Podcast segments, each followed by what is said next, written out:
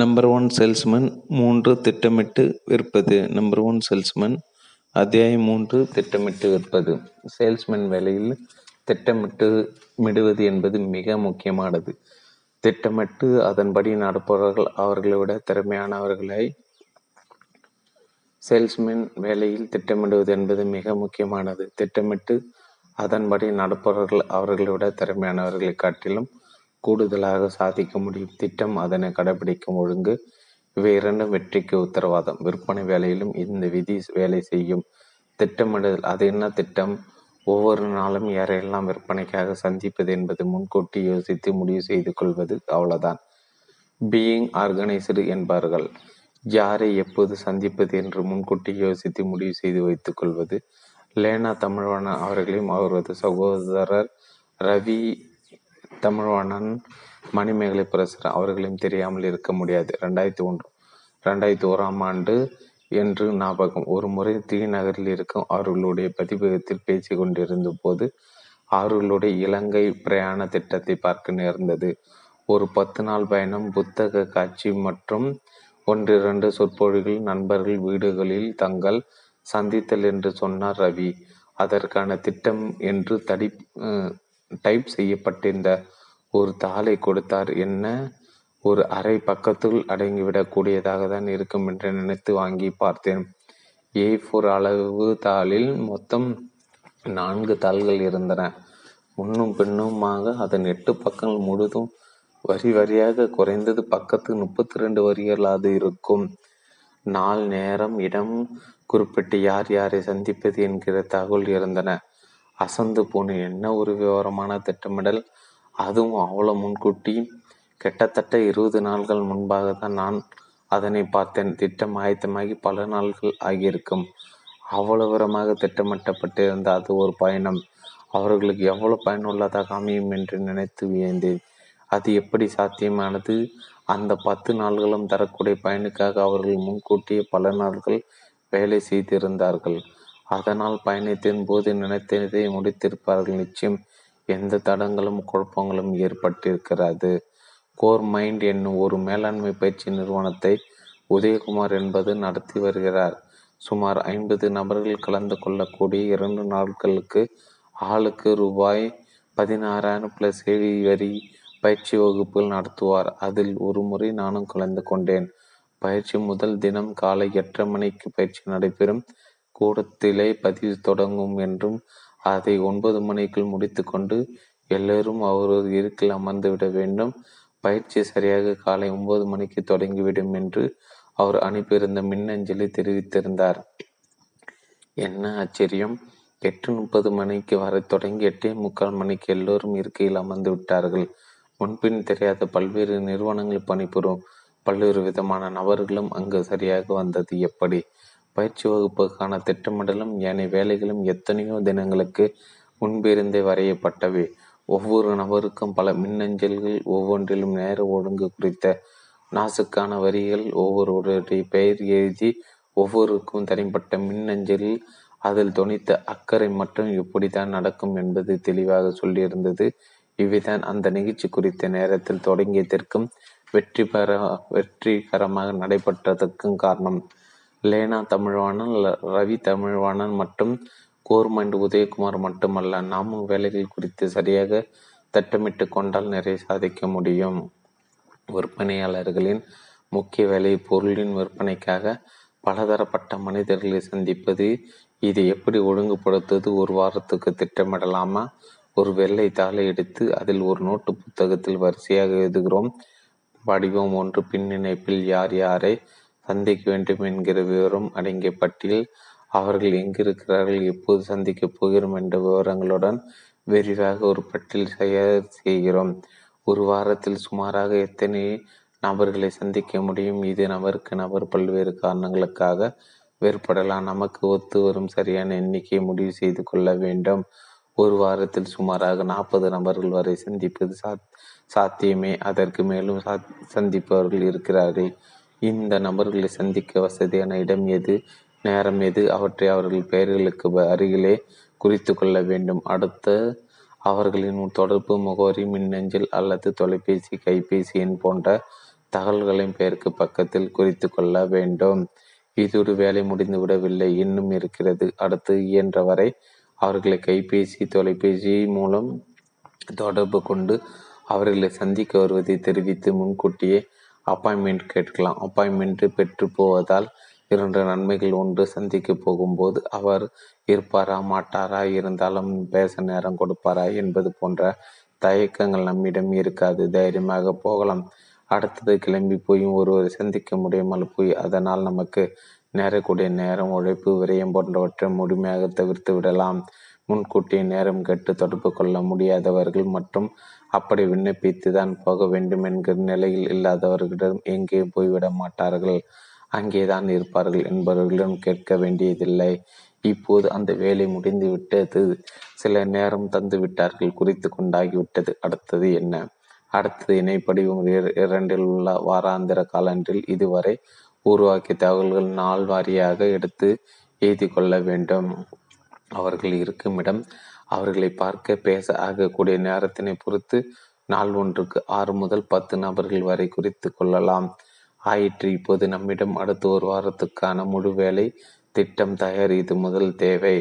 இதுதான் இடு பொருள், ரா மெட்டீரியல். இது வைத்துதான் அடுத்த வாரத்துக்கான வேலை. இப்படி செய்ததன் மூலம் அடுத்த வாரம் மு முழுவதுக்குமான நம் வேலை நாம் திட்டமிடுவது மட்டுமல்ல, உறுதி செய்து கொண்டாகிவிட்டது. அடுத்த திங்கட்கிழமை காலையில் எத்தனை மணிக்கு எழ வேண்டும், எந்த பேருந்தில் ஏற வேண்டும் அல்லது எந்த பக்கம் வண்டியை ஓட்ட வேண்டும், முதல் யாரை பார்க்க வேண்டும் போன்றவை எல்லாம் முடிவாகிவிட்டன. திங்கட்கிழமை அன்று நேரம் போவதே தெரிய போவதில்லை, ஒரு மணி நேரம் கூட வீணாக்கப் போவதில்லை. இப்படி முன்கூட்டியை திட்டமிட்டு திட்டமிட அப்பாடா என்றிருக்கும், நல்ல வேலை செய்து என்கிற மன நிறைவு வரும். டேட்டா பேஸ் என்ன இது? ஏதோ மிக சுலபம் போல. நாற்பது நபர்களின் பெயராம், அவர்கள் முகவரியாம், மின்னஞ்சல், கைபேசி என்கலாம். இதெல்லாம் யாரிடம் இருக்கிறது? அன்றன்னைக்கு சந்திப்பதற்காக வாகன வாடிக்கையாளர்களை சந்திப்பதை குதிரை கொம்பாக இருக்க இதெல்லாம் சும்மா சொல்ல வேண்டுமானா சரி என்கிற நினைப்பு வருகிறதா?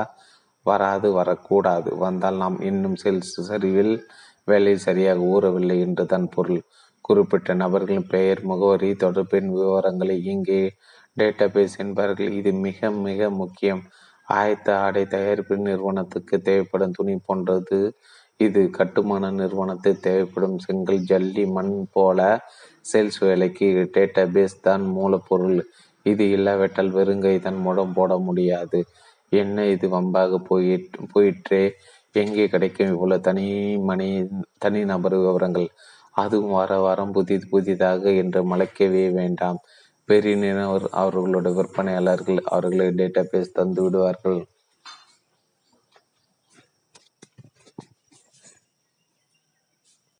Number one salesman. சமீபத்திய என்றால் புரிகிறது. தொடர்புடைய என்றால் விற்க இருக்கும் பொருள், ஹாலிடே ரிசார்ட் என்று வைத்துக் கொள்வோம். மொத்தமாக ஐந்து அல்லது பத்து லட்சம் ரூபாய் கொடுத்து வாங்க வேண்டி வரும். அப்படி வாங்கக்கூடியவர் பற்றி டேட்டா பேஸ் எப்படி இருக்கும்? எவரெல்லாம் ஆறு லட்சம் ரூபாய்க்கு மேல் விலை இருக்கும் கார்கள் வைத்திருக்கிறார்களோ அவர்கள் பட்டியல் பற்றிய பட்டியல் தொடர்பு விவரங்கள் இது போன்ற வியாபார தொடர்புகளுக்கு சரியாக இருக்கும். அவர்களிடம் ஹாலிடே ரிசார்ட்டை விற்க நாம் முயற்சிக்கலாம். இதையெல்லாம் எதற்கு? விலை கொடுத்து வாங்கி கொண்டு டேட்டா பேஸினை நானே தயாரித்து கொள்கிறேன் என்று சிலர் விளம்பி விடுவதும் உண்டு. தவறே இல்லை, முடியும். எப்படி சொந்த டேட்டா பேஸு தயாரித்து கொள்வது? கல்கத்தாவில் டிசிஎஸ் நிறுவனத்தின் சால்டெக் அலுவலகம் பெரிய வளாகம், ஆயிரக்கணக்கான ஊழியர்கள். ஒரு பங்கு தரகர் நிறுவனத்தின் விற்பனையாளர் அந்நிறுவனத்தின் மனித வள அதிகாரியை போய் பார்த்தார். உங்கள் வளாகத்தில் ஸ்டால் போட்டுகிறேன் சார். முடியாது. எதுக்கு? நாங்கள் சில விளையாட்டு போட்டிகள் நடத்தப் போகிறோம், திறமையை சோதிக்கும் விளையாட்டுகள்.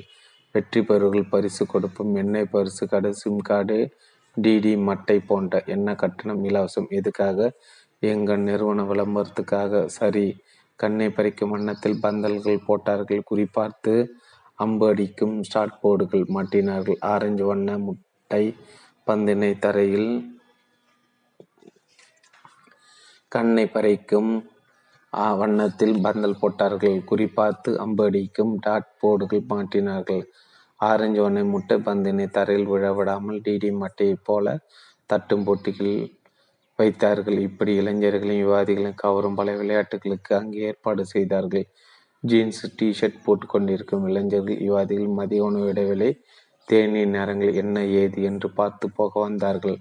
ஆடா என்று வியந்து விளையாடினார்கள். சிலர் வென்றார்கள். அனைவரும் மகிழ்ந்தார்கள், குதிகளித்தார்கள். செய்தி பரவி கூட்டம் அலைமோதியது. யார் வேண்டுமானாலும் விளையாடலாம். அதற்கு முன் இந்த படிவத்தை நிறைவு செய்ய வேண்டும். என்ன விவரம்? உங்கள் பெயர், தொடர் முகவரி, வருமானம், கைபேசியின் பங்குகளை முதலீடு செய்ய விருப்பமா? ஆம், இல்லை. இப்படி மட்டுமல்ல, இன்னும் சில படிகளும் இருக்கின்றன. உள்ளே வருபவர்கள் உங்கள் பிஸ்னஸ் கார்டு, விசிட்டிங் அட்டைகளை இந்த கிண்ணத்தில் போடவும். அதிலிருந்து ஒரு அட்டையை தேர்வு செய்து அதிர்ஷ்டசாலிக்கு பரிசு என்பது சொல்லப்படுவது. சொல்லப்படாதது அது எங்களுக்கு டேட்டா பேஸாக உதவும். வேலைக்கு ஆள் எடுக்க வேண்டும். நமக்கு தேவையானவர்கள் எங்கே வேலை செய்கிறார் என்று கண்டுபிடிப்பது என் செய்கிறார்கள் என்று எப்படி கண்டுபிடிப்பது சுலபம். விளம்பரங்கள் கொடுங்கள். விளம்பரமாக? அதுக்கு காசு செலவாகுமே. அதற்கான மென் பவர் கன்சல்டன்ட்டுகளை பிடியுங்கள். அவர்கள் மட்டும் சும்மா தருவார்களே, கட்டணம் கேட்பார்களே. இது செலவில்லாமல் சமாளிக்க ஒரு மனித வளத்துறை மேலாளர் என்ன செய்தார் தெரியுமா? அதற்கு ஒரு டேட்டாபேஸ் உருவாக்கினார்.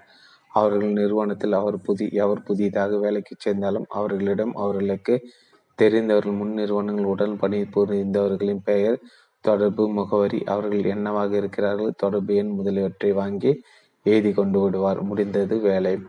பின்னால் வேலைக்கு ஆள் தேவைப்பட்டால் அந்த பட்டியலை வெளியே எடுப்பார், தொடர்பு கொள்வார், செலவில்லாமல் வேலையை முடிப்பார். விற்பனை துறையில் இது ஒன்று புதிய முறை அல்ல. பல ஆண்டுகளாக பழக்கத்தில் இருக்கும் முறைதான். நம் ஊரில் மட்டுமல்ல, அமெரிக்கா, இங்கிலாந்து என்று எல்லா தேசங்களும் கடைபிடிக்கப்படும் வழிமுறைதான். விற்பனையாளர்கள் நேர்முக தேர்வு என்றால் வெற்றுத்தால் கொடுத்து உங்களுக்கு தெரிந்த உடனடியாக தொடர்பு கொள்ளக்கூடிய வேறு எதற்கு விற்பனை விற்பனைக்கு தான். ஐம்பது நபர்களின் பெயர்களை முழுவதுடன் எழுதுங்கள் என்பார்கள். இதன் பெயர் மை ஃபிப்டி. பின் இணைப்பின் படிவம் மூன்று. எவ்வளவு விறுவிறுவென்று எழுத முடிகிறது, எழுதுகிற விவரம் எவ்வளவு விவரமாக உள்ளது போன்றவற்றை வைத்தும் விண்ணப்பதாரரை எடை போடுவார்கள், வேலைக்கு எடுப்பார்கள். சிறுகதைகள், நாவல்கள் எழுதுபவர்களிடம் எத்தனை நாட்கள் முடிச்சுகள் இருக்கின்றன, திரைப்பட கதையாசிரியர்களிடம் எத்தனை கதைகள் இருக்கின்றன, மட்பாண்டம் செய்து விற்கும் கோயவனிடம் பிசைந்து செய்ய எவ்வளவு மண் உள்ளது, செருப்பு தைப்பெறும் தோல், உணவு விடுதிகளில் மளிகை பொருட்களும் காய்கறிகளும் இவை எல்லாம் தான் அவர்களுடைய இடுபொருள்கள், ரா மெட்டீரியல். இதனை வைத்துதான் அவர்களுடைய உற்பத்தி, அதனை வைத்துதான் அவர்களுடைய வியாபாரம். விற்பனையாளர்களின் இடுபொருள் எது? அவர்கள் விற்கும் பொருள் அல்ல. யானையின் பலம் தும்பிக்கையிலே விற்பனையாளர் பலம். டேட்டா பேஸ் ஒரு நிறுவனத்தில் இருந்து மற்றொரு நிறுவனத்துக்கு கடத்துவது, அபகரித்து சென்று விடுவது என்றெல்லாம் இதனை சுற்றி பல நடப்பது உண்டு. ஆக டேட்டா பேஸ் என்பது ஏனையின் பலம் தும்பிக்கையிலே விற்பனையாளர் பலம். டேட்டா பேஸ் ஒரு நிறுவனத்திலிருந்து மற்றொரு நிறுவனத்துக்கு கடத்துவது, அபகரித்து சென்று விடுவது என்றெல்லாம் இதனை சுற்றி பல நடப்பது உண்டு. ஆக டேட்டா பேஸ் என்பது அதிலும் வளமான தொடர்பான சமீபத்திய டேட்டா பேஸ் என்பது விற்பனையாளர்களை பொறுத்தவரை தங்கச் சுரங்கம், காமுதேனு, கற்பக விருட்சம், சேல்ஸ் புனல். வார வாரம் நாற்பது பேர் அவ்வளோ நபர்களை சந்தித்தால் விற்பனை அமோகமாக நடக்கும் என்று பல சில புதிய விற்பனையாளர்கள் நினைக்கலாம். டேட்டா பேஸால் மட்டும் ஒருவர் வெற்றிகரமான வாடிக்கையாளராக மாறிவிட மாட்டார். அது ஒரு ஆரம்பம், அவ்வளோதான். அதன் முடிவில் எப்படி இருக்கும் என்பதை ஒரு படமாக பார்க்கலாம். ஒன்று, நம்முடைய டேட்டா பேஸில் உள்ளவர்கள். இரண்டு, நாம் தொடர்பு கொள்வோர். மூன்று, சந்திக்கும் நேரம் கொடுப்பவர்கள், பேசுபவர்கள். நான்கு, வாங்க முடிவு செய்பவர்கள். ஐந்து, வாங்குபவர்கள். ஆம், நம் டேட்டா பேஸில் உள்ள அனைவரிடம் விற்றுவிட முடியாது. அவர்கள் ஒரு பகுதியினரை தொடர்பு கொள்ளவே முடியும். ஆம், நம் டேட்டா பேஸில் உள்ள அனைவரிடமும் விற்றுவிட முடியாது. அவர்கள் ஒரு பகுதியினரை தான் தொடர்பு கொள்ளவே முடியும். அந்த எண்ணிக்கையில் ஒரு பகுதி தான் நம்மை சந்திக்க சம்மதிப்பார்கள். அவர்கள் சிலர் வாங்க முடிவு செய்து அதிலும் சிலரை வாங்கவும் செய்வார்கள். அதில் டேட்டா பேஸ் பெரிய பெரியதாக தான் இருக்க வேண்டும். டேட்டா பேஸ் தயாரித்து கொள்ள சில வழிமுறைகள். மிகவும் சுலபமாக கிடைக்கக்கூடிய டேட்டா பேஸ் எது தெரியுமா? டெலிஃபோன் டைரக்டரி தான். ஆனால் அது பெரிய பலந்தரமா என்று சொல்ல முடியாது. நூறு பேரை தொடர்பு கொண்டால் ஒரு சில வாடிக்கையாளர் கிடைக்கலாம். ஸ்ட்ரைக் ரேட்டு எனப்படும் நூற்றுக்கு எத்தனை தேரும் என்கிற விகிதாச்சாரம் இந்த முறையில் குறைவாக இருக்கும். எல்லோ பேஜஸ் எனப்படும் வியாபார வாரியாக முகவரிகள் பகுக்கப்பட்ட டைரக்டர் சில விற்பனைகளுக்கு கூடுதல் உபயோகமானவை. டெலிஃபோன் டைரக்டரை டேட்டா பேஸாக பயன்படுத்துவது எப்படி என்பதை பல நிறுவனங்களும் மாற்றும் விற்பனை ஊழியர்களுக்கு சொல்லி தருகின்றன. ஆற்றில் ஒரு வழி வரிசையாக உள்ள பெயர்களை ஒரு பெயர் விட்டு ஒரு பெயரை தேர்வு செய்து தொலைபேசி எண்ணில் முயற்சிப்பது. இன்னொரு வழி என்ன தெரியுமா? இரண்டாம் முறை. விற்பனை தொடர்பு இல்லாதவர்கள் இந்த முறை பற்றி தெரிந்து கொண்டால் அவர்களுக்கு கொஞ்சம் ஆச்சரியமாக கூட இருக்கும். புள்ளியியல் ஸ்டாட்டிஸ்டிக்ஸ் அட் ரேண்டம் என்பார்கள். எளிமையாக அர்த்தம் சொல்வதென்றால் கைக்கு கிடைத்தது ஏதாவது ஒன்று என்று இந்த முறைகள் பற்றி சொல்லலாம். மாமரத்தில் என்ன காய் என்று கூறி பார்க்காமல் கல் எறிவது போல முதலில் ஒரு குறிப்பிட்ட பகுதிக்கான தொலைபேசியின் தொடக்க எண்களை தெரிந்து கொள்வார்கள். உதாரணமாக சென்னை மயிலாப்பூர் பகுதி என்றால் டூ ஃபோர் டபுள் நைன். இதற்கு அடுத்த நான்கு இலக்க எண்கள் எதுவாக இருக்கலாம். டூ ஃபோர் டபுள் நைன் என்று தொடங்கிவிட்டு அது பின் அவர்களுக்கு தோன்றிய விதம் அடுத்த நான்கு இலக்க எண்களை சோற்றுவார்கள். கிடைக்கிற நபர் தான் வாய்ப்புள்ள வாடிக்கையாளர். இப்படி பல எண்களை தொடர்பு கொண்டு பேசுவார்கள். இப்படி இல்லாமல் தங்களுக்கு பயன் தரக்கூடிய தனிப்பட்ட டேட்டா பேஸ்களை தாங்களை உருவாக்கி கொள்ள தொடர்ந்து உருவாக்கி கொண்டே இருக்க ஏதாவது வழிகள் இருக்கின்றனவா? ஓ, தாராளமாக பல வழிகள் உள்ளன. எவரெல்லாம் செய்யக்கூடிய வழிகள். நண்பர்கள், உறவினர்கள், மிக சுலபமாக கிடைக்கக்கூடியவை. நினைவுபடுத்தி பார்த்தால் போதும். இதற்கு மூன்று தேவைகள் உண்டு. ஒன்று, அதிக அளவில் நண்பர்களும் உறவினர்களும் இருக்க வேண்டும். இரண்டாவது, அவர்கள் நாம் விற்கும் பொருளை சேவையை வாங்கக்கூடியவர்களாக இருக்க வேண்டும்.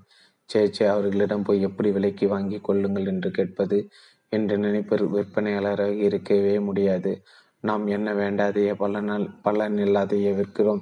தயங்குவதற்கு நம் வேலை பற்றி நமக்கு எந்த விதமான தாழ்வு மனப்பான்மையும் இருக்கக்கூடாது. நாம் விற்கும் பொருளும் அல்லது சேவையும் நல்ல தரமானதான். நமக்கு வேண்டியவர்களும் அதை தாராளமாக விற்க முற்படலாம். என்ன அவர்கள் நமக்கு வேண்டியவர்கள் என்பதை நம்மிடம் அவர்கள் வாங்கி ஆக வேண்டும் என்ற கட்டாயம் இல்லை என்பதையும் சொல்லிவிட வேண்டும். இதனால் நம்மிடம் இருந்து குற்ற உணர்வும் போய்விடும். அவர்களுக்கு நம் நம்மை பார்க்கும் போதெல்லாம் வந்துட்டாயா வந்துட்டான் என்பது போல டென்ஷன் வராது. வெளியில் போகிறோம், பேருந்தில் போகிறோம், ரயில் பயணம் செய்கிறோம், கல்யாணங்களுக்கு போகிறோம், எவர் பக்கத்தில் அமர்ந்து சாப்பிடுவோம், திரைப்படத்துக்கு போகிறோம், வங்கியில் தபால் அலுவலகத்தில் எவர் பக்கத்திலோ அமைகிறோம், சந்திக்கிற நபர்களும் மெல்ல பேச்சு கொடுக்கலாம், அவர்களை பற்றி தெரிந்து கொள்ளலாம், என்ன செய்கிறார்கள், எங்கே இருக்கிறார்கள், உண்மையான ஆர்வம் மற்றும் அக்கறையுடன் பேசலாம். இவை கூட டேட்டா பேஸ் உருவாக்கும் வழிகள் தான். தினசரிகள் பார்க்கிறோம் செய்திகள் விளம்பரங்களை பார்த்தால் தெரிய வரும்.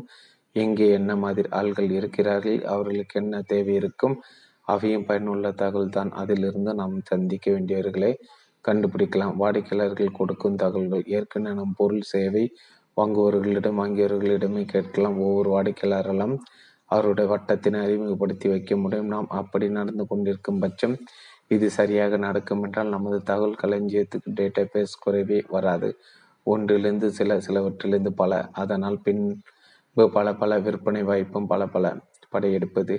இருந்த இடத்திலே இருந்தால் என்ன இதுதான் ஆகும். தேவை என்றால் நாம் தான் தேடி போக வேண்டாம், போகலாம். நமது வாய்ப்புள்ள வாடிக்கையாளர் இருக்கும் சரியான இடங்களுக்கு விற்க முயற்சிக்கும் நாம். விற்பனையாளர் சேல்ஸ்மேன், நம்மிடம் வாங்குபவர், வாடிக்கையாளர் கஸ்டமர். இவை சரியே இந்த பெயர்கள் தெரியும். அதென்ன வாய்ப்புள்ள வாடிக்கையாளர் கேள்விப்படாத சொல்லாக இருக்கிறதே என்று தோன்றுகிறதா? ஏற்கனவே விற்பனை துறையில் இருப்பவர்கள் இதனை இன்னது என்று ஓரளவு யூகித்திருப்பார்கள். ஆங்கிலத்தில் ப்ராஸ்பெக்டஸ் என்று சொல்வார்கள், கவனித்திருப்பீர்கள். ப்ராஸ்பெக்டஸ் இல்லை, அது விண்ணப்பங்களுடன் தரப்படும் சிறிய விவர புத்தகம். இது ப்ராஸ்பெக்டஸ்.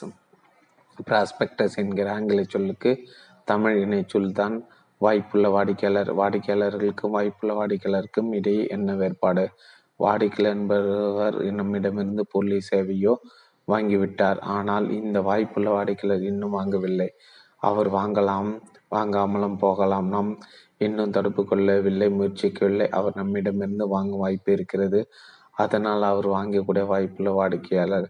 சரி, இனி அவர் இருக்கும் இடங்களுக்கு தேடி போவது எப்படி என்பதை பார்க்கலாம்.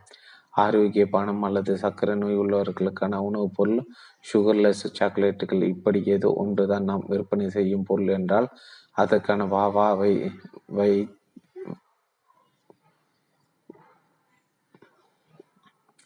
வா வா வை வாய்ப்புள்ள வாடிக்கையாளர் என்பதன் சுருக்கம். பிறகு ஒவ்வொரு முறையும் நீட்டி முழக்கி வாய்ப்புள்ள வாடிக்கையாளர் என்று சொல்ல முடியுமா என்ன? அதனால் நீர் சுருக்கமா வா வா. தேடி எங்கே போகலாம்? விடிய காலையில் மக்கள் நடைப்பயிற்சி செய்யும் இடங்களுக்கு போகலாம். பூங்காக்கள், கடற்கரை மைதானங்கள் போன்றவைதான். உடல் மீது அக்கறை கொண்டவர்கள் வந்து கூடும் நடமாடும் இடங்கள். இளைஞர்கள் பயன்படுத்தும் பொருள்களா? கல்லூரிகள் மட்டுமில்லை, ஷாப்பிங் மால்கள், சென்னையில் சத்தியம் ஐநாக்ஸ், அபிராமி போன்ற திரையரங்கள் முன்பு பார்த்த ஒரு விற்பனை டிசிஎஸ் நிறுவனத்தை கொட்டகை ஸ்டால் போட்டது போல நமது ஆள்கள் வரக்கூடிய இடங்களை பார்த்து சரியான நேரத்தில் கடைபிடித்து வளையும் பரிசு இலவச சாம்பிள் போல விரித்து விட வேண்டியதுதான். எதற்கும் ஒவ்வொரு முட்டையாக விலைக்கு வாங்கி கொண்டு பேசாமல் கூடி வாங்கி கொண்டு விடலாம் என்று யோசிப்பது போல எதற்காக சிரமப்பட்டு ஒவ்வொன்றாக சேகரித்து கொண்டு அப்படிப்பட்ட தகவலை சேகரித்து வைத்திருக்கும் என நிறுவனங்களை திறமை மிக்க விற்பனையாளர் அபகரித்து கொண்டு விடுவது. இதை பலரும் செய்யத்தான் செய்கிறார்கள். முற்பகல் செய்யும் பிற்பகல் விளையலாம் என்பதும் என்பதையும் பொருட்படுத்தாமலும் தவறுதான். ஆட்களை அமர்த்து நமக்கு தெரிந்தவர்கள் நண்பர்களை வைத்து தகவல் களஞ்சியம் தயாரிக்க வைப்பது, தேவையானால் அதற்கேற்ப வெகுமானம் கொடுத்து விடுவது, பணமாகவோ ஏதாவது ஒன்றாகவோ அல்லது வேறு வேலையில் இருந்து ஓய்வு பெற்று வீட்டில் சும்மா இருக்க முடியாமல் தவிர்ப்பவர்களை பயன்படுத்தி கொள்ளலாம். அலுவலக தொடர்பு உள்ளவர்கள் மூலமாக வங்கிகள், தபால் அலுவலகம், ஆடிட்டர், சப்ளையர்கள், விநியோகஸ்தர்கள் என்று போகிற வைக்கிற இடங்களில் எல்லாம் கண்களையும் காதுகளையும் முழுவதும் திறந்து வைத்திருப்பது. அவர்களின் வாயை கிளறி வந்திட்டு போறார் யார் சார், தகவல்களை பெற்று மனதில் நிறுத்தி பின்னால் குறித்து கொள்வது. ஆமாம், ஒவ்வொன்றாக கிடைத்தாலும் அவற்றில் ஏதாவது ஒன்று புளியங்கொம்பாக கிடைத்து விடலாம். யார் கண்டது? எப்போதும் இதே கவனமாக இருந்தால் சிறு துளிகளாக சேர்ந்து காலஞ்ச நிரம்பும். ரெஸ்பான்ஸ் பெறுவது. நாம் பேசுவார்கள், போய் பார்ப்பல் எல்லாம் வாடிக்கையாளர்களாக மாறாமல் போகலாம். அவர்களால் வாங்க முடியாமல் இருக்கலாம், ஆனால் அவர்களால் வேறு ஒரு சிபாரிசு செய்ய முடியும். உங்கள் உங்களுக்கு தெரிந்தவர்கள் வேறு யாராவது இதனை வாங்கக்கூடியவர்கள், இது தேவைப்படுவர்கள் இருந்தால் சொல்லுங்கள் என்று கேட்கலாம். இதன் பேர் ரே ரெஸ் ரே ரெஸ்பான்ஸ் கேட்பது. உங்கள் கைபேசியில் எவ்வளோ பெயர்கள் எண்கள் இருக்கின்றன? ஒரு பத்து பேர் விவரம் தாங்களின் கேட்கலாம், தருவார்கள். டேட்டாபேஸ் தயாரிப்பில் ரெஸ்பான்ஸ் ஒரு முக்கிய வழி. செல்வாக்கு உள்ளவர் சிலர் அவர்கள் வசிக்கும் வேலை பார்க்கும் இடங்களில் மிகவும் செல்வாக்கு உள்ளவர்களாக இருப்பார்கள். அவர்களுக்கு எதனாலும் கூடுதல் அதிகாரம் இருக்கும். அது அவர்கள் பதவியின் காரணமாகவோ அல்லது அவர்களது தனிப்பட்ட பேச்சு திறமை, விஷய ஞானம், குடும்ப பின்னணி அல்லது செல்வ செழிப்பு என்று எதன் காரணமாகவோ இருக்கலாம். அவர்கள் சொன்னால் போதும், தட்டமாட்டார்கள். அல்லது அவர்கள் ஒன்றை வாங்கினால் அதை பலரும் வாங்குவார்கள். ஆங்கிலத்தில் ஒப்பீனியன் லீடர் என்பார்கள். அப்படிப்பட்டவர்கள் நமக்கு முக்கியமானவர்கள். அவர்கள் தான் சென்டர் ஆஃப் இன்ஃப்ளூயன்ஸு. அவர்களை தவறவிடக்கூடாது. அவர்களிடம் முதலில் விற்க வேண்டும். சலுகை விலையில் அல்லது கூடுதல் வசதிகள் செய்வுடன் கொடுக்கலாம். பழகும் இடங்கள் ரோட்டரி, ரோட்ராக்ட், லைன்ஸு, ஜேசிஎஸ் போன்ற பல அமைப்புகள் இருக்கின்றன. துடிப்பானவர், படித்தவர்கள், பணம் படைத்தவர்கள் என்று கூடும் இடங்கள் இவை. இவற்றில் அங்கத்தினராக இருப்பதும் அங்கத்தினர்களாக இருப்பவர்களோடு நெருக்கமாக இருப்பதும் புதிய புதிய நபர்களை தெரிந்து கொள்ள உதவும். பின் இணைப்பில் மூணில் உள்ள மை ஃபிப்டி என்கிற படிவத்தில் இதனை எழுதி பார்க்கலாம். டேட்டாபேஸ் நிர்வாகம். பல இடங்களில் இருந்து வாய்ப்புள்ள வாடிக்கையாளர்கள் பற்றிய தகவல்களை சேகரிக்கிறோமாவோ அவ்வப்போது கிடைக்கின்றன. சமீபத்தில் சமயத்தில் மொத்தமாகவும் கிடைக்கின்றன. அவற்றின் பயன்பாட்டை அதிகப்படுத்த வேண்டும் என்றால் என்ன செய்ய வேண்டும்? புத்தகங்களை, கோப்புகளை, பயில் என்ன செய்வோம்? முறையாக அடுக்கி வைத்து கொள்வோம் இல்லையா? என்ன வரிசையில் அடுக்குவோம்? சப்ஜெக்ட் வாரியாக தானே. அதே தான் இங்கேயும். வாவா பற்றிய விவரங்கள் கிடைக்க கிடைக்க அவற்றை ஒழுங்குபடுத்தி அடுக்கி கொள்ள வேண்டும். இதற்காக கொஞ்சம் மெனக்கிடலாம், தப்பில்லை. இதுதானே விதை. நெல் பின்னால் நமக்கு மூட்டை மூட்டையாக விளையக்கூடியது. பணம் தான், வேற என்ன? அதனால் இதற்கு முக்கியத்துவம் கொடுப்போம். மொத்தம் இரண்டு நோட்புத்தகங்கள் வைத்து கொள்ளலாம். இது கிட்டத்தட்ட தொழிலக கிடங்களில் தொழிலக கிடங்களில் ஸ்டோர் பயன்படுத்தப்படும் முறைதான். பழகும் இடங்கள் ரோட்டரி, ரோட்ராக்ட், லைன்ஸ், ஜேசிஎஸ் போன்ற பல அமைப்புகள் இருக்கின்றன. துடிப்பானவர்கள், படித்தவர்கள், பணம் படைத்தவர்கள் என்று கூடும் இடங்கள்.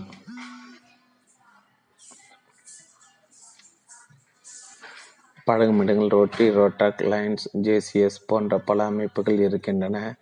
துடிப்பானவர்கள், படித்தவர்கள், பணம் படைத்தவர்கள் என்று கூடும் இடங்கள் இவை. வீட்டில் அங்கத்தினராக இருப்பதும் அங்கத்தினர்களாக இருப்பவர்களுடன் நெருக்கமாக இருப்பதும் புதிய புதிய நபர்களை தெரிந்து கொள்ள உதவும். பின் இணைப்பு மூன்றில் உள்ள மை ஃபிப்டி என்கிற படிவத்தில் இதனை எழுதி பார்க்கலாம். டேட்டாபேஸ் நிர்வாகம். பல இடங்களிலிருந்து வாய்ப்புள்ள வாடிக்கையாளர்கள் பற்றிய தகவல்களை சேகரிக்கவும் அப்போது கிடைக்கின்றன. சமீபத்தில் மொத்தமாகவும் கிடைக்கின்றன. அவற்றில் பல பயன்பாடுகளை அதிகரித்து வேண்டுமென்றால் என்ன செய்ய வேண்டும்? புத்தகங்களையோ கோப்புகளையோ ஃபைல் என்ன செய்வோம்? முறையாக அடுக்கி வைத்து கொள்ளவும் இல்லையா? என்ன வரிசையில் அடுக்குவோம்? சப்ஜெக்ட் வாரியாக தான். அதே தான் இங்கேயும். பாவா பற்றிய விவரங்கள் கிடைக்க கிடைக்க அவற்றை ஒழுங்குபடுத்தி அடுக்கி கொள்ள வேண்டும். இதற்காக கொஞ்சம் மெனக்கெடலாம், தப்பில்லை. இதுதானே விதை. நெல் பின்னால் நமக்கு மூட்டை மூட்டையாக விளையக்கூடியது பணம் தான், வேற என்ன? அதனால் இதற்கு முக்கியத்துவம் கொடுப்போம். மொத்தம் இரண்டு நோட் புத்தகங்கள் வைத்து கொள்ளலாம். இது கிட்டத்தட்ட தொழிலகங்களில் இதற்காக கொஞ்சம் மெனக்கெடலாம், தப்பில்லை. இதுதானே விதை. நெல் பின்னால் நமக்கு மூட்டை மூட்டையாக விளையக்கூடியது பணம் தான், வேற என்ன? அதனால் இதற்கு முக்கியத்துவம் கொடுப்போம். மொத்தம் இரண்டு நோட்டு புத்தகங்கள் வைத்து கொள்ளலாம். இது கிட்டத்தட்ட தொழிலக கிடங்குகளில் ஸ்டோர் ஸ்டோர்ஸ் பயன்படுத்தப்படும் முறை தான். கிடங்கு என்றால் நாளெல்லாம் பல்வேறு பொருள்கள் பல்வேறு சப்ளையர்களிடம் இருந்து வந்து இறங்கி கொண்டே இருக்கும். காப்பாளர் என்ன செய்வார், எது என்ன என்று அவ்வப்போது பிரித்து எழுத மாட்டார், நேரம் இருக்காது. வருகிற பொருள்கள் எல்லாம் டே டே புக் என்கிற நோட்டு புத்தகத்தில் வரிசையாக எழுதி கொள்வார். வந்த வரிசைப்படி யாரிடமிருந்து எது எவ்வளவு நேரம் என்பவை மட்டுமே மட்டும் அன்றைய தினம் வந்தவை மட்டும் அடுத்த நாள் வேறு பக்கம் நாள் வாரியாக எடுத்துள்ள அதன் காரணம் பெயர் டேட் புக்கு டே புக்கு அதை கிடங்கு அதிகாரி பின்பு அதே தகவல் நிதானமாக டே புக்கிங்கை பார்த்து வேறு ஒரு நோட்டு புத்தகத்தில் பொருள் வாரியாக பிரித்து பிரித்து வெவ்வேறு பக்கங்கள் எழுதுவார். ஆம், இந்த இரண்டாவது நோட்டு புத்தகத்து பொருள் ஐட்டம் ஒவ்வொன்றுக்கும் தனித்தனி பக்கம் இருக்கும்.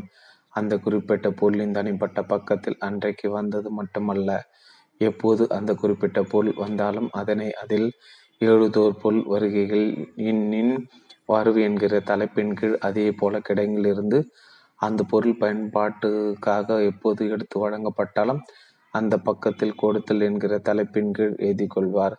ஸ்டோர் கீப்பர் ஒவ்வொரு நாளும் வருகிற அத்தனை பொருள்களையும் டே புக்கில் எழுதி கொள்வது போல நாமும் நமக்கு கிடைக்கிற டேட்டாக்கள் அனைத்தையும் பின்னால் வகை பிரித்து எழுதி கொள்ளலாம். ஆகவே டே புக்கு போன்ற நம்முடைய முதல் நோட்டு புத்தகத்தில் கிடைக்க கிடைக்க நோட்டு புத்தகம் கிடைக்க கிடைக்க அவ்வப்போது எழுதி கொண்டே விட வேண்டும். கிடைக்கிற அனைத்து நபர்களின் விவரத்தின் வரிசையாக முழுமையாக எழுதி கொண்டு விட வேண்டும். பின்பு நேரம் கிடைக்கும் போது அன்றிரவு சாவகாசமாக யோசித்த இதன் அடிப்படையில் என்று தனிப்பட்ட பக்கங்கள் வேறு ஒரு இரண்டாவது நோட்டில் எழுதி கொள்ளலாம். அதனை பாதுகாப்பாக வைத்து கொள்ளலாம். இந்த தகவல்களில் கணினியிலும் பராமரிக்கலாம்.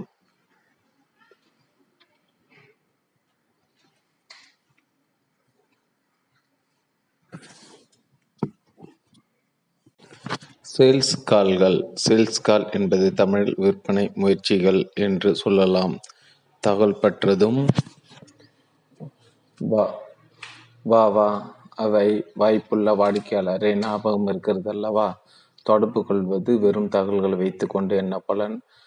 அதனை அதை பயன்படுத்தி விற்பனை செய்ய முயற்சிக்க வேண்டுமே, அதற்கு தான் அந்த முயற்சி.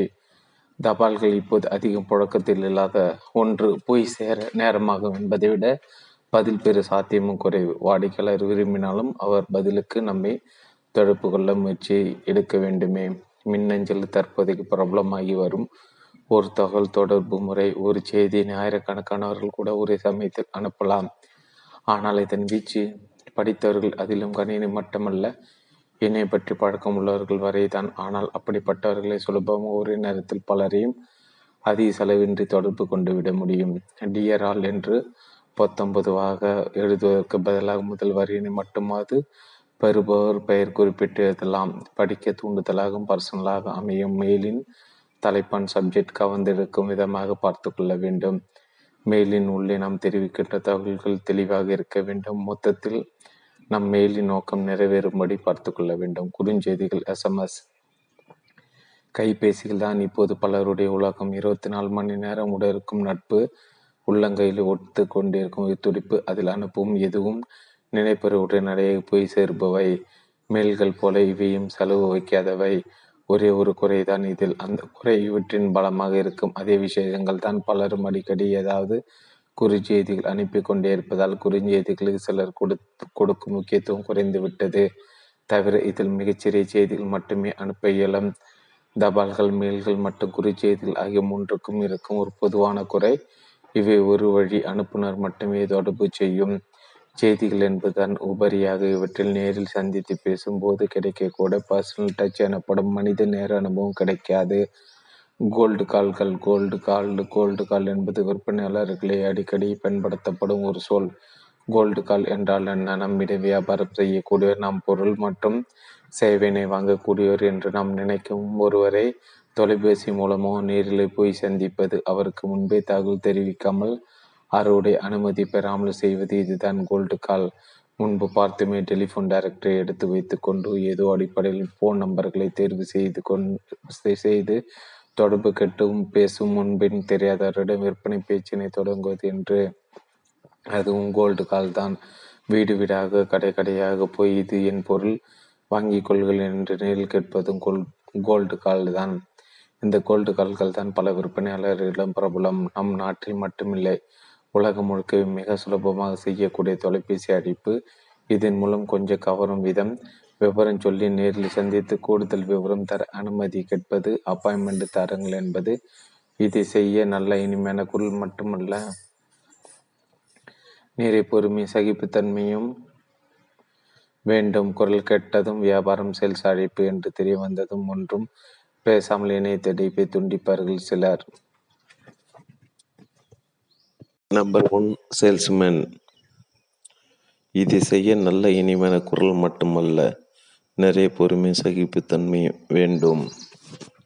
குரல் கேட்டதும் வியாபாரம் சேல்ஸ் அழைப்பு என்று தெரிய வந்தும் ஒன்றும் பேசாமல் இணைப்பை துண்டிப்பார்கள் சிலர். வேறு சிலர் ஒரு இரு வார்த்தைகளை முழுவதும் கட்டுக்கொள்ளாமலே போட்டு என்று வைத்து விடுவார்கள். சிலர் திட்டுவார்கள், வேறு சிலர் கத்துவார்கள். அழியாத விருந்தாளிக்கு கிடைக்கும் அத்தனை மரியாதையும் இதிலும் சத்தியம். அதனால் என்ன, அடுத்தோர் அடுத்தோர் என்ற நகரும் மனநிலை வேண்டும். நாம் பேசுகிற விதத்தில் அவர்கள் கேட்க வேண்டும், பதில் சொல்ல வேண்டும், வாங்கி கொள்ள சம்மதமே என்று சொல்ல வேண்டும். சொல்ல வைக்க முடியுமா? முடியுமே. எந்த ஒரு துணியில் பேசுகிறோம் என்பதில் இருக்கிறது சூட்சியம். இதையே ஒரு தனி வேலையாக்கி டெலிகாலிங் என்று ஆகிவிட்டார்கள். எட்டு மணி நேரம் காலை முதல் மாலை வரை இதே வேலைதான். சார் குட் மார்னிங் நான் என்று பேசுபவர்கள் பெயர் டெலிகாலர்ஸ். மாதம் மூவாயிரம் முதல் பதினைந்து இருபதாயிரம் வரை கூட சம்பளம் உண்டு.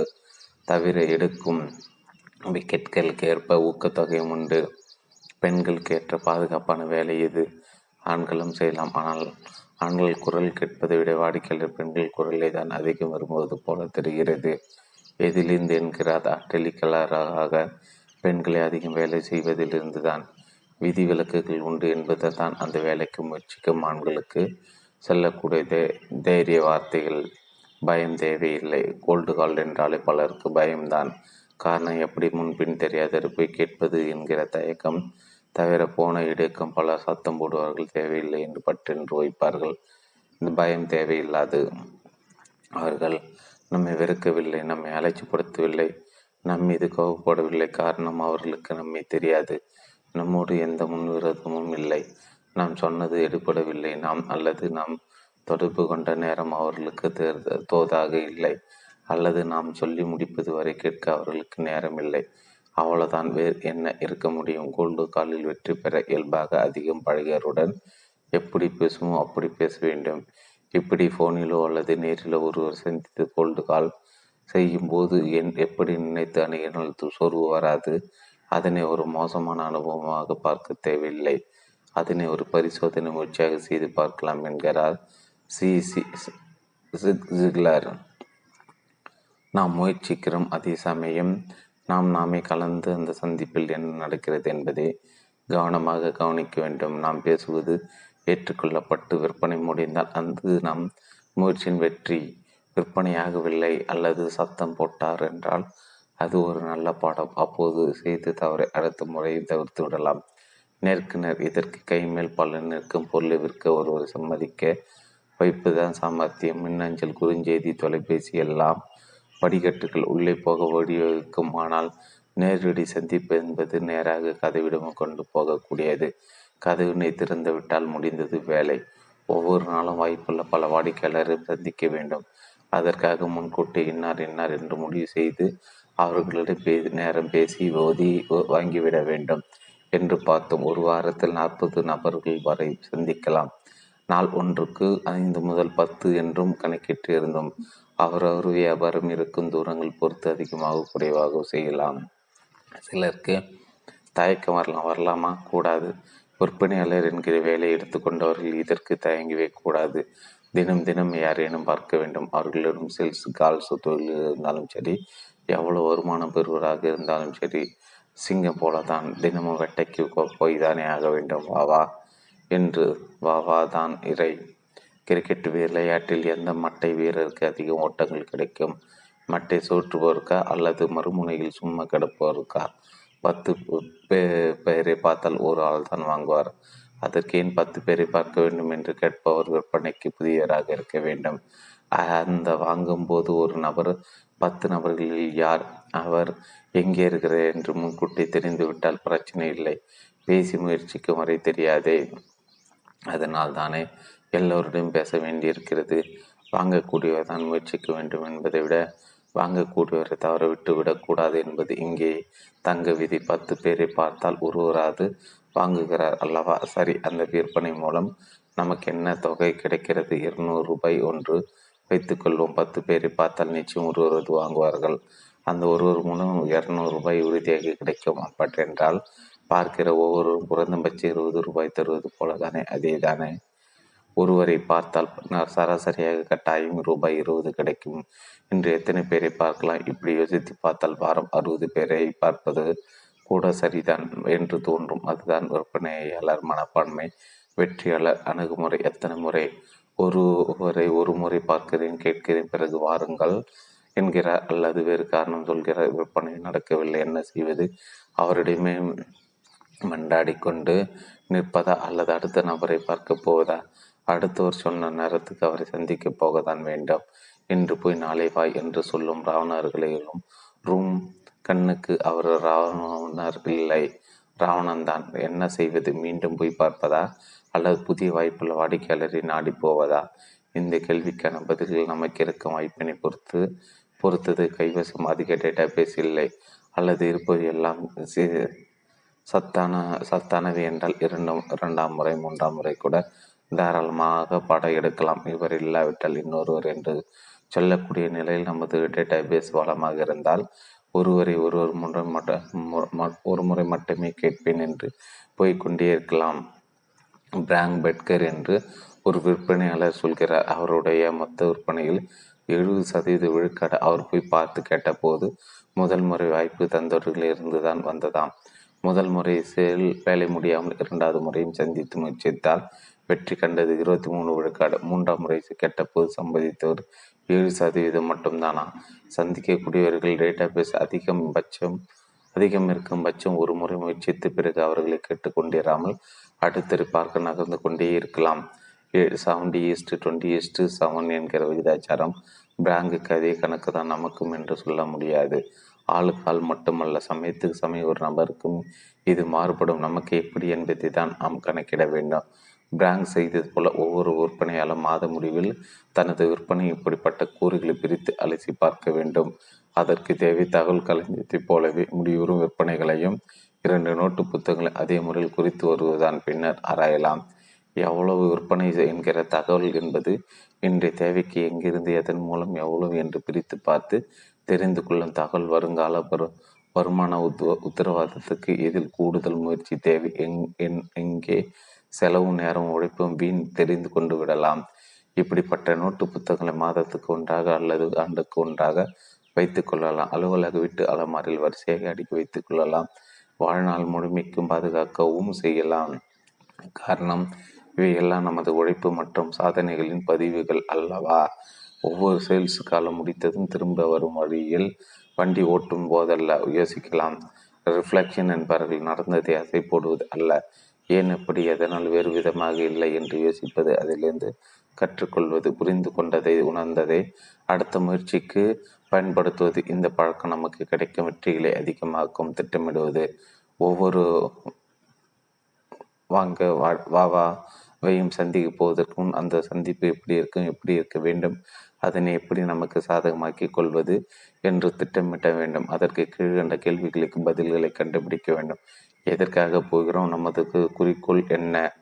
சந்திக்க போகும் நபர் எப்படிப்பட்டவர், அவருடைய விருப்பு வெறுப்புகள் என்ன, போகும் நேரம் சூழ்நிலை எப்படி இருக்கும், அவருடைய பொருளாதார நிலை எப்படி, விற்கும் பொருளின் விலை அவருக்கு தரமானதா, அவர் என்ன மறுப்புகள் சொல்லக்கூடும், அதற்கு எவை சரியான பதில்களாக இருக்கும், என்ன காரணத்துக்காக அவர் கட்டாயம் வாங்குவார், கம்ப்ளைனிங் ரீசன், இவற்றையெல்லாம் நாம் அவசியம் பா எடுத்து போக வேண்டும்.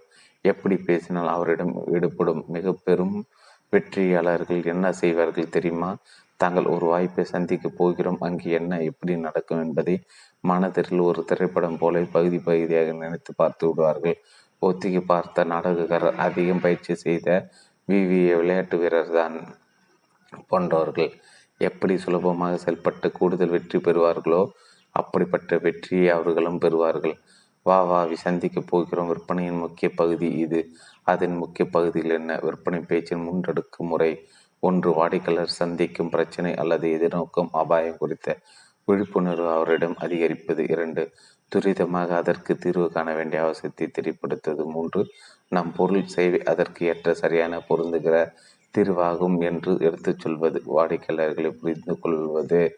வாடிக்கையாளர் தான் நம் உயிர். அவர்கள் இன்றி நம் முன்னேற்றம் இல்லை.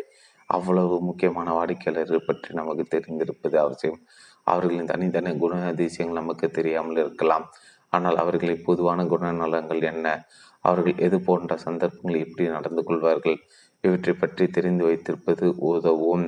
வாடிக்கையாளர் தோற்றத்தை வைத்து அவர்களை பற்றி முடிவு செய்ய வேண்டாம். அவர்கள் நம்மை தம்பி நம்பி இல்லை. அவர்களிடம் விற்க அவர்களுக்கு வேண்டிய சேவை செய்ய சந்தையில் பலர் காத்திருக்கிறார்கள். அவர்கள் விவரமானவர்கள். அவர்களிடம் வாங்குவ வாங்குவதற்கு பணம் உண்டு.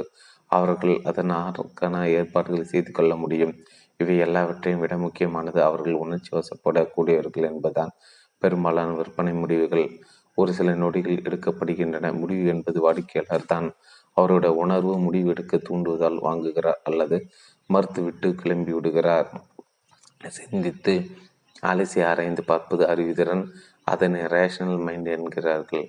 ஆசை, பயம், வெட்கம் போன்ற உணர்வுகள் அனை அதனை எமோஷனல் மைண்ட் என்பார்கள். வாடிக்கையாளர்கள் அறிவுத்திறன் பயன்படுத்தி முடிவெடுக்க விரும்பினாலும் பல சமயங்களில் அவர்கள் எடுக்கும் முடிவுகளுக்கு காரணம் அவர்களுடைய உணர்வுகளே.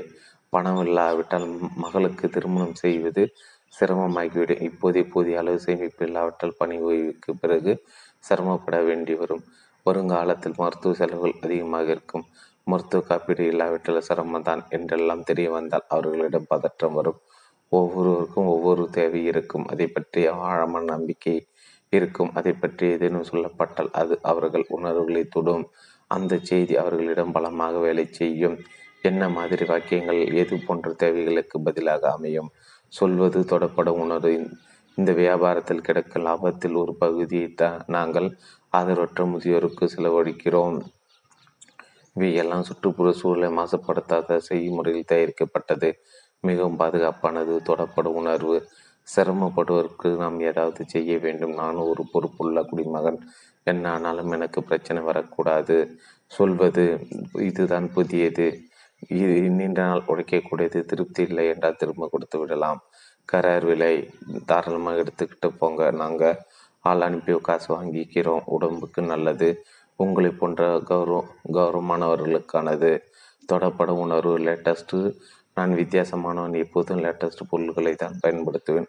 கொடுக்குற காசுக்கு பழுது வரக்கூடாது. வாங்கிய பிறகு சரியில்லை என்று தெரிய வந்தால் என்ன ஆகும்? ஒரே விலை மட்டமான பொருள்களுக்கு தான் தள்ளுபடி கொடுப்பார்கள்.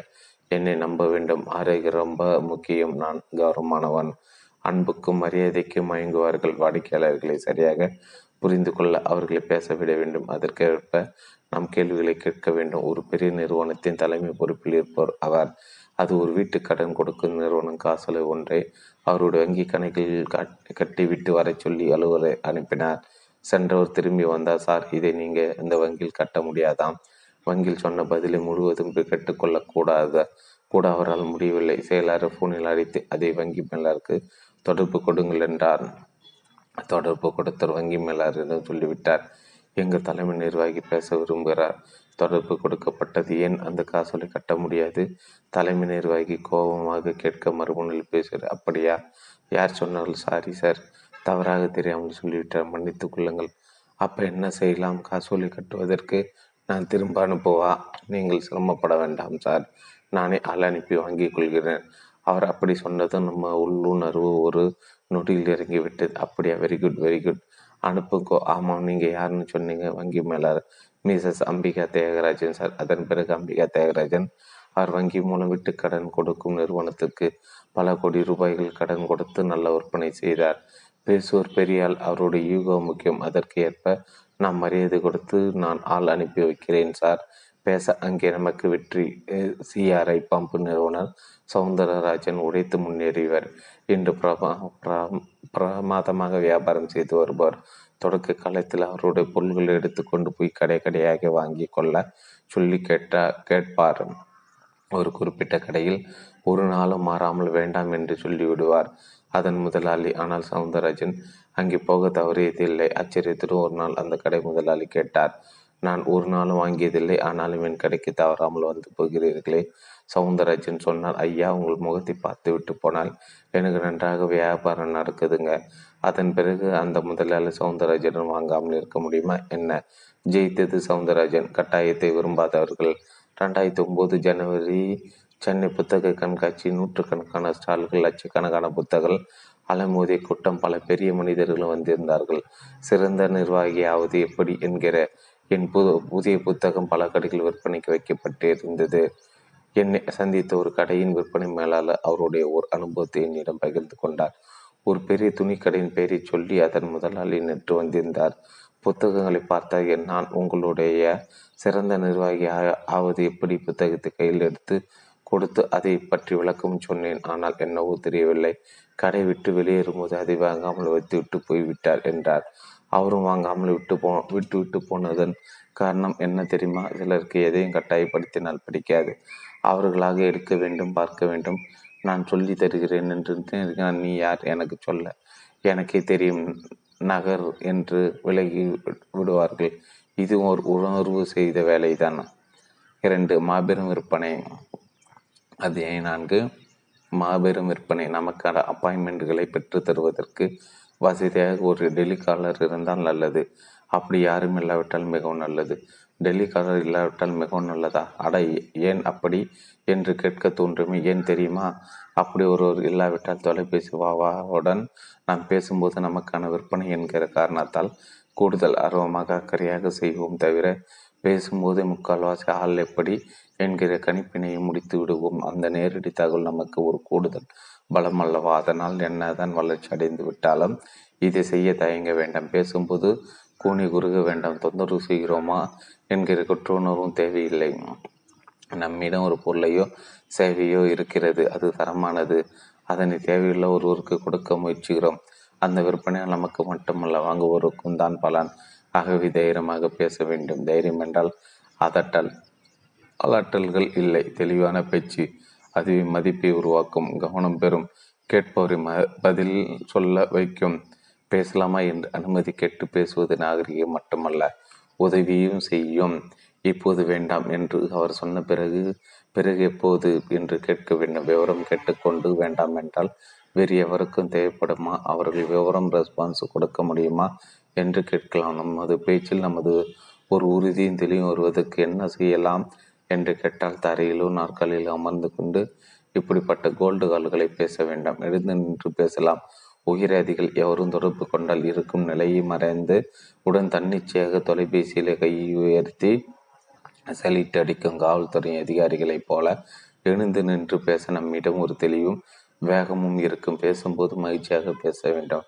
நம் மகிழ்ச்சியும் ஆனந்த ஆனந்தமும் நம்மோடு எதிர்முனையில் பேசுவதற்கு தெளிவா போகிறது என்று கேட்க வேண்டாம். காரணம், குரல் வழி உணர்வுகள் எதிர்முனையில் உள்ளவர்களுக்கு சுலபமாக தெரிந்துவிடும். மகிழ்ச்சியுடன் ஆர்வத்துடன் பேசுவர்களை மறுப்பது எவருக்குமே சிரமம். வாவாக்கள் விதிவிலக்கு அல்ல. சிலர் எல்லாவற்றையும் மின்னஞ்சலி அனுப்புங்கள், பார்த்து கொண்டு பின்னால் தேவையானால் அழைக்கிறேன் என்பார்கள். விட்டுவிடக்கூடாது. வெகு சிலர் மின்னஞ்சல் வருவது எல்லாம் படிப்பார்கள். படிக்க கிடைக்கும் நேரமும் அதற்கான தூண்டுதலோ குறைவுதான். அதனால் இன்றவரை அதன் பின்பு கட்டாயம் அனுப்புகிறேன், உடன் நானும் நேரில் பார்த்து பல விஷ சில விஷயங்கள் சொல்ல விரும்புகிறேன் எனலாம். சில நிறுவனங்கள் தொடர்பு கொண்டு பேச முயலும்போது ஃபோனை எடுப்பவர்கள் அந்த நிறுவனத்தின் வரவேற்பாளர், ரிசப்ஷனிஸ்ட் அல்லது ஃப்ரண்ட் ஆஃபீஸ் எக்ஸிக்யூட்டிவாக இருப்பார். யார் வேண்டும் என்ன விஷயம் வேணும் என்று தெளிவாக கேட்பார்கள். அது அவர்களை வேலை கேட்கட்டும், நம் நாம் வேலையை செய்வோம். அதனால் பயமோ துவைக்கமோ வேண்டாம். நாம் யார் என்று தெளிவாக சொல்ல வேண்டும். நம்ம பெயரை சொல்லும் போது நமக்கே பெருமையாக உள்ளது போன்ற குரல் இருக்க வேண்டும். தண்ணீருக்குள் இருந்து பேசுவது போல பேசக்கூடாது. அப்படி சுரத்தின்றி பேசின நாம் சொல்வதை முழுவதும் கேட்டுக்கொள்ளாமல் தொலைபேசி இணைப்பினை துண்டித்து விடலாம். யாரை பார்க்க வேண்டும் என்கிற கேள்விக்கும் தைரியமாகவே பதில் சொல்ல வேண்டும். நம் பேச்சின் துணைதான் நமக்கான மரியாதையை முடிவு செய்கிறது. அப்படி தெளிவாக உறுதியாக பேசுபவர்களை சாதாரணமாக அலட்சியப்படுத்தி பதில் சொல்லாமல் விட முடியாது. நாம் யாரிடம் பேச வேண்டும் கேட்கிறோமோ அப்போது அங்கே இல்லை என்றாலோ அல்லது அந்த நேரத்தில் பேச முடியாது என்றாலோ தவறில்லை.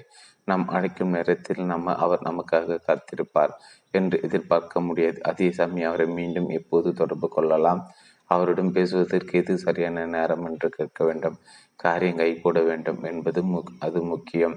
புறப்படுத்தோட ஆயிற்று வா என்று சொல்லிவிட்டார்கள். திட்டப்படி கிளம்புவோரும் எடுத்துக்கொள்ள வேண்டியது எல்லாம் நினைவாக எடுத்துக்கொள்ள வேண்டும்.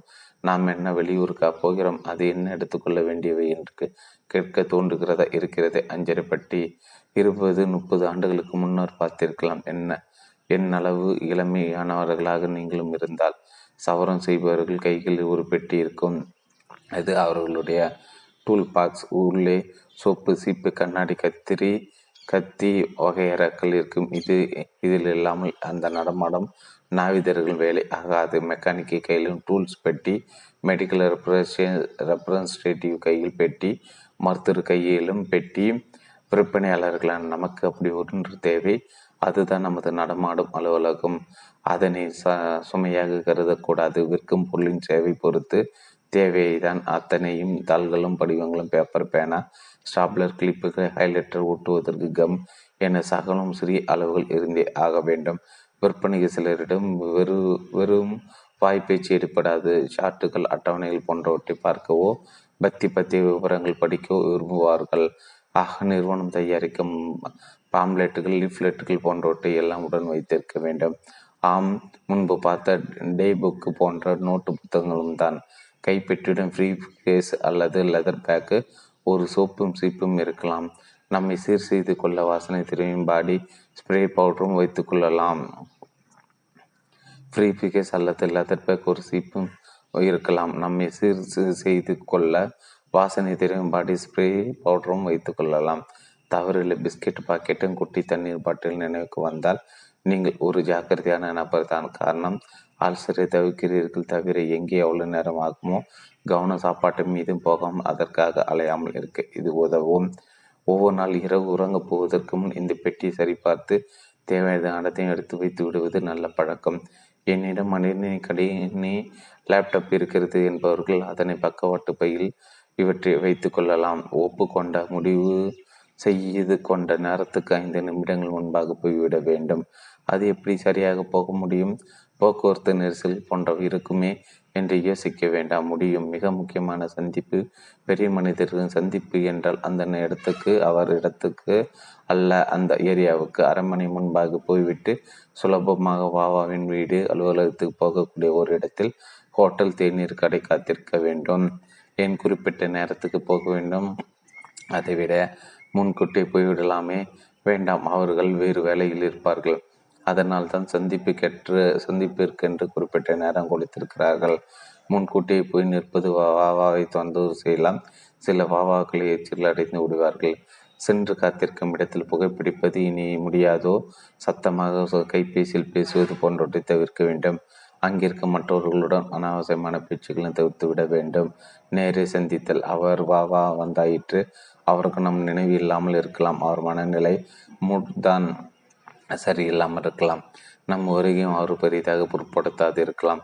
எது எப்படி இருந்தாலும் நாம் புன்னகையுடன் வணக்கம் சொல்ல வேண்டும் அல்லது கை குலுக்க முதலில் கை நீட்ட வேண்டும். உடன் சுருக்கமாக நாம் வந்த நோக்கம் பற்றி தெளிவாக சொல்ல வேண்டும். நாம் பெயர், நிறுவனம் பற்றி அவர் தெரிவிக்க வேண்டும். அடுத்து நமது விசிட்டிங்க்கு பிஸ்னஸ் இரண்டும் ஒன்று தான். அட்டையை கொடுக்க வேண்டும். அந்த சிறிய அட்டை கொடுக்க மரியாதையான முறை ஒன்று இருக்கிறது. சாதாரண எடுத்து நீட்டக்கூடாது. இரண்டு கையிலும் கட்டை விரல்களின் நகங்கள் மேல் பக்கமாக வானம் பார்க்கும்படி அட்டை பிடித்து இருக்க வேண்டும். அப்படி நீட்டும் போது அட்டையில் உள்ள நம் அல்லது நம் நிறுவனம் வாங்குவோர் படிக்கக்கூடிய விதமாக அவர் பக்கம் திருப்பி நீட்ட வேண்டும். இது மிக முக்கியம். இப்படி செய்ய அவரும் நம் நமது செயல் மீது கவனம் வர கவனம் வரப்பெற்று நல்ல வேலை தெரிந்த ஆள் ப்ரொஃபஷனலாக இருக்கிறார் என்பதும் போல மதிப்பும் கொள்ளலாம்.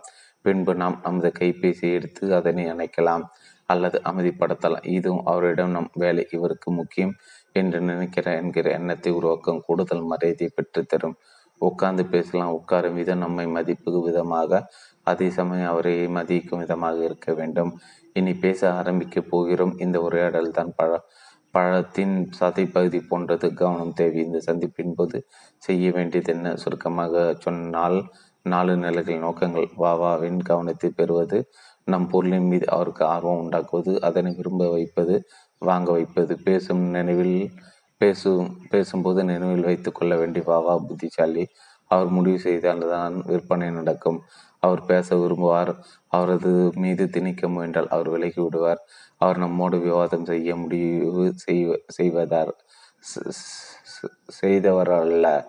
அனைவருக்கும் அவருக்கு சரி என்று தோன்றிவிட்டால் கட்டாயம் வாங்குவார். ஒவ்வொரு வாவாவும் வெவ்வேறான குணாதிசயங்கள் கொண்டவர்களாக இருக்கலாம். அவர்களின் சூழ்நிலைகள், வசதிகள், வேறுபாடுகள் இருக்கும். எல்லா மனிதர்களைப் போல அவரும் மரியாதையை முக்கிய முக்கியத்துவத்தையும் விரும்புவார். மறந்தும் அவர் இளமை இலக்காரமாகவோ கேலியாகவோ பேசிவிடக்கூடாது. அவர் சொல்வதில் உள்ள நியாயங்களை காது மட்டுமல்ல மனமும் லயித்து கேட்க வேண்டும். அவர் பேச்சில் உள்ள சரியானவற்றை வெளிப்படையாக ஆமோதித்து அங்கீகரிக்க வேண்டும். நம் வேலை முடிய வேண்டும் என்கிற அவசரம் காட்டலாகாது. அவர் நேரத்தை நாம் மதிக்க வேண்டும். அவருடைய அந்தரங்களில் ஆர்வம் காட்டக்கூடாது. விவரம் தயாரிக்க வேண்டும். தனி நபர்களுக்கோ அல்லது நிறுவனங்களுக்கோ நாம் ஒரு பொருள் அல்லது சேவையை விற்கிறோம். அதற்காக தான் நம்மை வர சொல்லி இருக்கிறார்கள். அந்த சேவை காப்பீடு அல்லது பயிற்சி வகுப்பு அல்லது வேறு ஏதோ பற்றி விவரங்களையும் அதன் கட்டணங்கள் மற்றும் பிற நிபந்தனைகளை சேவை வரி முன்பணம் போன்றவை எழுதி எடுத்து போயிருக்கிறோம். சுருக்கமாக சப் சப்மிட்டிங் ஏ ப்ரப்போசல் என்றால் அது அவரிடம் வழங்குகிறோமோ அவர் பெயர், அவருடைய நிறுவனத்தின் பெயர், துறை மற்றும் கொடுக்கிற தேதி முதலியவற்றை முதல் பக்கத்தில் தெளிவாக குறிப்பிட வேண்டும். இப்படி செய்வது அவர்களுக்காக சிந்தித்து பிரத்யேகமாக தயாரிக்கப்பட்டது என்ற உணர்வை கொடுக்கும். இது நம் பக்கம் வலு சேர்க்கும். பொருளை வாங்க கட்டாயப்படுத்தும். தொடர்புகளை கண்டுபிடி. வாவாவின் சொந்த ஊர், அவர் படித்த பள்ளி, கல்லூரி, வேலை பார்த்த இடங்கள், அவருக்கு பிடித்தவை பிடிக்காதவை என்று அவருக்கும் நமக்குமான ஏதாவது ஒரு தொடர்பினை கண்டுபிடித்து அந்த நூலை பிடித்து கொண்டால் ஆரம்ப பேச்சுகள் சுலபமாக இருக்கும். தொடக்க பேச்சுகள் அளவோடு வெளியில் நல்ல வேல் சார், உங்கள் ஆஃபீஸில் நல்ல பெரிய ஆஃபீஸராக இருக்கே சார், இவை எல்லாம் என்ன? பேச்சு ஆரம்பிப்பதற்கு பேசப்படுபவை. இன்றைக்கி வெளியில் கொஞ்சம் அதிகம் சா அதிகம் கொஞ்சம் அதிகம் சார். மழை வருமா? போக்குவரத்து நெரிசல் எப்படி? உடைகள் இவை எல்லாம் என்ன? பேச்சு ஆரம்பிப்பதற்கு பேசப்படவே இன்றைக்கி வெயில் கொஞ்சம் அதிகம் சார். மழை வருமா? போக்குவரத்து நெரிசல் எப்படி? உடைகள் நன்றாக இருக்கின்றன. முன்தினம் நடந்த கிரிக்கெட் போட்டிகள் முடிவுகள் போன்றவை எல்லாம் உரையாடலை தொடங்க உதவும் பொது விஷயங்கள். உப்பு மாதிரி ஊறுகாய் மாதிரி வெற்றி பற்றி கொஞ்சம் பேசலாம். முன்பின் தெரியாதவருடன் உரையாடலை தொடங்க இவை உதவும். அதற்காக அதிக நேரம் இதில் மூழ்கிவிடக்கூடாது என்பது எதற்காக கிளம்பி போயிருக்குமோ அந்த வேலையை பார்க்க வேண்டும் அல்லவா?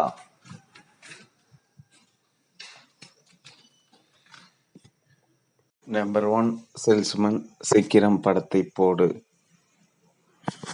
கையில் லேப்டாப்பு கொண்டு போயிருக்கலாம். அதில் இருக்கும் ஒரு பிரசன்டேஷை காட்டி பேசுவது நமது பலமாக இருக்கலாம். அல்லது நாம் விற்கும் எந்திரத்தின் செய்முறையை நடத்தி காட்டுவது நம் திட்டமாக இருக்கலாம். அல்லது பெட்டியிலிருந்து நமது விற்பனை பொருள் தொடர்பான பேப்பர்கள் எடுப்பதாக இருக்கலாம். அது எதுவாக இருக்கட்டும், பாவா வந்துவிட்டார், நாம் சொல்வதை கேட்க தயாராகிவிட்டார் என்றால் நாம் உடனடியாக தொடங்கி விட வேண்டும். அவரை காக்க வைக்கக்கூடாது. புது கூட்டத்துக்கு போகிறோம் அல்லது திரையரங்கில் அமர்ந்திருக்கிறோம், உடனடியாக நிகழ்ச்சி தொடங்காமல் அதிக நேரம் காத்திருக்க வைத்தால் நாம் எப்படி உணர்வோம்? அதேதான்.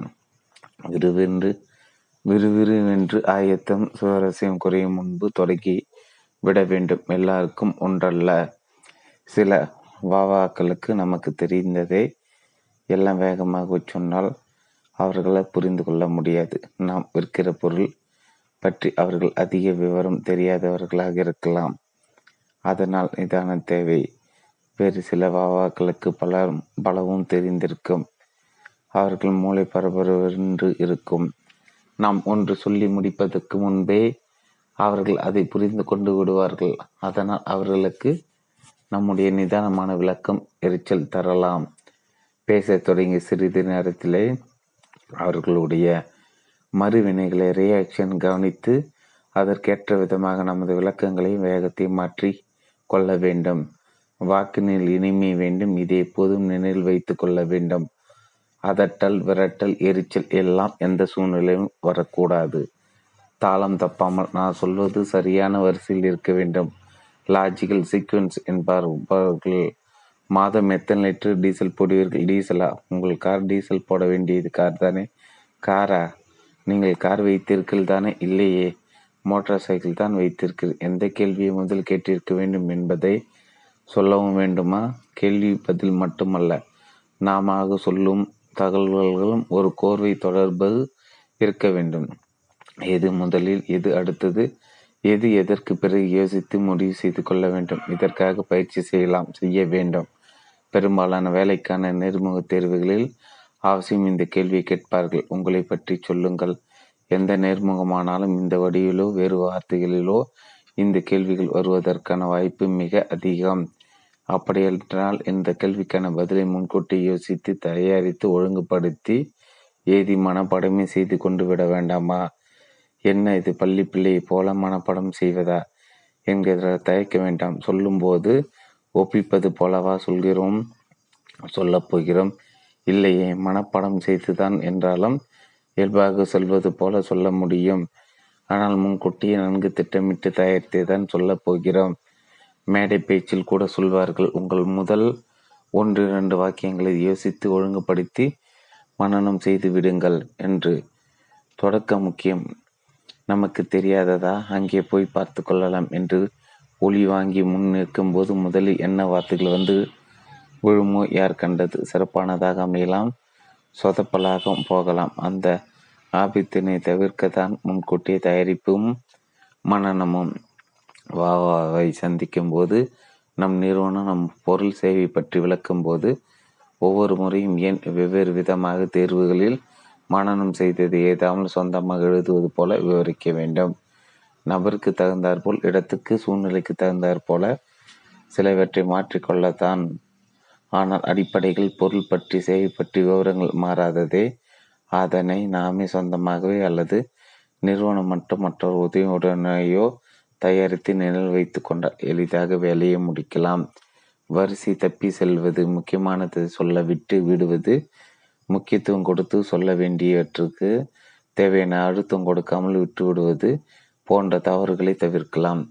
அடுத்தவன் நமது நண்பர் ஒருவர் நம்மை வீட்டுக்கு அவர் வீட்டுக்கு சாப்பிட அழைக்கிறார். நீங்கள் அவசியம் எங்கள் வீட்டுக்கு சாப்பிட வரணும். உங்களுக்காக எங்கள் அம்மா பால் பாயாசம், குழா குழாப்புட்டு மற்றும் கைக்குத்தல் அரிசியில் செய்த பொங்கல் செய்திருக்காங்க. அவர் சொன்னது எப்படி இருக்கிறது? மிகவும் விவரமாக இருக்கிறது அல்லவா? அவர்கள் வீட்டில் விருந்துக்கு செய்திருக்கும் பட்சணங்களின் சிறப்பை தெளிவாக தெரிவித்து விட்டார். அவர் போ புட்டு பொங்கல் பாயாசம் என்று சொல்லியிருந்தாலும் அது சரிதான். தகவலில் பழுதில்லை, ஆனால் அதில் இருக்கும் தெளிவு குறைவு.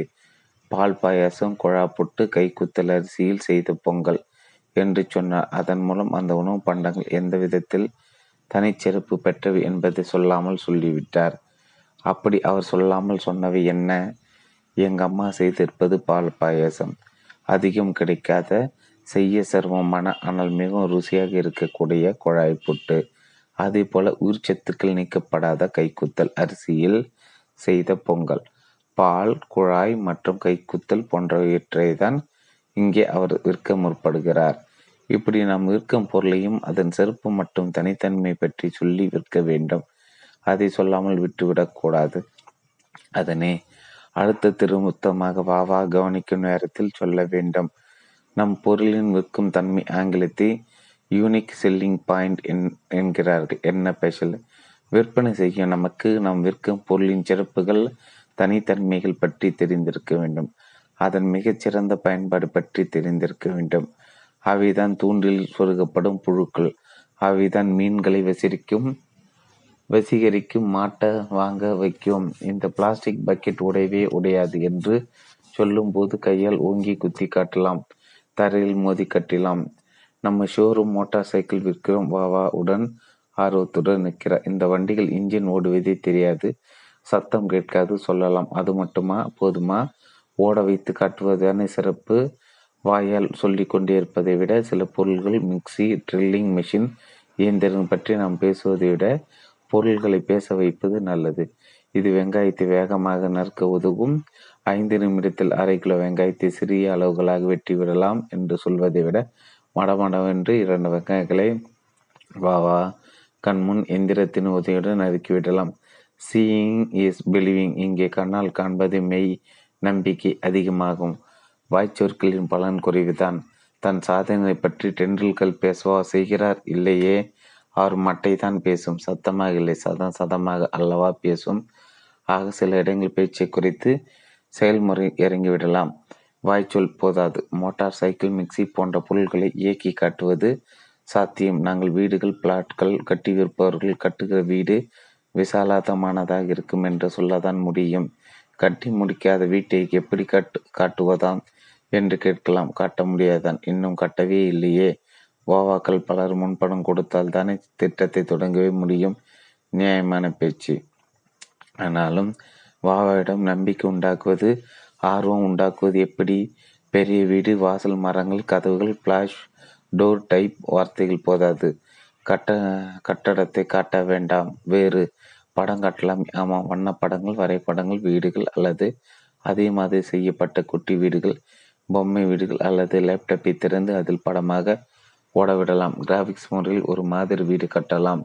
வாவாக்கு காது மட்டுமல்ல, கண், மனம் என்று இன்னும் பலமும் உண்டு. அவற்றிடமும் நாம் வாங்குங்கள் என்று விண்ணப்பிக்க வேண்டும். அவர் பக்கம் இருந்து பார் சார், இந்த வண்டிக்கு மணிக்கு நூற்றி இருபது கிலோமீட்டர் வரை போகும். சரி, லிட்டருக்கு அறுபது கிலோமீட்டர் வரை மேலேஜ் தேரும். சரி, என்ன பில் போட்டு விடலாமா? யோசிச்சு சொல்கிறேன். விற்பனையாளர் சொன்னது தவறா? இல்லை, சரிதான். பிறகு ஏன் விற்பனை நடக்கவில்லை? விற்பனையாளர் வண்டியின் பக்கம் இருந்து பேசுகிறார், வண்டி பற்றியே பேசுகிறார்.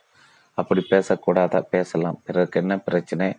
விற்பனையாளர் பேசிய பேச்சு வாவாவின் மனதை தாக்கவில்லை, வேறு எப்படி தாக்கம் உண்டாகுமாறு பேசுவதாம். அந்த தகவல்களை வாங்குவோரின் பக்கம் இருந்து பார்த்து பார்த்தும் பேசலாம். எப்படி சார்? சென்னை வேளச்சேரியிலிருந்து டி நகரில் உள்ள உங்கள் அலுவலகத்துக்கு இந்த வண்டியில் நீங்கள் பதினைந்தே நிமிஷத்தில் போயிடலாம். அப்படியா? ஆமாம், தவிர ஒரு முறை அலுவலகம் போக உங்கள் பெட்ரோல் செலவு பத்து ரூபாய் தான் ஆகும். ஷேர் ஆட்டோவில் கொடுக்க கூடியதை விட குறைவு. அட, நூற்றி இருபது கிலோமீட்டர் வேகம் என்பதையும் லிட்டருக்கு அறுபது கிலோமீட்டர் தூரம் போகும் என்பதையும் அப்படியே சொல்லாமல் அதை வாடிக்கையாளரின் தேவைக்கு பயன் தரும் தகவல்களாக எடுத்து சொல்ல வாவா நெருங்கி வருவாரா மாட்டாரா? உணர்வுகளை தொடு, என்ன பொருள், என்ன தொழில்நுட்பம் போன்ற தகவல்களை சொல்லும் முன் முதலில் என்ன பயன் என்பதை சொல்ல வேண்டும். அப்போதுதான் வாவா கண்கள் விரியும், மனக்கதவு திறக்கும். பிறகுதான் வாய் திறந்து என்ன விலை என்பார். எவ்வளவு எவ்வளவு என்று கேட்டுவிட்டு அவ்வளவு தொகைக்கு என்ன செய்வது என்று தவிக்கிறார், யோசிக்கிறார் என்று தெரிந்து போனால் கடனுக்கு ஏற்பாடு இருக்கு சார். முதலில் ஆறு ஆறாயிரம் மட்டும் கொடுத்துவிட்டு பிறகு மாதம் ரூபாய் ஆயிரத்தி இரநூறு கட்டினால் போதும் என்று சொல்லிவிட்டு அவர் கண்களை பார்த்தால் தெரிந்துவிடும் அவருடைய சம்மதம். படத்தால் அடி. பரஸ்பர நிதிகளை விற்பவர்கள் எப்படி விற்பார்கள் என்று தெரிந்திருக்கலாம். அவர்களிடம் கிராஃப், படம், வரைபடம் இருக்கும். சார்ட் கடந்த முப்பது வருடங்களில் நூறு மடங்கு வளர்ச்சி என்பது போல தலைப்பு இருக்கும். தங்கத்தில் முதலீடு செய்த பணத்தின் மதிப்பு, வங்கிகள் போட்ட பணத்தின் மதிப்பு, அரசு பத்திரிகையில் செய்த முதலீட்டின் மதிப்பு, வளர்ச்சி போன்றவற்றுடன் பங்கு சந்தை குறியீட்டு எண், வளர்ச்சி மற்றும் எங்கள் பரஸ்பர நிதியில் செய்த முதலீட்டின் வளர்ச்சி என்கிற கோடும் இருக்கும். ஒவ்வொரு முதலீட்டின் வளர்ச்சியும் ஒவ்வொரு நிறத்திலான கோடுகளாக இருக்கும். பார்த்தவுடன் மனதில் பதியும், வேறுபாடு புரியும், பேரம் புரியும். ஆயிரம் சொற்களை விட கூடுதலான புரிதலை ஒரு படம் கொடுக்கும் என்பார்கள். பணத்தால் அடி என்பதல்ல, இது படத்தால் அடிப்பது. ஆங்கிலத்தில் டேபிள்ஸ் என்பார்கள். அட்டவணைகள் முதல் ஆண்டு, இரண்டாம் ஆண்டு என்பது போல இவற்றையெல்லாம் காட்டும்போது புரிகிறதா இல்லையோ ஒரு நம்பகத்தன்மை உண்டாகும். நான் சொல்கிறேன் என்று சொல்வதை விட நான் காட்டுகிறேன் என்று புள்ளி விவரங்கள் கொண்டு அசத்தலாம். சாத்தியங்களை சொல். இந்த பிராண்டுக்கு மோட்சா வெள்ளை கலர் இந்த பேண்டுக்கு மேட்சாக வெள்ளை கலர் சட்டை போட்டுக்கிட்டு வெளியில் போனால் நல்லா மதிப்பு இருக்கும் சார். அங்கே கிழக்கால பாருங்கள் சார், அந்த தென்னை மரத்து கிட்ட தான் ஹாஸ்பிட்டல் வருது. அதுவும் அந்த பம்பு செட்டு கிட்ட புனித மேரி கல்லூரிக்கு இடம் பார்த்துருக்காங்க. அடுத்த மாதம் வேலை ஆரம்பிக்கிறாங்க. எலெக்ஷன் முடித்தா அடுத்த ஆட்சி யா யாரதாக இருந்தாலும் இங்கே ரயில்வே ஸ்டேஷன் வர்றது உறுதி. இன்னும் ஒரு வருஷத்தில் இங்கே அஞ்சு லட்சம் கொடுத்தாலும் இடம் கிடைக்காது சார். இன்றே கடைசி சில திரையரங்குகள் நன்கு ஓடி படகோட்டி, உலகம் சுற்றும் அழைப்பன், சிவந்த மண் போன்ற படைத்திரைப்படங்களை போடுவார்கள். ஒரு வாரம் மட்டும் என்று அந்த பாஸ்டு அந்த போஸ்டர் மேலே ஓட்டுவதற்கென்றே மற்றொரு குட்டி போஸ்டர் உண்டு.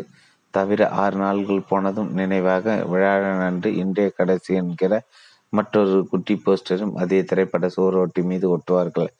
போனா வராது, பொழுதுபட்டா நிற்காது என்று கூவி விற்கிற வாழைப்பழ வண்டிக்காரர்கள் டெக்னிக் இதுதான். மணி பதினொன்று. இந்நேரம் எல்லோரும் கடையை மூடிட்டு போயிருப்பாங்க. நானும் மூட போகிறேன். வேணா வேணுமோ வேணாமா சீக்கிரம் சொல்லுங்க என்ற அல்லது இன்றைக்கு மார்ச் முப்பத்தொன்று ஏற்கனவே பட்ஜெட்டில் அறிவிப்பு செய்தாயிற்று. நாளையிலிருந்து கூடுதல் விலைதான், நாங்கள் ஒன்று பண்ண முடியாது என்று சொன்னால் வா வா என்ன செய்ய முடியும்? அது சமயம் பொருள் சேவையின் அனுகூலங்களை எடுத்து சொல்ல தேவையில்லை. நாம் சொல்கிற கடைசி வாய்ப்பு என்பது பிரம்மா சாஸ் சாஸ்திரம் போல பிரமாதமாக வேலை செய்யும் தரம்.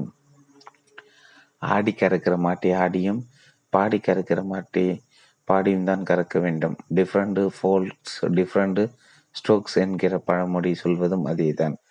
எல்லோருக்கும் ஒரே விஷயத்தின் மீது கண் இருக்காது. ஆளாளுக்கு ஒவ்வொரு முக்கியமாக படும் தரத்துக்கு அதிக முக்கியத்துவம் கொடுக்கும் வா வாவாவிடம் சார் இது குவாலிட்டியான பொருள், ஐஎஸ்ஐ நைன் தௌசண்ட் தர சான்றிதழ் பெற்ற பொருள், நிறுவனம் இரண்டு முறை சிறந்த ஏற்றுமதியாளர் மதியாளர் விருது வாங்கியிருக்கு என்றாலும் போதும் அவர் கண்களும் மனமும் அதே தரம் சுற்றி வரும்போது நாம் ஏன் சுற்றி வளைத்து வேறு எதையோ பேச வேண்டும்? தரத்தில் ஒரு போடு போட வேண்டியதான். அவரிடம் அது கட்டாயம் செல்லுபடியாகும். அவர் ஆசையோடு கலந்து விடு வாவையன் சொந்த தேவைகளுடன் பிணைத்து பேசலாம். இப்போ இருபதாயிரம் போட்டிங்கன்னா இன்னும் ஏழு வருடத்தில் நாற்பதாயிரம் ஆகிவிடும் என்று சொல்லுவதை விட அவர் வீட்டில் அவருடைய பத்து வயது மகனை முன்பு வார பார்த்திருந்தால் உங்கள் பையன் கல்லூரி சேரும்போது கட்டணம் கட்ட ரூபாய் நாற்பதாயிரம் இதிலிருந்து கிடைக்கும், அல்லது அவருக்கு மகள் இருந்தால் பின்னாடி வர பணத்தில் உங்கள் மகளுக்கு இரண்டு ஜோடி தங்க வலையில் வாங்கி போடலாம் என்று சொல்லலாம். இப்படி அவருடைய தேவைகள், ஆசைகள், கனவுகளுடன் பொருள்கள் சேவையின் பலனை இணைத்து சொல்ல அவர் மறுக்க வேண்டிய பொருள் அல்ல, அவருடைய ஆசைகளில் ஆசைகளை என்பது போலாகிவிடும். மறுப்பாரா முடியுமா? முடிச்சு போடு. புத்தக கடை ஒன்றில் நடந்ததை நான் நேரில் பார்த்தேன். அந்த புத்தக கடைகள் ஒரு இளம் தம்பதியினர் பல புத்தகங்களையும் பார்த்தபடி வந்தனர். அட்டைப்படம் பார்த்துவிட்டு அந்த பெண் திருமண கையேடு என்கிற புத்தகத்தை எடுத்தார், புரட்டினார், வைத்துவிட்டு அருகில் நின்றிருந்த கடைக்கிற சேல்ஸ்மேன் கேட்ட, ஏன் மேடம் அந்த புத்தகம் வாங்கி கொள்ளலாமே? எங்களுக்கு எதற்கு? எங்கள் தான் திருமணமாகிவிட்டதை திருமணத்துக்கு பிறகு என்கிற பகுதிகளும் அதில் உண்டு. தவிர அடுத்த அந்த விற்பனையார் சொன்னதான் அவர்களுக்கு மட்டுமல்ல, நமக்கான செய்தி கல்யாணமாகி போகிற செய்து கொள்கிற எத்தனையோ நபர்களுக்கு இதை நீங்கள் பரிசாக கொடுக்கலாமே. இதை கேட்டதும் மீண்டும் அந்த புத்தகத்தை எடு எடுத்தார் அவர் புரட்டினார். கணவனிடம் ஏதோ சொன்ன ஒன்றல்ல ஐந்து புத்தகங்கள் வாங்கினார். அந்த விற்பனையால் அந்த வார்த்தைகளை சொல்லியிருக்காவிட்டால் ஒன்றை கூட எடுத்திருக்க மாட்டார்கள். அவர் செய்தது அந்த பொருளுக்கும் அவர்களின் தேவைக்கும் ஒரு முடிச்சு போட்டதான். மேலோட்டமாக பார்த்தால் வாடிக்கையாளர் தனக்கு எதுவுமே தேவையில்லை என்று வாதிட முடியும். அது தேவைகள் தேவைதான் என்கிற வாதத்தை சமர்த்தாக எடுத்து வைக்கிற விற்பனையாளர்கள் வெற்றி பெறுகிறார்கள். எனக்கு கிரெடிட் கார்டே வேண்டாம், நல்ல பாலிசி சார், நீங்கள் பயன்படுத்தவே வேண்டாம், வாங்கி வைத்து கொண்டால் என்ன தவறு? ஒரு ஆபத்து அவசரம் என்றால் வேறு எவரிடமும் கை நீட்டுவதை விட இது மேல் அல்லவா? ஆத் ஆத்திரம் அவசரம் எவரிடம் ஏன் கை நீட்ட வேண்டும்? அது போன்ற சமையல் மட்டும்தான் இது. மற்றபடி இதை பயன்படுத்த வேண்டாம். உங்கள் கொள்கை நல்ல கொள்கை தான். இதுதான் தொடர்புபடுத்துவது. வெறுமனே விலையை சொல்லி அல்லது தரம் தரம் என்று கத்தி பலன் இல்லை. கனமான பூட்டின் சாவி துவாரத்துக்குள் சரியாக பொருந்தி சின்ன திருகளை கிளிக் என பூட்டை திறக்கும் சாவி போல இருக்க வேண்டும். நமது வார்த்தைகள் பூட்டின் லிவர்கள் தான். அவருடைய தேவைகள் சரியான வெட்டுதல்களுடன் இருக்கும் சாவி போன்றது. பொருந்தி போகும் நம் பதில் மனதில் இடம்பிடி. சென்னை வடபழனியில் உள்ள பிக் பசார் கடைக்கு போயிருந்தேன். கால் கால்கெட் நிறுவனத்தின் ஸ்டால் ஒன்றினை பார்த்தேன். அதில் பொருள்கள் ஒன்றும் விற்பனையில். ஆனால் அந்நிறுவனத்தின் பெயர் பொறித்த டிஷர்ட்கள் அணிந்திருந்த இரண்டு மூன்று இளம் பெண்கள் போர் ஒருவரில் ஏதேனும் குழந்தைகள் இருந்தால் கவனித்து அவர்களை மட்டும் தனி அடைத்து போவதை பார்த்தேன். அவர்கள் ஸ்டாலின் மத்தியில் ஆளுயர வண்ண கட்டவுட்டுகள் வைத்திருந்தார்கள். கவனிக்கும் ஆளுயரம் அளவுதான், சாலைகளில் அரசியல் தலைவர்களுக்கு வைப்பது போல் அல்ல. சச்சின் டெண்டுல்கர், ஷாருக்கான், ஜாக்கி ஜான் போன்ற பிரபலின் போட்டோ கட்டவுட்டுகள் அவர்களுடைய பிராண்ட் அம்பாசிடர்களாக இருக்க வேண்டும். அழைத்து சென்ற பிள்ளைகளை அந்த கட்டவுட்டுகளின் அருகில் நிற்க விட்டு அற்புதமான கேமராக்கள், ஒளிப்படங்கள், ஸ்டில் போட்டோ எடுத்தார்கள். இனி நீங்கள் போகலாம். ஷாப்பிங் முடித்து விட்டு திரும்பும்போது நினைவாக இங்கே வாருங்கள், உங்கள் ஒளிப்படத்தை தருகிறோம் என்றார்கள். திரும்பி வந்தவர்கள் தந்த படங்களை பார்த்து நிஜ டெண்டுல்கருடன் அந்த குழந்தைகள் நிற்பது போல இருந்தது. படம் குழந்தைகளுக்கும் டெண்டுல்கருக்கும் நடியில் பெரிய கோல்கேட் பர்பாசை டியூபின் படமும் பெயரும். அந்த ஒளிப்படத்தினை ஒரு அழகான பிரேமில் வைத்து மரியாதையுடன் கொடுத்தார்கள். போதும், இனி அந்த குழந்தைகள் மறக்க முடியாத படங்களுக்குள் ஒன்றாக அது ஆகிவிடும். பள்ளிக்கு எடுத்து சென்று பல சென்று பலரிடம் காட்டும். பின் வீட்டில் தன் அறையில் அலமறையில் அதை வைத்து கொள்ளும். அதை பற்றி தெரிந்தவர்கள் வருகிறவர்களிடமெல்லாம் பெருமையாக பேசும். இதனால் பலருடைய காதுகளிலும் மனங்களிலும் கோல்கெட் பெயர் தொடர்ந்து விழுந்து கொண்டே இருக்கும். புரியாத வார்த்தைகளுக்கு தடா. எல்ஓபி என்றால் என்ன என்று தெரியுமா? Loss of pay. அலுவலகம் தங்களுக்கு வழங்கப்பட்டதை விட அதிகமாக விடுப்பு எடுப்பவர்களுக்கு அந்த நாளுக்கான ஊதியம் வழங்கப்பட மாட்டாது. சில குறிப்பிட்ட நாள்களுக்கு ஊதியத்துடன் கூடிய விடுப்பு உண்டு. அதற்கு மேலே விடுப்பு என்றால் ஊதியமில்லை. விடுப்பு தான், அதன் பேர் தான் எல்ஓபி. இது எத்தனை பேருக்கு தெரியும்? தெரிய வேண்டியதில்லை தான். ஆனால் எவரேனும் தங்கள் குடும்பத்தில் அல்லது பழகும் பிற இடங்களில் LOP LOP loss of pay என்று பேசினால் அவர்களுக்கு தெரியுமா? அவர்களுக்கு அது புரியாவிட்டால் அது யார் தவறு? சொல்பவர் தவறுதான். காரணம், அப்படிப்பட்ட சில வார்த்தைகள் பொதுவான வார்த்தைகள் அல்ல. குறிப்பிட்ட இடங்களில் மட்டுமே புரியக்கூடிய வார்த்தைகள். உதாரணத்துக்கு மைலேஜ் என்கிற சொல் ஒரு லிட்டரு பெட்ரோலுக்கு எத்தனை தூரம் வண்டி ஓடும் என்பதை தான் சுருக்கமாக மைலேஜ் என்பார்கள். மைலேஜ் என்பது ஒரு ஜார்கன் எல்ஓபியை போல் ஒரு தொழில்முறை சொல். ப்ளூடூத் என்பது செல்பேசியில் உள்ள ஒரு அம்சம். மடிநீக்கணிகளுக்கு ஒய்ஃபை என்பதெல்லாம் ஜார்கன்கள். பேசி பழகிறவர்களுக்கு சாதாரணம்தான். அந்த வார்த்தைகள் புதிதாக கேட்பவர்களுக்கு விற்பனை தொடர்பாக நாம் பேசும்போது இப்படி சில வார்த்தைகள் வாவாக்களுக்கு புரியாமல் போய்விட்டால் பின்பு நாம் பேசுவது எதுவுமே கவனிக்க மாட்டார்கள். நம்முடைய நாம் விற்கும் ஒரு பொருள், சேவையும் பயனை இது போன்ற புரியாத சொற்களை கொண்டு விளக்கக்கூடாது, கவனப்படுத்தி கொள்ள வேண்டும். இதோ ஆதாரம். சில லாவா வாவாக்களுக்கு எல்லாவற்றுக்கும் ஆதாரம் தேவை. ரெண்டாயிரத்தி எட்டாம் ஆண்டு பங்கு சந்தைகளை காலை படுத்துவிட்ட நேரம். அதனால் அதன் தொடர்புடைய யூ யூலிப் காப்பீட்டு திட்டங்களும் அடிவாங்கின. அப்போது எல்ஐசி நிறுவனம் துரிதமாக ஒரு வேலை செய்தது. ஜீவனாஸ்தா என்று பங்கு சந்தை தொடர்பில்லாத ஒரு திட்டத்தை அறிமுகப்படுத்தியது. முன்பு பார்த்து ஒரு வாரம் மட்டும் டெ டெக்னிக் தான். இருபதாம் இருபத்தி ரெண்டாம் தேதியுடன் கடைசி என்றார்கள். மக்கள் விரும்பிய ஆண்டுக்கு இத்தனை சதவீதம் என்கிற உறுதியான கேரண்டி அடிஷன் உண்டு என்றார்கள். அது சமயம் என் நண்பர் ஒருவரிடம் அதனை விற்பதற்காக ஒரு முகவர் வந்தார். விவரங்கள் சொன்னார். நண்பர் கேட்டுக்கொண்டிருந்தாரை தவிர பெரிதாக ஆசையவில்லை. முகவர் பின்பு ஒரு வேலை செய்தார். அவர் பெட்டியிலிருந்து இரண்டு நாட்களுக்கு முன்பு வெளிவந்திருந்த டைம்ஸ் ஆஃப் இந்தியா ஆங்கில தினசரி எடுத்து மேசை மீது போட்டார். கவனிக்கும் கையில் கொடுக்கவில்லை, மேசை மீது போட்டார். அதில் ஜீவனாஸ்தா பற்றி பெரிதாக தலைப்பிட்டு அந்த காப்பீட்டு திட்டத்தை அதிக பேர் வாங்குவதாக செய்தி வந்திருந்தது.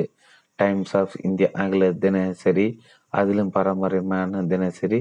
அதன் பிறகு நண்பர்கள் நடவடிக்கையில் மாற்றம் தெரிந்தது. ஒரு கேள்விதான் கேட்டார். அந்த கேள்வி எங்கே கையெழுத்து போடணும்? ஆதாரம் செய்த வேலை சிலரிடம் அதுதான் வேலை செய்யும். மூத்தோர் சொல்கள் என்பார்களே, அப்படி வாவாக்களின் மனத்துக்குள் சுலபமாக போகக்கூடியவை. ஏற்கனவே வாங்கி பயன்படுத்தியவர்களின் சொற்கள் தான். அதில் சொல்பவர்களின் புகைப்படம் அல்லது தொலைக்காட்சி உள்ளவர்களில் காட்டப்படும் அந்த நபர்களின் பேச்சும் இருந்துவிட்டால் நம்பிக்கை அதிகமாகிவிடும். எனக்கு தெரிந்த திரைப்பட இயக்குனர் ஒருவர் அவர் இயக்கிய படங்களை பார்த்துவிட்டு பாராட்டியதும் ஒவ்வொரு முறையும் தவறாமல் சொல்வது, நன்றி, நீங்கள் இப்போ சொன்னதை அப்படியே எழுதி அனுப்புங்களேன், ஃபைலில் வச்சுக்க உதவியாக இருக்கும். பாராட்டுகளை பதிவு செய்து கொள்வது இது விற்பனையாளர்களுக்கு முக்கியம். நாம் ஒரு மணி நேரம் பேசி உண்டாகக்கூடிய ஒரு கூடிய தாக்கத்தை வாடிக்கையாளரின் ஒரு பாராட்டு கடிதம் மூன்று நிமிஷத்தில் காரியம் சாதித்து கொடுத்துவிடும். அவர்களை சிலர் திருப்தி அடையாத வாடிக்கையாளர்களாக இருப்பார்கள், அல்லது சிலருக்கு நாம் கூடுதலாக சேவை செய்திருப்போம். அவர்களை பற்றி முழு விவரங்களும் நம்மிடம் ஆயத்தமாக இருக்க வேண்டும். ஜெட் ஏர்வேஸ், கிங்ஃபிஷர் போன்ற விமான சர்வீஸுகள் பயணம் செய்வோர் பயணத்தில் அவர்களுக்கு கிடைத்த சேவைகள் பற்றி நிறுவனத்துக்கு தெரிவிக்க ஒரு ஏற்பாடு செய்திருப்பார்கள். ஒவ்வொரு பயண சர்வீஸிலும் பயணம் செய்யும் அத்தனை பயணிகளும் ஃபீட்பேக் எழுதி தர வேண்டியதில்லை, தரவு மாட்டார்கள். அதனால் அது கட்டாயம் இல்லை. கேட்பவர்கள் அந்த படிவம் கொடுக்கப்படும் கொடுப்பார்கள். அதே விமானத்தில் விமான பணிப்பெண்கள் புன்னகையுடன் ஃபீட்பேக் படிவத்தினை சிலரிடம் தருவார்கள். அந்த படிவம் பெறும் அந்த சில்வர் சிலர் யாராக இருக்கும்? பெரும்பாலும் கூடுதல் வசதியில் எனக்கு ஒரு தலையணை கிடைக்குமா, மற்றொரு வெட டவல் கிடைக்குமா பெற்றோராக இருப்பார்கள். காரணம், அவர்கள் கட்டாயம் சேவை சிறப்பாக இருந்தாக தான் எழுதுவார்கள். அதுதான் பணிப்பெண்கள் வேண்டுவதும். நாம் நிறுவனம் ஃபீட்பேக் படிவம் கொடுக்காமல் இருக்கலாம், ஆனாலும் நமக்கு தெரியுமே எந்த வாடிக்கையாளர் அதிக சேவை பெற்று மகிழ்வார் இருக்கிறார் என்று. அவர்களிடம் கேட்டு பாராட்டு கடிதங்கள் மற்றும் திருப்தி பெற்றேன் கடிதங்களை வாங்கி கொள்ள வேண்டும். நாம் சந்திக்கும் அவாக்களிடம் அந்த திருப்திக்கான வாடிக்கையாளர் விவரங்களை கொடுத்தால் நாம் எதிர்பார்த்த பலன் கிடைக்கும். பேசாமல் இருப்பது பறவைகள் மட்டுமல்ல, வாவாக்களுக்கும் பலவிதம்தான். சிலருக்கு ஊட்டி விட வேண்டும், வேறு சிலருக்கு பரிமாற வேண்டும், இன்னும் சிலருக்கு எடுத்து பரப்பி வைத்து விட்டால் போதும். வைத்துவிட்டு மௌனமாக தள்ளி நிற்க வேண்டும். அவர்கள் வேண்டியதை எடுத்துக்கொள்வார்கள். பரிமாறினால் ஊ ஊட்ட முயன்றால் மறுத்து விடுவார்கள். சாப் சாப்பாடே வேண்டாம் என்று கூட ஒதுக்கிவிடலாம். அவர்களை முன்கூட்டி எப்படிப்பட்டவர்கள் என்று கணித்துவிட்டு ஒரு அளவோடு விவரித்தலை நிறுத்தி கொள்ள வேண்டும். கூடுதலாக சொன்னால் போயிற்று, அவர்களுக்கு அது பிடிக்காது. அதனால் தற்காப்பு நிலைக்கு போய் வாங்குவதை தவிர்த்து விடுவார்கள். அப்படிப்பட்ட சிலரிடம் சான்றிதழ் சான்றிதழ்கள் காட்டுவது, அவரை வேண்டுமானால் கேட்டுப்பாருங்கள் என்று சொல்வது எல்லாம் எதிர்மறை விளக்கங்களையே தான் விளைவுகளை தான் உருவாக்கும். அதிகமாக பேசாமலே ஆனால் மிக உன்னிப்பாக கவனித்து வேலையை முடிக்கலாம். செய்யவே கூடாது, ஒரு விற்பனையாளர் செய்யவே கூடாது என்ன தெரியுமா? வாடிக்கையாளருடன் மொத் விவாதம் செய்வது. கண்டிப்பாக இதை செய்யக்கூடாது. ஆமாம், விவாதம் தவிர நமக்கும் அதற்கும் தொடர்பே இருக்கக்கூடாது. கஸ்டமர் இஸ் ஆல்வேஸ் ரைட் என்பதை தான் இங்கே அரிச்சுவடி பலாபாடம். இதனை ஒருபோதும் மறக்கவே கூடாது. அதற்காக எல்லாவற்றையும் வாடிக்கையாளர் ஒப்புக்கொள்ள வேண்டும் என்பதில்லை. மாற்று கருத்து, வேறு யோசனைகள் சொல்லலாம். சொல்லும் விதத்தில் தான் வேறுபாடு இருக்கிறது இருக்கிறது பிரச்சனை வருகிறது. ஒரு பெரியவருக்கு வாய்க்குளறுகிறது, சரியாக பேச வரவில்லை. ஆனால் அவர் முக்கியமானவர், அவர் பூ என்று சொல்ல வேண்டும். அதற்கு பதிலாக வேறு ஏதோ தவறுதலாக சொல்லிவிட்டார். அவர் சொன்னது தவறு. எதிரில் பேசுகிற அவர் அது சரியில்லை என்று அருகில் நின்று கொண்டிருந்த ஒரு பெண்மணியிடம் சொல்கிறார். அந்த பெண்மணி பெரியவருக்கு வேண்டியவர். என்ன பதில் சொன்னார் தெரியுமா? பூ என்று சொல்லலாம், புஷ்பம் என்றும் சொல்லலாம், அல்லது ஐயா பெரியவர் சொன்னாரே அப்படி சொல்லலாம். எப்படி இருக்கிறது சமாளிப்பு? அப்படி வாடிக்கையாளர் தான் சரி என்று பேச வேண்டும். இது வாடிக்கையாளருக்கு நம் மீது பிரிய பிரியத்தையும் நம்பிக்கையும் வரவழைக்கும். அவசரம் காட்டாது, எடுத்தவுடன் விலை சொல்ல வேண்டாம். விலை என்ன என்று கேட்டாலும் கவனியாது போல் நாசுக்காக தவிர்த்துட்டு வேறு தகவல்களை சொல்லலாம். சிலருடைய மனக்கதவுகள் விலையை சொன்னதும் படார் என்று சாத்தி கொண்டு விடும். அதன் பிறகு வரும் எந்த தகவலும் உள்வாங்காது. மற்ற பல வலுவான அம்சங்களை பற்றி தெரிந்து கொண்ட பிறகு விலை சரிதான் என்று தோன்றலாம். அதனை கொடு கெடுத்து கொள்வானேன். முதலில் பேசும் வாவாவின் எதிர்பார்ப்பு என்ன என்று தெரிந்து கொள்வதால் நமது நோக்கமாக இருக்க வேண்டும். நாம் வாத்தியார் அல்ல, அவர்கள் மாணவர்களும் இல்லை. நமக்கு நாம் பொருள் பற்றி நன்றாக தெரியும் தெரிந்திருக்கத்தான் வேண்டும். பெரும்பாலும் வாங்க வருபவருக்கு தெரியாது. அவருக்கு நாம் தான் விளக்க வேண்டும். அவர் அடுக்கடுக்காக கேட்கும் கேள்விகளுக்கு எரிச்சலாகி இப்படியெல்லாம் கேட்கிறீர்களோ, தெரியாததை சொல்கிற, ஒழுங்காக புரிந்து கொள்ளுங்கள் என்கிற தோனி செல்சுமேனிடம் வரக்கூடாது. வாவாவின் ஈகோ அவடிப்பட்டு விடலாம். நாம் ஆசிரியரும் அல்ல, அவர் மாணவரும் அல்ல. தெரிவிப்பது கவனமாக தெரிவிக்க வேண்டும். இவ்வளோ பேசுகிறீங்களே, அது தெரியாமல் உங்களுக்கு என்றெல்லாம் பேசிவிட்டு விற்பனை எதிர்பார்ப்பது புத்திசாலித்தனமாகாது. பேனா சாதாரண பொருள், பயன்படுத்தாதவர்கள் குறைவு. ஆனால் பயன்படுத்துவோர் எல்லாம் ஒன்றுதானா? பள்ளி பிள்ளைகளின் பேனா தேவை பெரிய தேவை, கல்லூரி மாணவர்கள் தேவையும் கிட்டத்தட்ட அதே போன்ற தான். அலுவலகம் உள்ள எழுத்தாளர்கள், பக்கம் பக்கமாக எழுதி தள்ளும் எழுத்தாளர்கள், கோடிக்கணக்கான ரூபாய் காசோலைகளில் கையெத்திடும் பெரிய முதலாளிகள், திரை நட்சத்திரங்கள். மோண்ட் பிளாங்க் என்கிற பேனா விலை ரூபாய் முப்பது ஆயிரம். நிப் மற்றும் தங்கத்தில் பயன்படுத்தும் பேனாக்கள் எல்லாம் ஒன்றாக இருக்க முடியுமா? அவர்கள் தேவை வேறு. இந்த வேறுபாட்டை புரிந்து கொள்ள வேண்டும். அப்போதுதான் வாடிக்கையாளர் நாம் அவர்கள் அலைவரிசையோடு பேசுகிறோம் என்று எண்ணுவார்கள். வேறுபாடு காட்டு. நாம் மட்டுமா சந்தையில் இருக்கிறோம்? எவ்வளோ விற்பனையாளர்கள் இருக்கிறார்கள். எல்லோரும் முயற்சிக்கிறார்கள், நாமும் முயற்சிக்கிறோம். நாம் எப்படி விற்பனை முடிப்பது? வேறுபாடான முடிவு வேண்டுமென்றால் வேறுபாடான செயல்பாடு வேண்டுமல்லவா? வாவாவிற்கு நிறைய உறுதிகள் கொடுக்க வேண்டும். இதனால் அவர் நம் அணுகுமுறையில் கவரப்படுவார். அந்த நம்பிக்கையின் பேரில் பொருளை வாங்குவார்.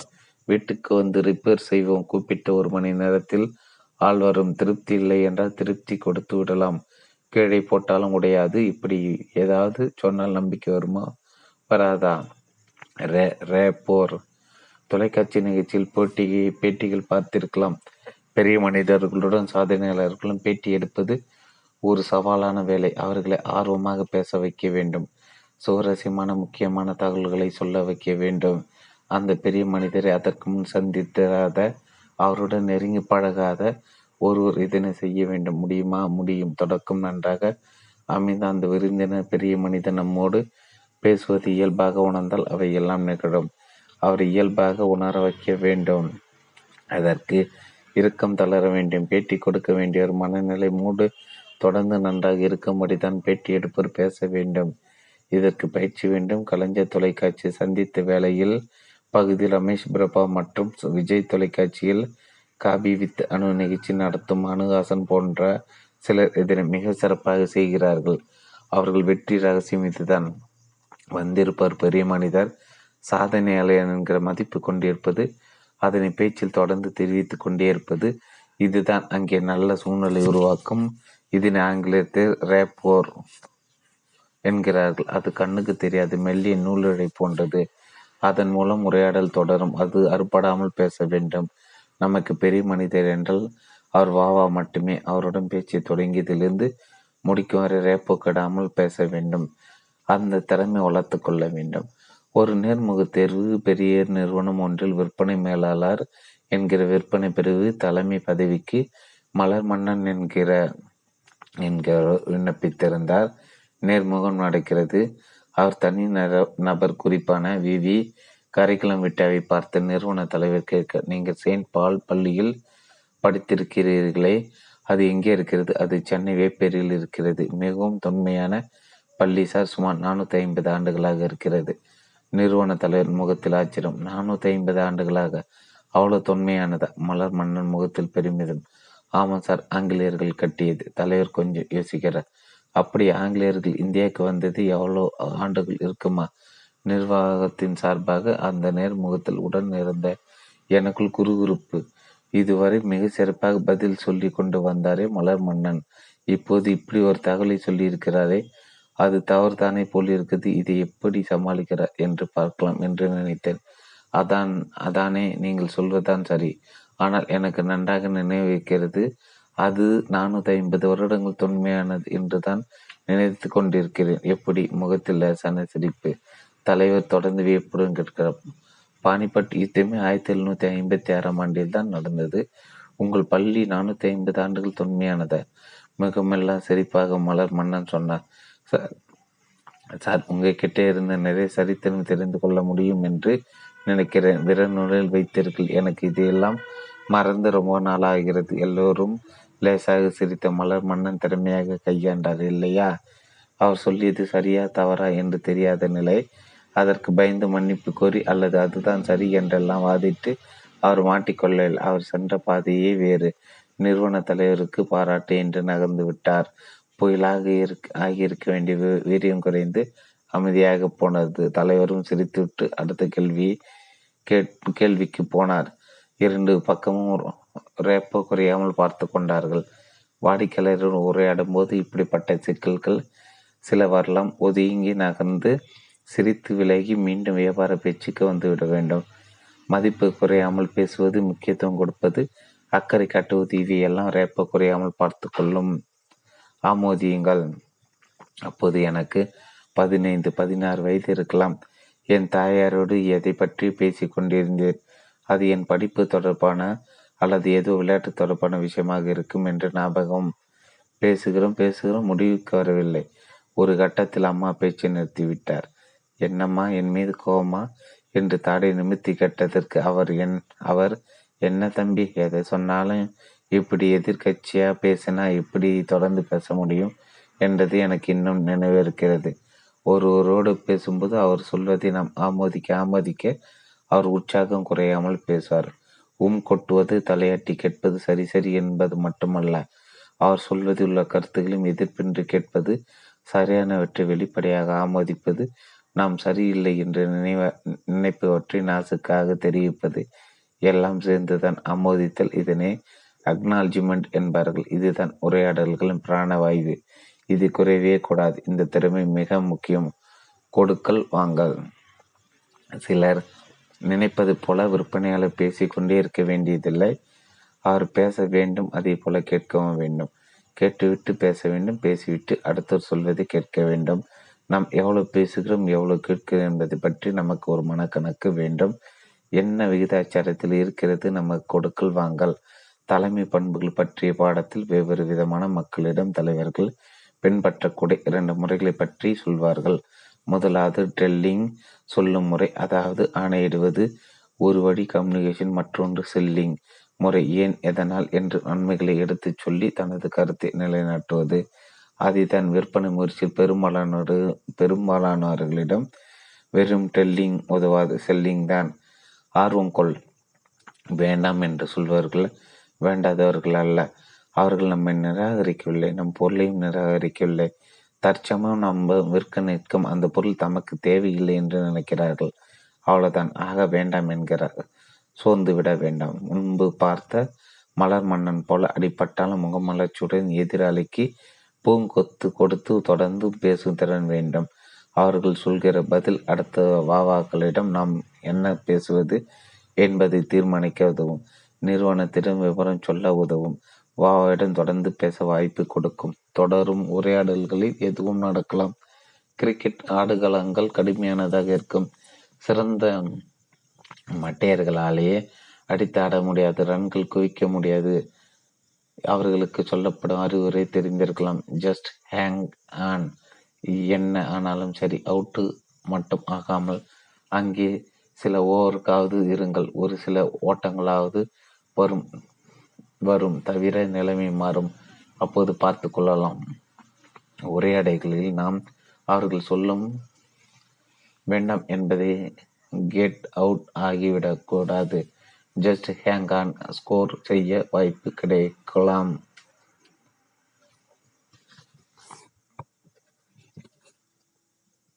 Number one salesman. திறந்த முனை கேள்விகள். தேர்வுகளில் கேட்கப்படும் கேள்விகள் இரண்டு விதங்களாக பிரிக்கலாம். ஒன்று, கேள்வி இருக்கும் கேள்விகள். ஆமாம், அந்த கேள்விகளில் பதில் இருக்காது. அட இது என்ன அச அதிசயம், பதிலும் இருக்க கேள்விகளாக என்று யோசிக்க மாட்டேன் ஒன்று நினைக்கிறேன். அப்ஜெக்டிவ் டைப்பு கேள்விகள் ஒன்றல்ல ஒன்றுக்கு மேற்பட்ட சில பகுதிகள் இருக்கும். அந்த சிலவற்றில் சரியானதை தேர்வு செய்தவர்கள் தான் கண்டுபிடித்து டிக் செய்ய வேண்டும். கேள்வி மட்டுமே இருக்கிற கேள்விகள் எப்படி இருக்கும்? அழகின் சிறப்பை பாரதிதாசன் இப்படி விளக்குகிறார். இந்த கேள்வியில் பதில் கிடையாது. இதுதான் திறந்த முனை கேள்வி, ஓப்பன் எண்ட் கேள்வி. அது என்ன திறந்த முனை?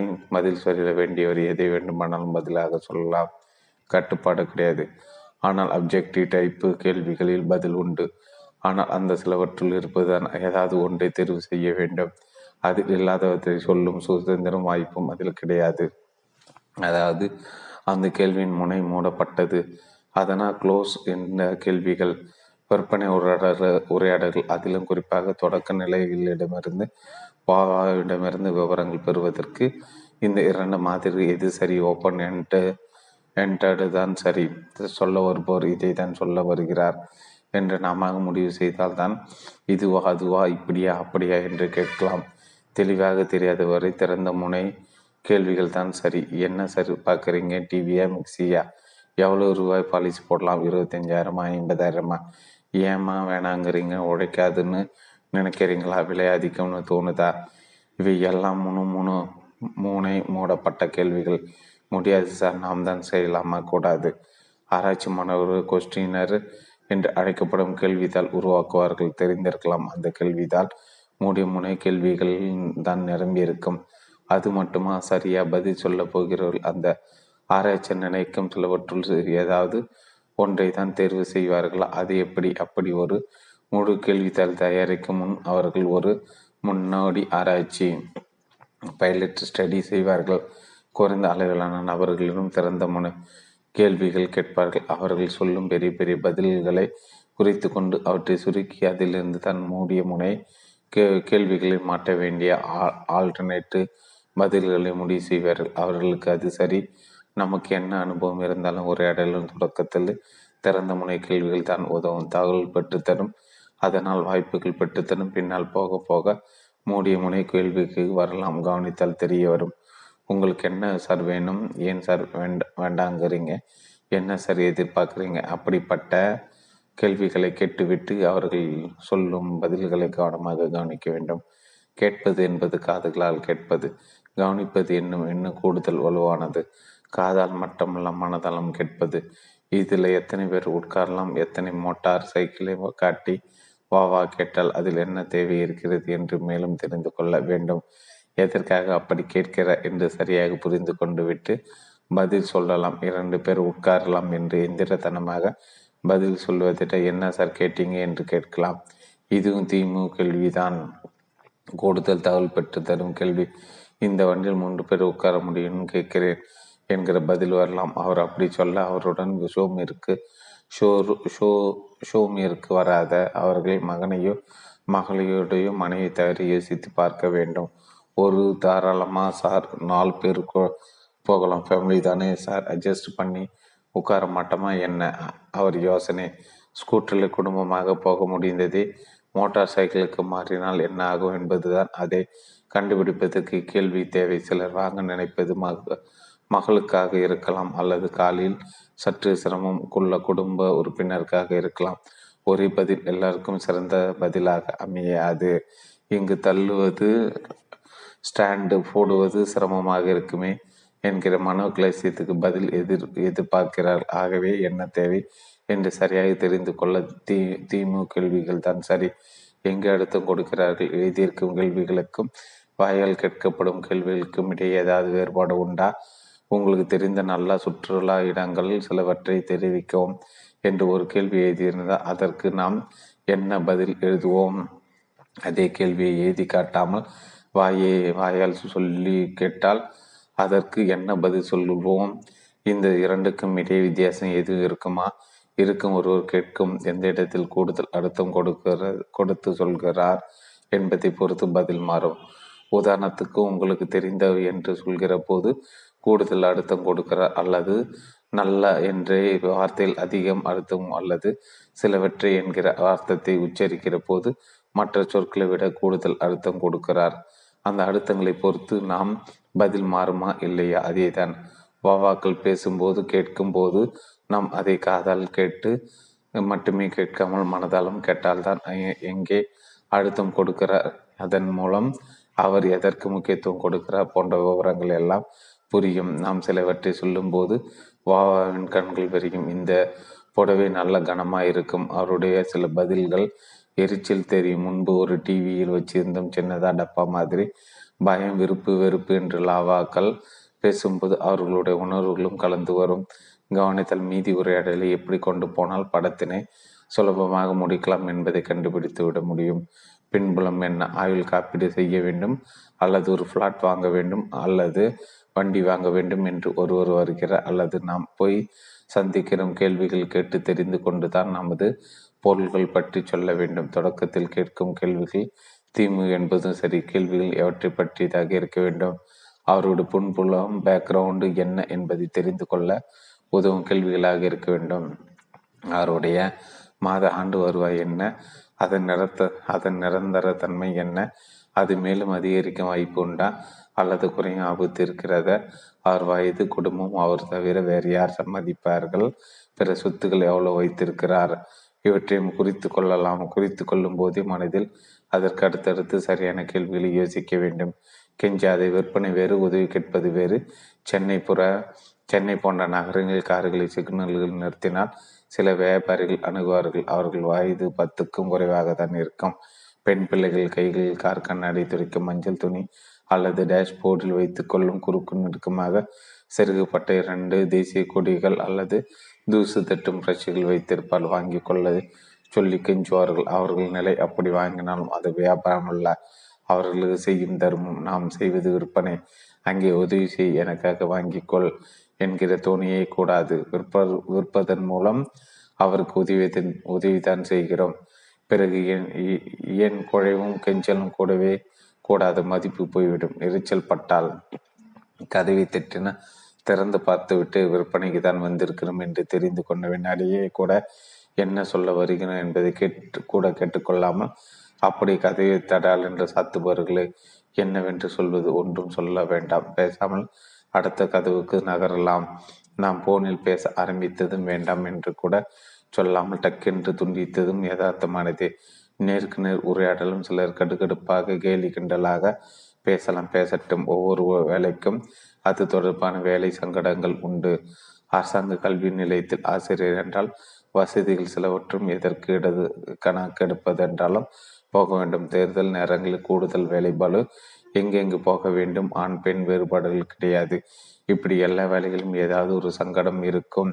விற்பனை வேலையில் பல தரப்பட்டவர்களும் சந்தி சந்திக்க தான் வேண்டும். அவர்கள் எரிச்சலை கொட்டினால் நாம் நம்ம மனக்கதவை சாத்தி கொண்டே விட வேண்டும். அந்த அமில மழையின் சாரல் நமக்கென்று நமக்கு எதற்கு? ஆனால் அப்படி எப்போதாவது பெய்யும் என்பதை ஏற்றுக்கொள்ள வேண்டும். பதிலுக்கு பேசுவது, அதோடு சேர்ந்து விடுவது போன்றவை எல்லாம் நம் தொழிலுக்கு ஒத்து வராது. அவர்களை வெல்லட்டும். சில வாவாக்கள் வாதாடுபவர்களாக ஆக்கு மெண்டேட்டி இருப்பார்கள். அவர்களுக்கு தெரியும் என்று க கட்ட விரும்புவார்கள். குறுக்கு கேள்விகள் கேட்பார்கள். அவர்கள் பணம் கொடுத்து வாங்கி போகிறார்கள். அவர்களுக்கு கேட்க உரிமை இருக்கிறது. உரையாடல் அவர்கள் கையை ஓங்கியதாக இருக்கட்டுமே. ஆனால் ஒன்றுமில்லாமல் அதே சமயம் ஒரு மொத்த உரையாடல் மீதான கட்டுப்பாடு நம்மிடம் இருக்க வேண்டும். அவர் நம்மை விட சாமர்த்தியமாக பேசியதாகவே இருக்கட்டும். இறுதியில் பொருளை வாங்க வைக்க வேண்டும். அதுதான் நம்ம நமக்கு முக்கியம். வா வாவாவுடனான சந்திப்பு ஒவ்வொன்றும் ஒரு பெட்டி போல தான். கவனமாக காய்கள் நகர்த்த வேண்டும். சில சமயம் நம் குழந்தைகள் வேண்டும் என்றே தோற்பது போல நாம் தொற்று குழந்தை மகிழ்வதைக் கண்டு நம் மகிழ்வதைப் போல வாவாவுக்கு வாய்ப்புகள் கொடுக்க வேண்டும். அங்கேதான் அவருக்கு ஒரு திருப்தி கிடைக்கும். தவிர அவரும் நம் குடும்பத்தின் முன் கம்பீரமாக தெரியவே விரும்புவார். அதற்கு உதவினால் என்ன, அதெல்லாம் நமக்கு சாதகமாகும். சேல்ஸ் என்றெல்லாம் நாம் தான் பேச வேண்டும் என்பதில் வாவா பேசினால் பேசட்டும். அவர் ஒரு தகவல் சொன்னால் ஆட அது என்னங்க பிரமாதம், இதே போல தான் நம் மும்பையில் இருக்கும்போது என்று ஆரம்பிக்கவும் கூடாது. அமைதியாக மட்டுமல்ல, அவர் சொல்வதை அவளுடன் கேட்டுக்கொள்ள வேண்டும். அவரை மட்டம் தட்டுவது போல பேசிவிடக்கூடாது. எனக்கு கூடுதலாகவே தெரியும் என்கிற ஈகோவை வீட்டில கயிற்று வைத்து விட்டு தான் வேலைக்கு போக வேண்டும். ஈகோ முக்கியமா, தொழில் முக்கியமா? உரையாடல் வாவாவை பற்றி வெற்றி பெற வைப்பதால் நமக்கு தான் பலன். அவ்வளவு நேரம் அவருக்கு சாதகமாக நாம் தலையாட்டிய பிறகு இறுதியாக அவர் வேலை வேண்டுகோளை இட்டு தானே ஆக வேண்டும். வாவா பேச்சில் ஜெயிக்கிட்டால் நாம் விற்பனையில் ஜெயிப்போம். மேச்சினின் பத்து புத்தாண்டு நேரம் தள்ளுபடி விற்பனை விளம்பரங்கள் பார்த்துவிட்டு மயிலப்புல் அஸ்கார் உள்ள ஒரு பிரபல கடைக்கு போயிருந்தேன். வாஷிங் மிஷின் வாங்க திட்டம், தள்ளுபடி தவிர ஒரு தங்க காசும் ஒரு கிராம் இலவசமாக தருவதாக விளம்பரம் செய்திருந்ததால் கடையில் நல்ல கூட்டம். வீடியோ கன்வோல், ஃபுல் கோத்ரேஜ், சாம்சங் என்று பள்ளி பிள்ளைகள் அசம்பிளில் இருப்பது போல பல நிறுவன வாஷிங் மிஷின்களும் அணுகி வகுப்பில் இருந்தன. நான் வேர்ல்ஃபுல் மிஷின் பற்றி விவரம் கேட்க விரும்பினேன். ஒயிட் மேஜிக் மாடல் தன்பட்ட விற்பனை நபர்கள் பலரும் வேறு எவருக்கோ விளக்கம் சொட்டி கொண்டிருந்த காரணத்தால் சற்று நேரம் காத்திருக்க வேண்டி வந்தது. பின்பு சற்று தள்ளி நின்றிருந்த ஒரு இளைஞன் என்னை அவனை அருகே வருமாறு அழைத்தான். நான் அவன் அறைக்கு போய் வேர்ல்ஃபுல் வெயிட் மேட்சுக்கு பற்றி சொல்லுங்கள் என்றேன்.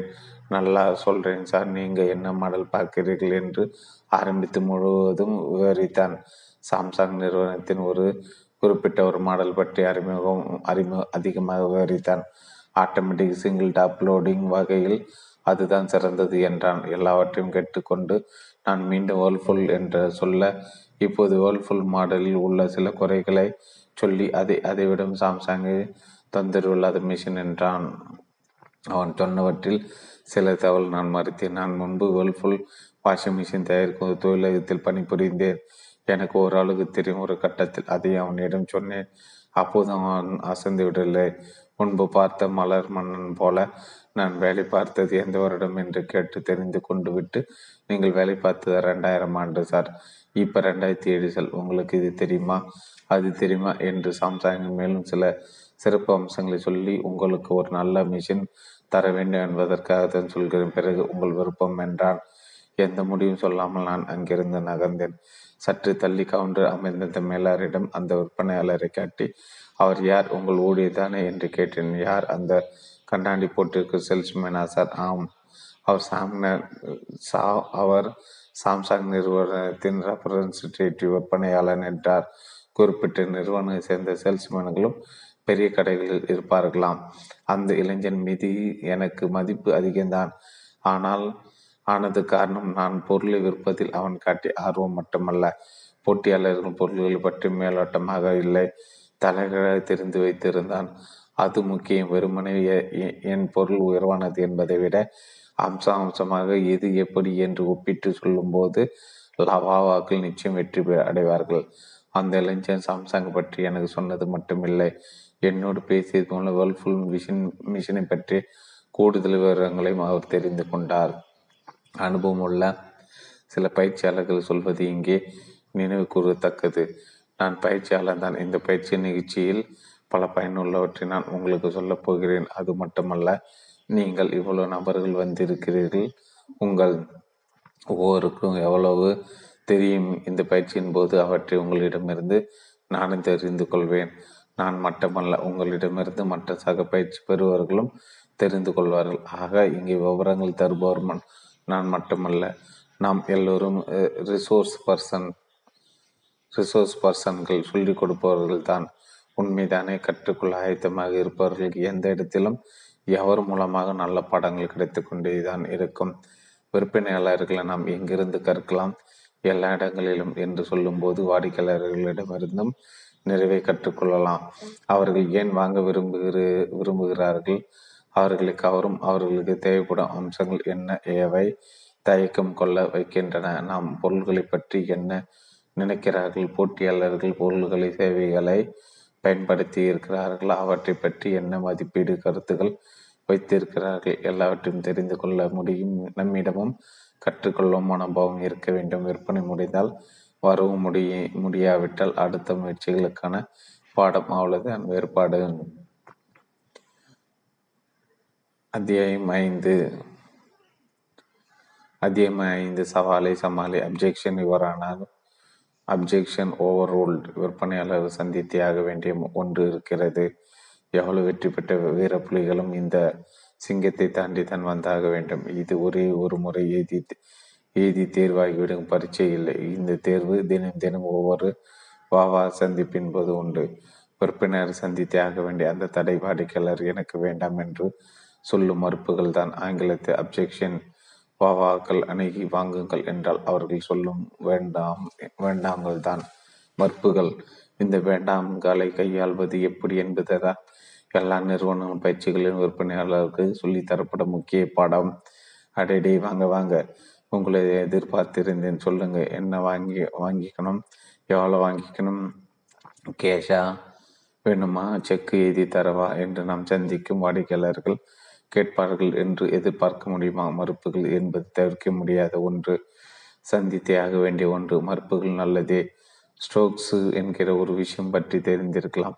பாராட்டுவது, புன்னகிப்பது, தட்டி கொடுப்பது எல்லாம் பாசிட்டிவ் ஸ்ட்ரோக்ஸு, நேர்மறையான வெளியீடுகள், வினைகள் என்று சொல்லலாம். கோபிப்பது, மறுப்பது, அதை அதற்றுவது, விரட்டுவதெல்லாம் நெகட்டிவ் ஸ்ட்ரோக்ஸு, எதிர்மறையான வெளியீடுகள். இந்த இரண்டில் எது தேவலம் என்கிற கேள்வியை அர்த்தமற்றுதானே. எவரும் பாசிட்டிவ் ஸ்ட்ரோக்கை தானே எதிர்பார்ப்பார்கள். ஆனால் சில நேரங்களில் நெகட்டிவ் ஸ்ட்ரோக்ஸ் கூட தேவலம் என்பது போலாகிவிடும் என்பது எப்போது என்று கேட்கிறார். நாம் ஒருவர் அணுகி புன்னகைக்கு அவரிடம் சரளமே இல்லை வெற்று பார்வை பார்க்கிறார்கள் என்று வைத்துக் கொள்ளுங்கள். எப்படி இருக்கும் கேள்வி கேட்டால் பதிலே சொல்லவில்லை, தவிர நாம் கேள்வி கேட்பதை அவர் கண்டு கொள்ள கூட இல்லை. ஆமாம், அவர் நாம் பொருட்படுத்தவே இல்லை. நாம் எப்படி உணர்வோம் இப்படி செய்வதற்கு அவர் இரண்டு கத்தாவது கத்திருக்கலாம், போயா என்று விரட்டியிருக்கலாம் என்று கூட நினைப்போம் இல்லையா. அப்படிப்பட்ட நெகட்டிவ் ஸ்ட்ரோக்கினை விடவும் மோசமானது மேலே பார்த்தபடி ஒருவர் நடந்து கொள்வது. அப்படி செய்வதற்கு ஏதும் செய்யாததற்கு பெயர், அதாவது நோ ஸ்ட்ரோக். உங்களை லாவாக்கிடும் இந்த மூன்று ஸ்ட்ரோக்குகளில் விற்பனைகள் எந்த ஸ்ட்ரோக்கினை எதிர்பார்க்கலாம். மூன்றுக்கும் ஆயத்தமாக இருக்க வேண்டும், எல்லாவற்றையும் சமமாக ஏற்றுக்கொள்ள வேண்டும். அடுத்தடுத்து என்று நகர்வதற்கு அதுதான் ஏற்றமான நிலை. பாசிட்டிவ் ஸ்ட்ரோக்ஸ் தரும் வாக்கள் வாழ்க. நோ ஸ்ட்ரோக்கு தருபவர்களை சமாளிப்பது மிக மிக சிரமம். அவர்கள் கல்லூலி மங்கன்கள், அவர்களிட மேலானவர்கள் தான் மறுக்கும் லவாக்கள். அவர்கள் வேண்டாம் என்று சொல்வதன் மூலம் பல தகவல்களை நமக்கு தெரிவிக்கிறார்கள். என்ன தெரிய வரும்? நாம் சொல்வதை கேட்டிருக்கிறார்கள், அது பற்றி யோசித்திருக்கிறார். இவற்றின் மூலம் என்ன தெரிகிறது? அவர்கள் மதிக்கிறார்கள். ஆக மறுப்பு சொல்லும் லவாக்களுக்கு நம் நிச்சயம் ஜெய போடலாம். சரி, மறுப்புகளை வெல்வது எப்படி? சரியான விளக்கம். குமார் மதுரை பக்கம் எல்ஐசி நிறுவனத்தில் முகர்வாக இருக்கிறார். வெற்றிகரமான விற்பனையாளர். Bima plus, money plus, market plus என்று பல எல்ஐசி யூ யூலிப் திட்டங்களை அறிமுகப்படுத்தி பிரமாதமாக விற்பனை செய்து கொண்டிருந்த நேரம் அது. யூலிப் திட்டங்கள் பற்றி தெரிந்திருக்கும். காப்பீடு கட்டுகிறோம் ஆண்டுதோறும். அதில் பாலிசிதாரருக்கு வரக்கூடிய உபரி தொகையை காப்பீட்டு நிறுவனம் போனஸாக அறிவிக்கும். இழிப்பு திட்டங்கள் அந்த தொகையினை போனஸாக தராமல் அதற்கு பதில் அந்த தொகைக்கு நிறுவனம் பங்குகள் வாங்குவார்கள். காப்பீட்டுக்கு காப்பீடு தவிர ஒரு தொகைக்கு நம் கணக்கில் பங்கு சந்தையில் முதலீடு. பங்கு சந்தை குதித்து கொண்டு உயர்ந்த ரெண்டாயிரத்தி ஆறு ரெண்டாயிரத்தி ஏழு ஆண்டுகளுக்குள் கொண்டு அது இப்ராஹிம் என்று ஒரு வியாபாரி எல்ஐசி முகவர் குமாரை அணுகியிருக்கிறார். யூப்ளிப் திட்டம் பற்றி விளக்கியிருக்கிறார். இப்ராஹிக்கும் சம்மந்தமாகிவிட்டது. நல்ல பெரிய தொகை முதலீடு செய்யலாம் என்று திட்டமிட்டார். எதற்கு மறுநாள் சொல்கிறேன் என்றார் இப்ராஹிம். குமார் கிளம்பிவிட்டார். நாளை நல்ல விற்பனை முடிய போய் முடிய இருக்கிறது என்று நிம்மதியாக படுக்க போனார். மறுநாள் மறுநாள் காலையில் கைபேசியில் அழைப்பு. இப்ராஹிம் தான். என்ன குமார் சார், எல்ஐசி நிறுவனம் வாங்குகிற பங்குகளில் சில மதுபானம் தயாரிக்கும் நிறுவனங்களும் உண்டாமே. குமார் சந்தித்தது என்ன சந்தேகமில்லாமல் ஒரு மறுப்பினை. முயற்சித்து வியாபாரம் முடிக்கும் முன்பு திடீரென எதிர்பாராத விதத்தில் வந்த ஒரு தடையை குமார் என்ன செய்தார்? அதனை அவர் அதனை கண்டு பரதவில்லை, பின்வாங்கவில்லை. அவர் அத்தனை பேருக்கு நேர் சந்தித்த தாண்டினார். எப்படி தெரியுமா? தனது கிளை மேலாளர் தொடர்பு கொண்டார், விவரம் சொன்னார்.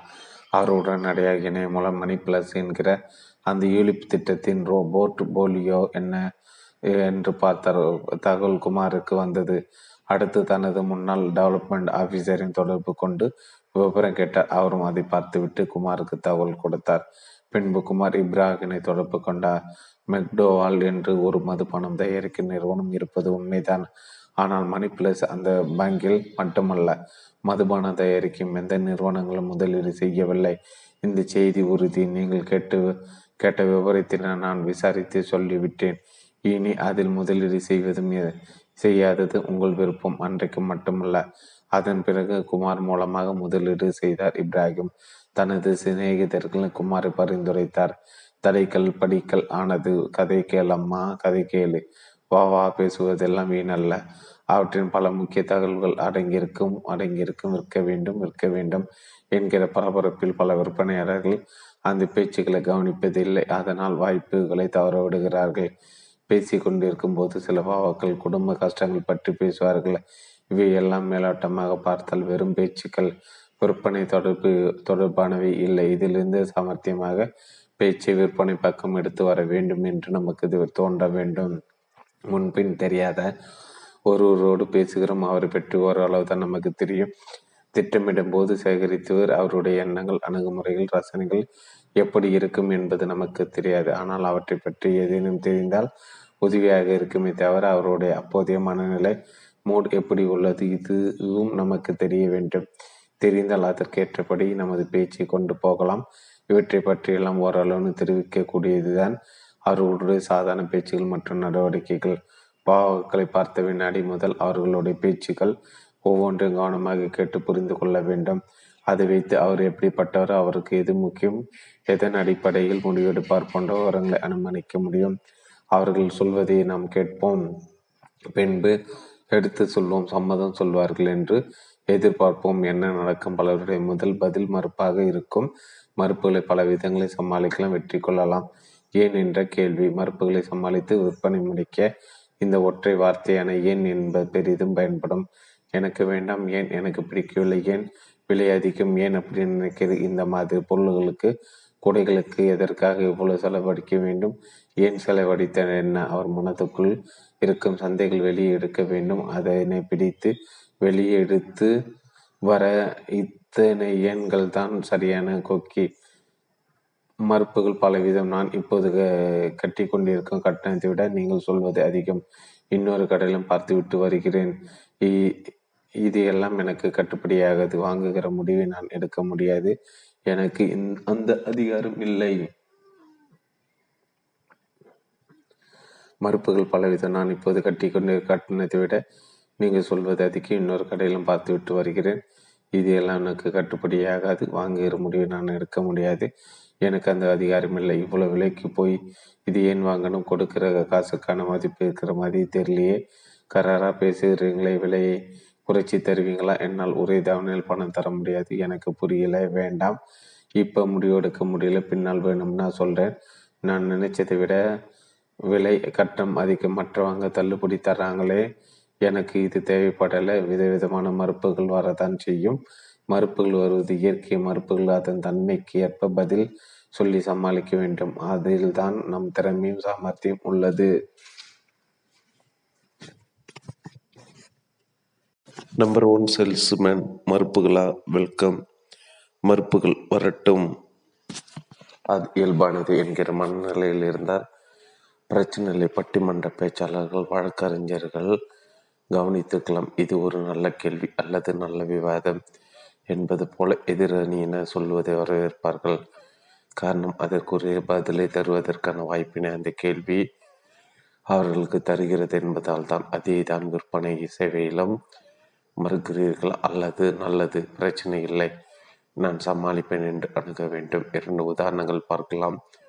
விலை அதிகாரம் என்கிற அதிகம் என்று சொல்லப்படுகின்ற மறுப்பினை சந்திக்கிறோம். எப்படி அணுகலாம்? உங்கள் பொருள் விலை அதிகம், ஏன் அப்படி சொல்கிறீர்கள்? அல்லது அப்படி அம்போது அதிர்ச்சி காட்டாமல் இப்போது லாவாவா? கொஞ்சம் ஆச்சரியப்படுவார் நாம். தொடர்ந்து, நீங்கள் எப்படி சொல்வது சுவாரஸ்யமாக இருக்கிறது, இந்த விலை அதிகம் என்கிறீர்கள், ஏன் அப்படி நினைக்கிறீர்கள் என்று கொஞ்சம் சொல்ல முடியுமா? மற்றொரு விதமான எதிர்கொள்ளால், உங்கள் பொருள் விலை அதிகம், அப்படியா, சரி, எந்த விதத்தில் அதிகம் என்று நினைக்கிறீர்கள், எந்த விதத்தில், ஆமாம், பொருளின் தரத்தோடு ஒப்பிடும்போது விலை அதிகம் என்கிறீர்களா, அல்லது பொருள் உடைக்கக்கூடிய ஆண்டுகளுடன் ஒப்பிடும்போது விலை கூடுதல் என்கிறீ என்று நினைக்கிறீர்களா? வா வா யோசிப்பார். நம்முடைய கேள்வி அவரை யோசிக்க வைக்கும். நம் பொருளின் மற்றும் அதன் உடைக்கும் தன்மை பற்றியும் எடுத்து சொல்ல வாய்ப்பு கொடுக்கும். வா வா சொல்ல வந்தது, சந்தையில் கிடைக்கும் போட்டியாளர்கள் பொருளுடன் ஒப்பிட்டால் நாம் விலை அதிகம் என்பதை தான். ஆனால் அந்த பந்தை நேரடியாக அடித்து ஆட்ட வேண்டாம், அடித்து ஆட வேண்டாம், கேட்டு கேட்சாக மாறிவிடும் ஆபத்து இருக்கிறது. தேர்ந்த மட்டையாளர் செய்வது போல பந்தை நமக்கு சாதமான ஃபில்டர் இல்லாத பக்கம் தள்ளிவிடுவது போல தரம் மற்றும் நீண்டகால உழைப்பு என்கிற பக்கங்களை தள்ளிவிடுவது ஒரு அணுகுமுறை. சொல்வதும் சொல்லாததும் விற்பனையாளர்கள் மட்டும்தானா? புத்திசாலிகள் எல்லா மனிதர்களும் புத்திசாலி தான். வாவாக்கள் வெளியில் செல்லும் சொல்லும் மறுப்புகள் தான் உண்மையான காரணமாக இருக்க வேண்டும் என்கிற அவசியமில்லை. உள்ளொன்று வைத்து வெளி ஒன்று அவர்களும் சொல்லலாம். சொல்வதற்கு காரணங்கள் இருக்கலாம். நாம் உண்மையான காரணத்தை கண்டறிந்து அதற்கு தக்க பதில் சொல்ல வேண்டும். அப்போதுதான் நமக்கு வெற்றி கிடைக்கும். வாவாக்கள் போக்கு காட்டுவது போல உண்மையில் எதற்கு அடி போடுகிறார் அல்லது எதற்காக தயங்குகிறார் என்பதை சரியாக கணித்து அதற்கு ஏற்ப உரையாடினால்தான் நமக்கு வெற்றி. மேலை நாடுகள் செய்த ஆராய்ச்சி தான் என்றாலும் அவை எங்கே பொருந்தும்? சொல்லப்படும் மறுப்புகள் அப்ஜெக்ஷன் நூற்றுக்கு அறுபத்தெட்டு உண்மை மறுப்பில்லையாம் என்று எதை சொன்னால் கௌரவமாக இருக்குமோ, எதை சொன்னால் பேச்சு வளராதோ அதை சொல்லிவிட்டு நகருகிறார்களாம் வாடிக்கையாளர்கள். எடுத்தவுடன் சரி என்றால் விலை குறைக்க முடியாதே, அதனால் விலை குறையுங்கள் என்று நேரடியாக சொல்லாமல் அது சரியில்லை, இது பிரச்சனை என்று எதையாவது சொல்பவர்களும் உண்டு. அல்லது ஏதோ சில காரணங்களால் அவர்கள் நம்மை குறிப்பிட்ட பொருள் பற்றி அதிகம் தெரிந்து வைத்திருக்கலாம், அது நாம் சொல்லியதில் இருந்து வேறுபடலாம். சமாளிப்பது எப்படி? ஆ பதில் சொல்லாமல் அவர்கள் வேறு கேள்விகள் கேட்பது. முன்பு பார்த்து ஏன் இப்படி நினைக்கிறீர்கள் போல. ஆ அவர்கள் கேட்பது நோக்கம் கூடுதல் விவரங்கள் பெறுவது என்றால் அதற்குரிய பதிலை சொல்லுவது. இ அவர்கள் சொல்வது நம்மால் மறுக்க முடியாததாக சரியான காரணமாக இருந்தால் முதல் அவர்கள் சொல்வதை ஒப்புக்கொள்வது, உடன் அதை பெரிய முக்கிய காரணத்தை பின்பு தெரியப்படுத்துவது. மறுப்புகளும் பதில்களும். ஒரு சில பொதுவான மறுப்புகளும் மற்றும் நாம் சொல்லக்கூடிய சில பதில்களும் விலை அதிகம். ஒப்புக்கொள்கிறேன், என்ன செய்ய, நல்ல பொருள்களின் விலை அதிகம்தான். உங்களுக்கு விலை முக்கியமா இல்லை தரமான பொருள் முக்கியமா? ஏனை ஏனைய பேட்டா செருப்புகள், காட்டேஜ் பீரோக்கள், பார்க்கர் பேனாக்கள் போன்றவற்றின் விலை அதிகம்தான். காரணம் தரம். பொருளின் எல்லா அம்சங்களும் பார்த்துவிட்டு அப்படியும் விலை அதிகமானாலும் நீங்களே சொல்லுங்கள், கொஞ்சம் விலை கூட தான். இது எல்லோருக்குமான பொருள் இல்லை, அவர்கள் ஈகத்து தொடப்படும். விலை அதிகம்னு நீங்கள் நினைக்கிறீங்க, ஒரு ஆண்டில் எவ்வளோ விற்கிறோம் தெரியுமாங்க? புள்ளி வரும் சொல்லுதல்.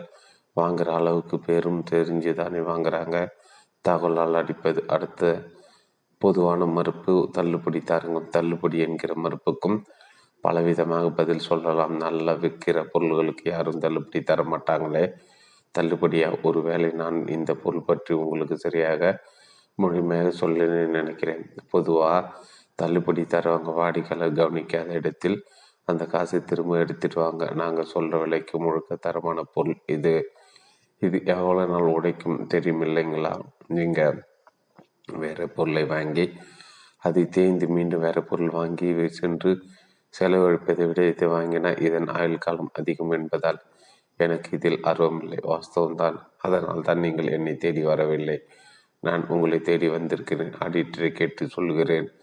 கேட்கலாம். இது வரிகள் தொடர்பானது மட்டுமல்ல, உங்கள் குடும்ப நலன் தொடர்பானது. அதனால் அதில் அக்கறை உள்ள நீங்களே முடிவெடுக்கலாம். கொஞ்சம் யோசித்து சொல்கிறேன்.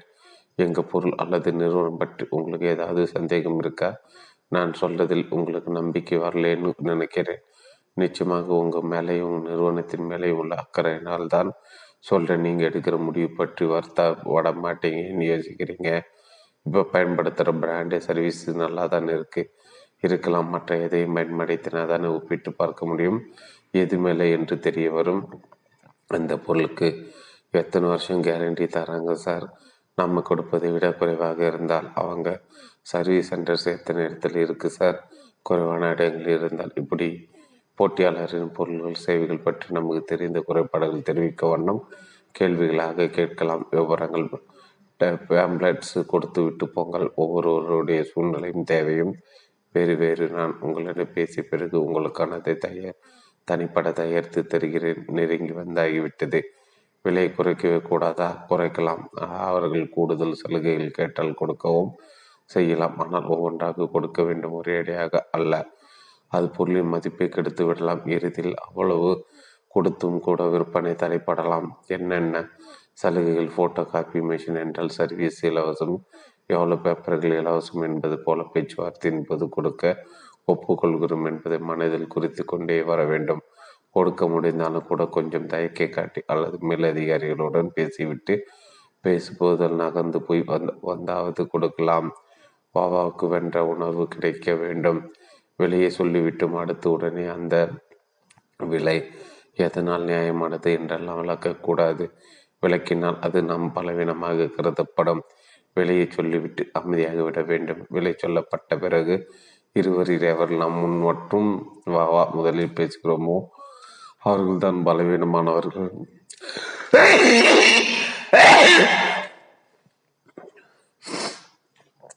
விலை சொல்லிவிட்டோம் அடுத்து உடனே அந்த விலை எதனால் நியாயமானது என்றெல்லாம் விளக்கக்கூடாது. விளக்கினால் அது நம் பலவீனமாக கருதப்படும். விலையை சொல்லிவிட்டு அமைதியாக விட வேண்டாம். விலையை சொல்லப்பட்ட பிறகு இருவரில் எவர் நாம் மற்றும் வாவா முதலில் பேசுகிறோமோ அவர்கள் தான் பலவீனமானவர்கள், அவர்கள் இழக்க வேண்டி வரும் என்கிறது ஓர் ஆராய்ச்சி. ஓரளவு பேசியாகிவிட்டது. விற்பனை நூறியதையாகவில்லை. அடுத்து என்ன என்று முடிவு செய்து கொண்டு நகர வேண்டும். சரி சார், எங்கள் கம்பெனியிலிருந்து டெக்னிக்கல் ரிப்போர்ட்ஸ் உடன் உங்களை வந்து பார்க்கிறேன். எப்போ சார் வரட்டும்? என்றைக்கு நேரம் என்று அப்போதை முடிவு செய்து கொண்டு விட வேண்டும். முதலில் எதை பற்றி பேசுவது, அடுத்து எதை பற்றி பேசுவது, பிறகு என்ன என்பது போல விற்பனை உரையாடல் போக்கினை முன்கூட்டியே ஒரு போக்குவரத்து வரைபடம் போல முடிவு செய்து மனதில் வைத்து கொள்ள வேண்டும். நாம் குடும்ப தலைவரிடம் இரண்டு மணி நேரம் பேசி கொண்டிருப்போம். அவரும் நிறைய கேள்விகள் கேட்டு தெரிந்து கொள்வார். இறுதியாக அவர் மனைவி அவர் வீட்டினுள் அழைத்து ஏதோ சொல்லி அனுப்ப தலைவர் சோர்வாக வந்து இப்போ வேண்டாம், பின்னால் தேவைப்படும் போது நானே உங்களை அழைக்கிறேன் என்பார். விற்பனை முடியாததுக்கு என்ன காரணம்? அந்த வீட்டில் யார் முடிவுகள் எடுப்பார் என்று தெரிந்து கொள்ளாமல் விட்டதுதான். சில வீடுகள் முடிவெடுப்பார்கள் அவர்களோட பிள்ளையாக கூட இருக்கலாம். எவரிடம் அதிக பேசணும், எவரிடம் தேவையில்லை என்று தெரியாமல் நேரத்தை வீணாக்க வேண்டாம். நம்முடைய விற்பனை பொருள் அல்லது சேவைக்கு மொத்தம் நாலு விதமான நபர்கள் சாத்தியம். நாலு நாளும் நான்கு வெவ்வேறு நபர்களாக இருக்கலாம் அல்லது ஒரு இருவராக இருக்கலாம். அடைப்பு குறிக்கும் அடைப்பு குறிக்குள் இருப்பவர்கள் ஒரு உதாரணத்துக்கு ஒன்று, அதனை பயன்படுத்தோர் மகள். இரண்டு, வாங்க தூண்டர் மகளுடைய சிநேகத்தில். மூன்று, வாங்குவர் அம்மா. நான்கு, முடிவெடுப்பர் அப்பா. எவரிடம் பேசுவது நண்பது நல்லது என்பதை முடிவு செய்து கொண்டு ஒவ்வொருடம் குட்டியோ குறைத்து தேவையான அளவு பேசலாம். அதே போல ஆளுக்கு தகுந்தாற்போல் பேசலாம். பயன்படுத்த போகும் மகளுக்கு அந்த பெண்ணுக்கு விலை ஒரு பொருட்டல்ல. இது சீப் மேடம் என்பது அவரிடம் தேவையில்லாத பிரயோகம். அது அப்பாவிடம் செலுத்த வேண்டிய அம்பு. இது பாதுகாப்பானது என்பது அம்மாவிடம் தெரிவிக்க வேண்டிய தகவல். கண்ணன் என்ற ஒரு வாடிக்கையாளர் அவருடைய தந்தை டாடா ஸ்டீல் போன்ற பெரிய நிறுவனங்களில் இரும்பு தகடுகளை விநியோகம் செய்பவர். நிறைய நிறுவன பங்குகள் வைத்திருக்கிறார். அவையெல்லாம் பத்திரங்களாக ஷேர் சர்டிஃபிகேட்டுகள் இருந்திருக்கின்றன. அவற்றை டிமேட்டாக மாற்ற ஒவ்வொரு நிறுவன பங்குக்கும் படிகளை நிறைவு செய்ய வேண்டும். அது ஒரு சுவரசியம் கொடுக்காத, அதே சமயம் மிக கவனமாக செய்ய வேண்டிய படிவம். நிறைவு செய்யும் வேலை அவர்களை சந்தித்து எங்கள் நிறுவனத்தில் டிமேட் கணக்கு திருவுங்கள் என்று கேட்க வந்திருந்த விற்பனையாளர் ரமணி அவற்றை பொறுமையாக செய்தார். அதனால் கண்ணன் குடும்பத்திலிருந்து மட்டுமே பல டிமேட் கணக்குகளை திறந்து தொடர்ந்து வர்த்தகம் செய்து நல்ல வருமானம் கொடுத்தார்கள். ரமணி செய்தது என்ன, தானே அந்த படிவங்களை பல மணி நேரங்கள் அவசராமல் அமர்ந்து நிறைவு செய்துதான் அந்த தரகருக்கு நிறுவனத்தின் முதுநிலை மேலாளரிடம் எங்களுக்காக உட்கார்ந்து அத்தனை படிவங்கள் நிறைவு செய்தது எங்களை கவர்ந்தது என்றார் கண்ணனை தந்தை. அவர்களுடைய வேலைகளை நாம் செய்வதை பார்த்து அவர்கள் நெகிழ்ந்து விடுவார்கள். இது உண்மை. விற்பனையாளராக நாம் செய்ய வேண்டிய வேலைகளை நாம் செய்யலாம். அதிக விவரம் அறியாத வாக்கு கூடுதலாகவும் செய்யலாம். இது விற்பனை மணிக்கு பெரிய உதவி செய்யும்.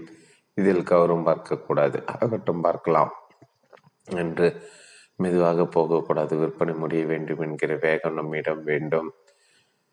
இதனை ஒரு கட்டத்துக்கு மேலே வாவாவிடம் தெரிவிக்கலாம்.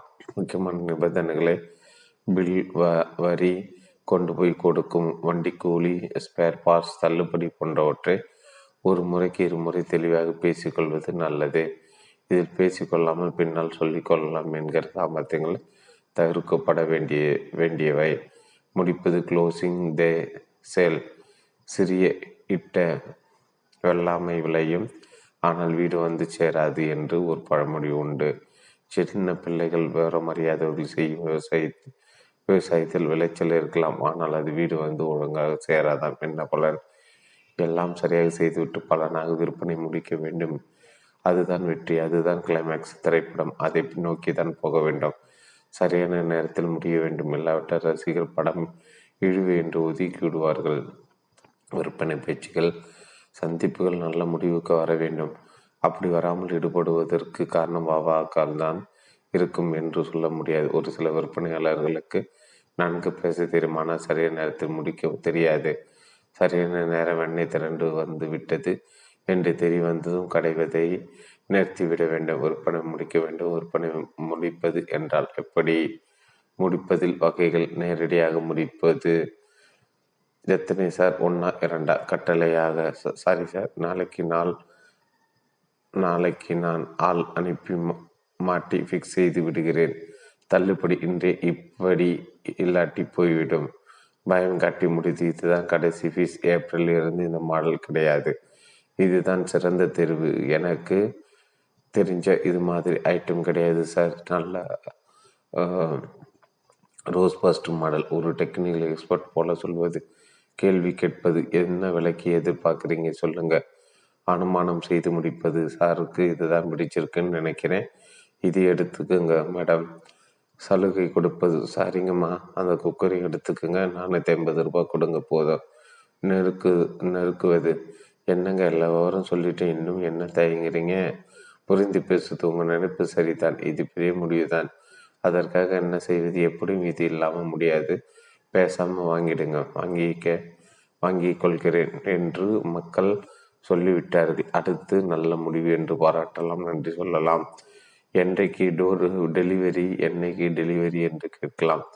எப்படி பணம் தரப்போகிறார்கள் என்று கேட்கலாம். எக்காரணம் கொண்டு மீண்டும் விற்பனை பேச்சு மட்டும் செய்யக்கூடாது. விற்பனை முடித்தாகிவிட்டது, நாமே அதை மீண்டும் ஆரம்பித்து விடக்கூடாது. அடுத்த விஷயத்துக்கு போய்விட வேண்டாம் என்று சொல்லிவிட்டார். அடுத்து சோர்வு அடைந்து விட வேண்டாம். ஐந்து ஆறு முறைகள் வேண்டாம் என்று சொல்லிவிட்டு பின் வாங்கியவர்கள் உண்டு. அவர்கள் வேண்டாம் என்பதற்கு எத்தனையோ காரணங்கள் இருக்கும். பங்கு தரகு நிறுவனங்கள் விற்பனைகள் செய்ய வேண்டியது வாடிக்கையாளர்களை. அவர்கள் நிறுவனத்தில் வர்த்தக கணக்கு திறக்க வைப்பது, ட்ரேடிங் அக்கௌண்ட் ஆரம்பிக்க வைக்க வேண்டும். ஒவ்வொரு விற்பனையா விற்பனையாளரும் மாதம் இத்தனை ஐந்து முதல் பதினைந்து வரை கணக்குகள் திறக்க வேண்டும் என்ற இலக்கு இருக்கும். கணக்கு திறந்த பின் அந்த வாடிக்கையாளருக்கு தேவைப்படும் விளக்கங்கள், படிவங்கள் முதலியவற்றை விற்பனையாளர் தான் கொடுப்பார். இதற்காக வாடிக்கையாளர் அழைக்கும் இடங்களுக்கும் போவார். அது சமயம் அவர்கள் செய்யும் வேலை ரிலேஷன்ஷிப் மேனேஜ்மெண்ட், தொடர்ந்து சேகரிப்பது, அதன் மூலம் நிறுவனத்துக்கு வருமானம் உண்டாக்குவது. இது இப்படி நடக்கும். நிறுவனத்தை காட்டிலும் குறிப்பிட்ட விற்பனையாளரிடம் வாடிக்கையாளர் அதிகமாக நெருக்கமாகி விடுவார். பின்பு ஏதோ காரணத்துக்காக அந்த விற்பனையாளர் வேறு பங்கு தரகு நிறுவனத்துக்கு மாறினால் அவருடைய வாடிக்கையாளருக்கும் அவர் போகும் நிறுவனத்துக்கு மாறுவார்கள். இது நடப்புதான். நடராஜன் என்ற ஒரு விற்பனையாளர் நான் பணிபுரிந்த நிறுவனத்தில் பணிக்கு சேர்ந்தார். அவர் சொல்லி ஒரு சில வாடிக்கையாளர்கள் எங்கள் நிறுவனத்தில் வர்த்தக கணக்கும் திறந்தார்கள். அதில் மோசஸ் என்கிற ஒரு பெரிய வாடிக்கையாளர் மட்டும் வரவில்லை. முன்பு வர்த்தகம் செய்து கொண்டிருந்த அதே தரகு நிறுவனத்தை தொடர்ந்து வர்த்தகம் செய்தார். ஆனால் நான் நடராஜன் விடாமல் அடிப்பார். ஐயா, நான் நிறுவனம் மாறிவிட்டேன் என்று நடராஜன் சொன்னாலும் விட மாட்டான். நடராஜனும் அவருக்கு தொடர்ந்து சர்வீஸ் கொடுத்தார். மோசஸ் வீட்டிற்கு போவார். அவர் லேப்டாப்பில் செய்ய வேண்டிய அப்டேட்ஸ் எல்லாம் செய்வார். இந்த சேவையினால் நடராஜனுக்கு பலன் ஏதும் இல்லை. அவர் சமயம் தற்சமயம் பணிபுரிவது வேறு ஒரு எங்கள் நிறுவனத்தில் இருந்தாலும் நடராஜன் பழைய நிறுவனத்திலே வர்த்தகம் செய்தால் சில சமயம் அவர்கள் இருவரும் ஹோட்டல்களிலும் சந்திப்பார்கள். சந்திப்புகளின் போது டீ, காஃபி, டிஃபன்கள் வரும். பில்லுக்கான பணத்தை வாடிக்கையாளர் மோசஸ் தான் கொடுப்பார். அது பெரிய பணக்காரர். பல முறை நடராஜன் மோசஸிடம் சொல்லியிருக்கிறார், நீங்கள் உங்கள் வர்த்தக கணக்கை நான் தற்போது பணிபுரியும் நிறுவனத்துக்கு மாற்றிக்கொள்ளுங்கள் என்று. மோசஸ் அதில் காதில் போட்டு கொள்ளவே இல்லை. அந்த மாற்றம் திடீரென்று ஒரு நாள் நிகழ்ந்தது. சரி நடராஜன், உங்கள் நிறுவனத்தில் கணக்கு திறப்பதற்கான படிவங்கள் எடுத்து வாருங்கள், இன்றே தொடங்கிவிடலாம் என்றார். கையை திட்டார். செக் எடுத்தார். மாற்றிவிட்டார். மாறியது ஏன்? மாற்றியது ஏது? நடராஜன் செய்த செய்த ஒரு செயல்தான். வழக்கம் போல ஹோட்டலில் சாப்பிட்டதற்கு மோசஸ் பணம் கொடுக்க தன் பரிசை எடுத்த போது அந்த முறை நடராஜன் அவரை கையமர்த்தி விட்டு, சாரி மோசஸ் சார், இனி பில்லுக்கு பணம் நான் கொடுக்கிறேன் என்றால் தகைப்படும். ஏன் என்ற மோசஸிற, நான் வேலையிலிருந்து வேறு நிறுவனத்தில், நீங்கள் வர்த்தகம் செய்வது வேறு ஒரு நிறுவனத்தில், அப்படி இருக்க நான் எப்படி சார் உங்கள் காசில் சாப்பிடலாம்? இது நாள் வரை இப்படி தானே போயிட்டு, இப்போ என்ன சார் ஏன் திடீர் மாற்றம்? உண்மையான ஆச்சரியத்தின்னு கேட்டார் மோசஸ். கரெக்ட் சார், உங்களை ஒரு ப்ராஸ்பெக்ட் வாவாக நினைத்து இவ்வளோ நாள் முயற்சி செய்து அதற்காக தான் உங்கள் காசில் சாப்பிட்டேன். ஆனால் முடியல, இனி முடியும். நடராஜன் அந்த வாக்கியத்தை முடிக்கும் முன் மோசஸ் சொன்னதான். சரி நடராஜன், உங்கள் நிறுவனத்தில் கணக்கு திறப்பதற்கான படிவத்தை எடுத்து வாருங்கள் இன்றே. தொடர்ந்து முயற்சிக்க கிடைக்காமல் போகாது. எல்லோரையும் இப்படி முயற்சிக்க தேவையில்லை தான். வாவாவை சிந்திக்கிறோம், பேசுகிறோம், கவனிக்கிறோம். பொதுவாக வாவாக்கள் என்ன வழியில் நகர்வார்கள் என்று பார்த்தால் அது இப்படி தான் இருக்கும். வாடிக்கையாளர்கள் நகர்தல் நிலை வாங்குவதில் நாம் விற்க நினைக்கும் பொருள் ஒன்று, சேவையின் மீது அவர்களுக்கு ஆர்வம் இல்லை. இரண்டு, ஆர்வம் குறைகிறது, கவனிக்கிறார்கள் ஆனால் ஆர்வத்தின் அளவு குறைவுதான். மூன்று, பொருள் சேவையின் மீதான ஆர்வம் வலுப்பெறுகிறது. நான்கு, வாங்கலாம் என்கிற முடிவுக்கு வருகிறார்கள். ஐந்து, வாங்க வேண்டும் என்பதில் உறுதியாக இருக்கிறார்கள். ஆறு, வாங்கியாகிவிட்டது. அத்தியாயம் ஆறு, விற்பனை மேம்பட சில யோசனைகள். கண்டுபிடி கண்டுபிடி. எல்லா வாவாக்களுக்கும் தங்களின் தேவைகளை சரியாக தெரிவிக்க தெரியும் என்று சொல்ல முடியாது. அவர்கள் தேவையை நாம் தான் கண்டுபிடித்து சொல்ல வேண்டியிருக்கும். ஆங்கிலத்தில் கண்டுபிடிப்பது இரண்டு விதமாக சொல்வார்கள். ஒரு ஒன்று டிஸ்கவரி இருக்கிறது ஆனால் தெரியவில்லை, அதை கண்டுபிடித்து சொல்வது அமெரிக்கா கொலம்பஸ் கண்டுபிடித்தார் என்பது போல. மற்றொரு கண்டுபிடிப்பு இன்வென்ஷன் தாமஸ் ஆல்வா எடிசன் மின்சார பல்பினை கண்டுபிடித்தார் என்பது போல. அது முன்பு இல்லை, அவர் தான் கண்டுபிடித்து உருவாக்கினார். நாம் கொலம்பஸாக மாறுவதுதான் நம் பணிக்கான அடிப்படை அணுகுமுறை. வாவாவுக்கு தேவைப்படும் பொருள் பற்றிய அவருக்கு தெரியாமல் இருக்கலாம். பேசி விசாரித்து எடுத்து சொன்னால் ஒப்புக்கொள்வீர். வர்க்கம் தவிர மாபெரும் விற்பனையாளர்கள் வெற்றி ரகசியம் ஒன்று உண்டு, அது என்னிடம் வாங்கி கொள்ளுங்கள் என்று பலரிடம் கேட்பது. அப்படி கேட்காமல் முடியாது. கேட்பதற்கு வைக்கப்பட்டால் வேலையாகாது. எப்படி கேட்பது, கேட்டால் என்ன நினைத்துக் கொள்வார்கள் என்கிற நினைப்புகளை விட வேண்டும். தெளிவாக மீண்டும் மீண்டும் கேட்கத்தான் வேண்டும். அதற்கு வெட்கத்தை விட வேண்டும். இந்த கதையினை கேள்விப்பட்டிருக்கலாம். நல்ல வெயில் நேரம் ஒரு செல்வந்தர் குதிரை மீது போனார். தலையில் தலைப்பாக கையில் குடை வைத்திருந்தார்.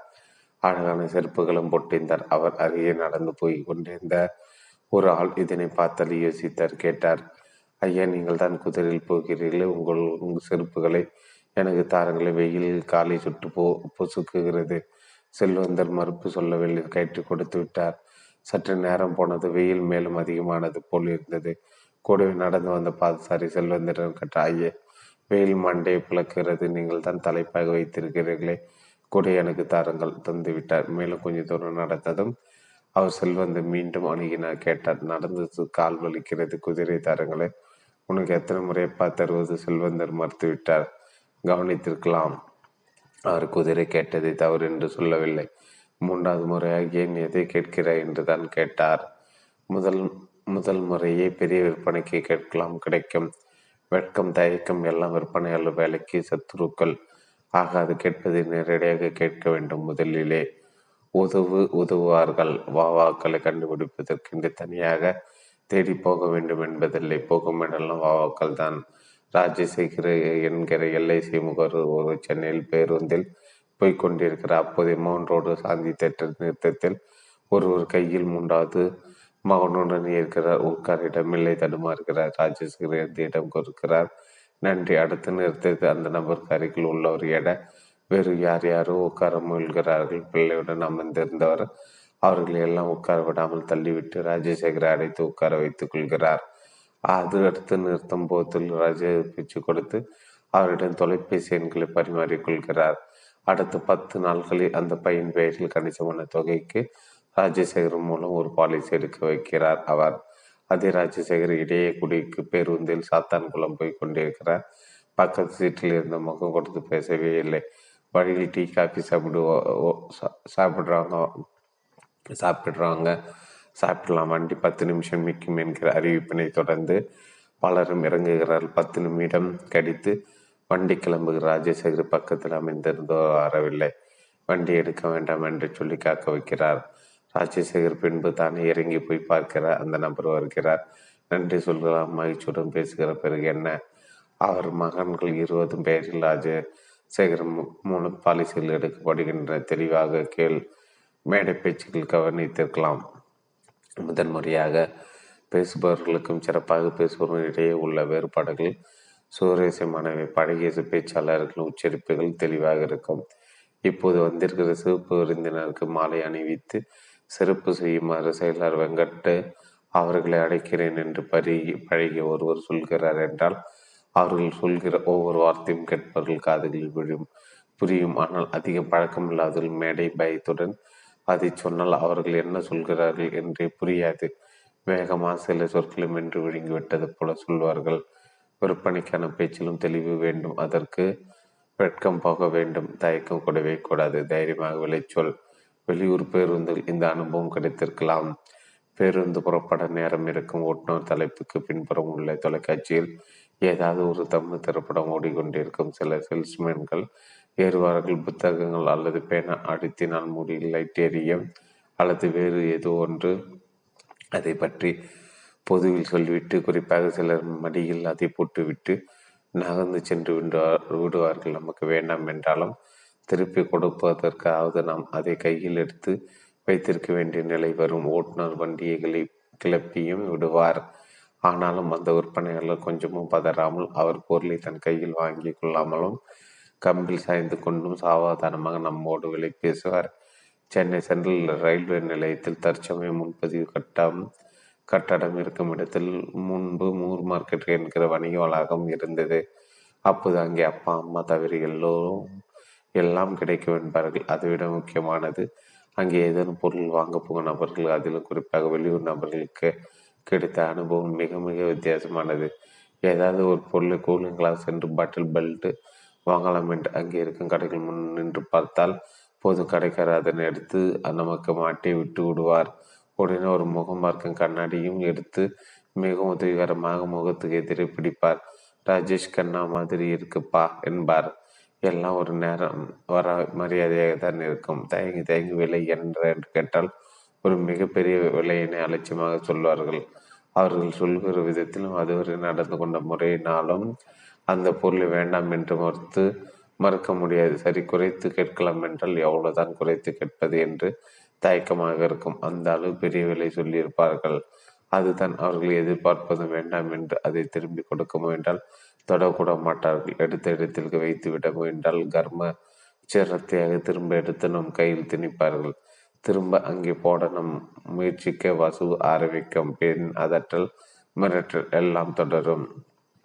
ஏதாவது ஒரு விலை சொல்லு, என்ன விலையாக தான் வேணும், நீயே சொல்லு சொல்லு என்று விரட்டி சொன்னதில் பாதி கூட இல்லை.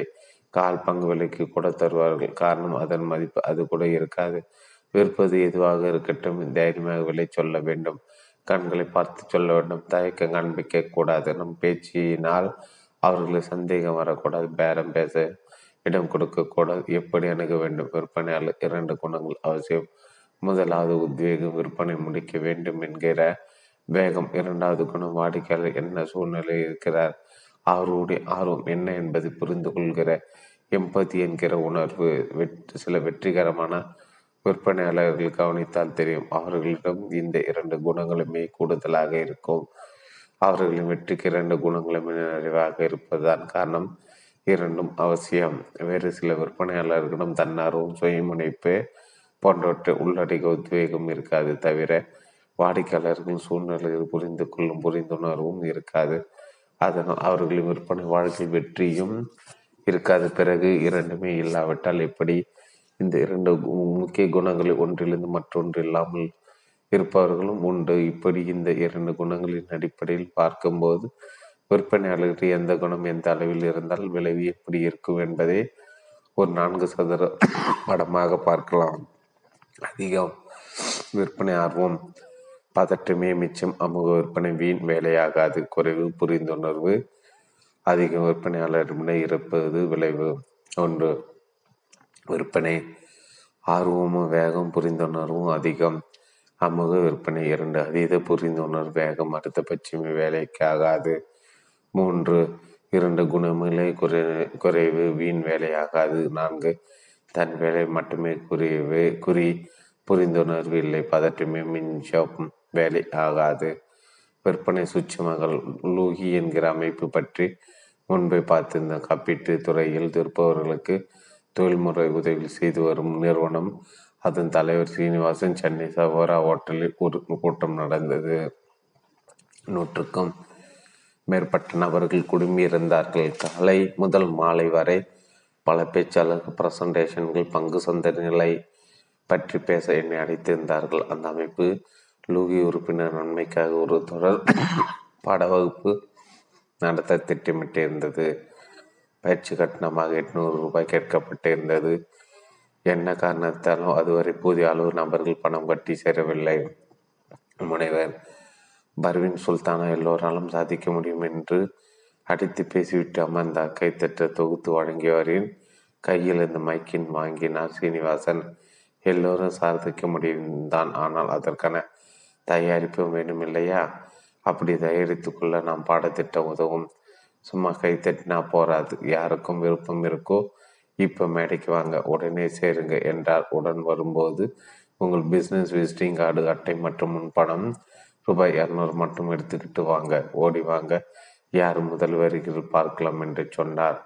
முன் வரிசையில் இந்த ஒருவர் எழுந்து மேடைக்கு ஓடி சீனிவாசனிடம் அவசரமாக பணம் விசிட்டிங் அட்டையும் கொடுக்க அவரை பாராட்டி சீனிவாசன் கோட்டத்தினரிடம் அந்த நம்பருக்காக கைத்தட்ட சொல்லி நல்ல கைத்தட்டு, அவ்வளோதான். அதன் பிறகு பலரும் மடபடவென்று மேடை நோக்கி ஓடினார்கள். சில பெண்கள் அவசர அவசரமாக கைப்பைகள் ரூபாய் தேடினார்கள்.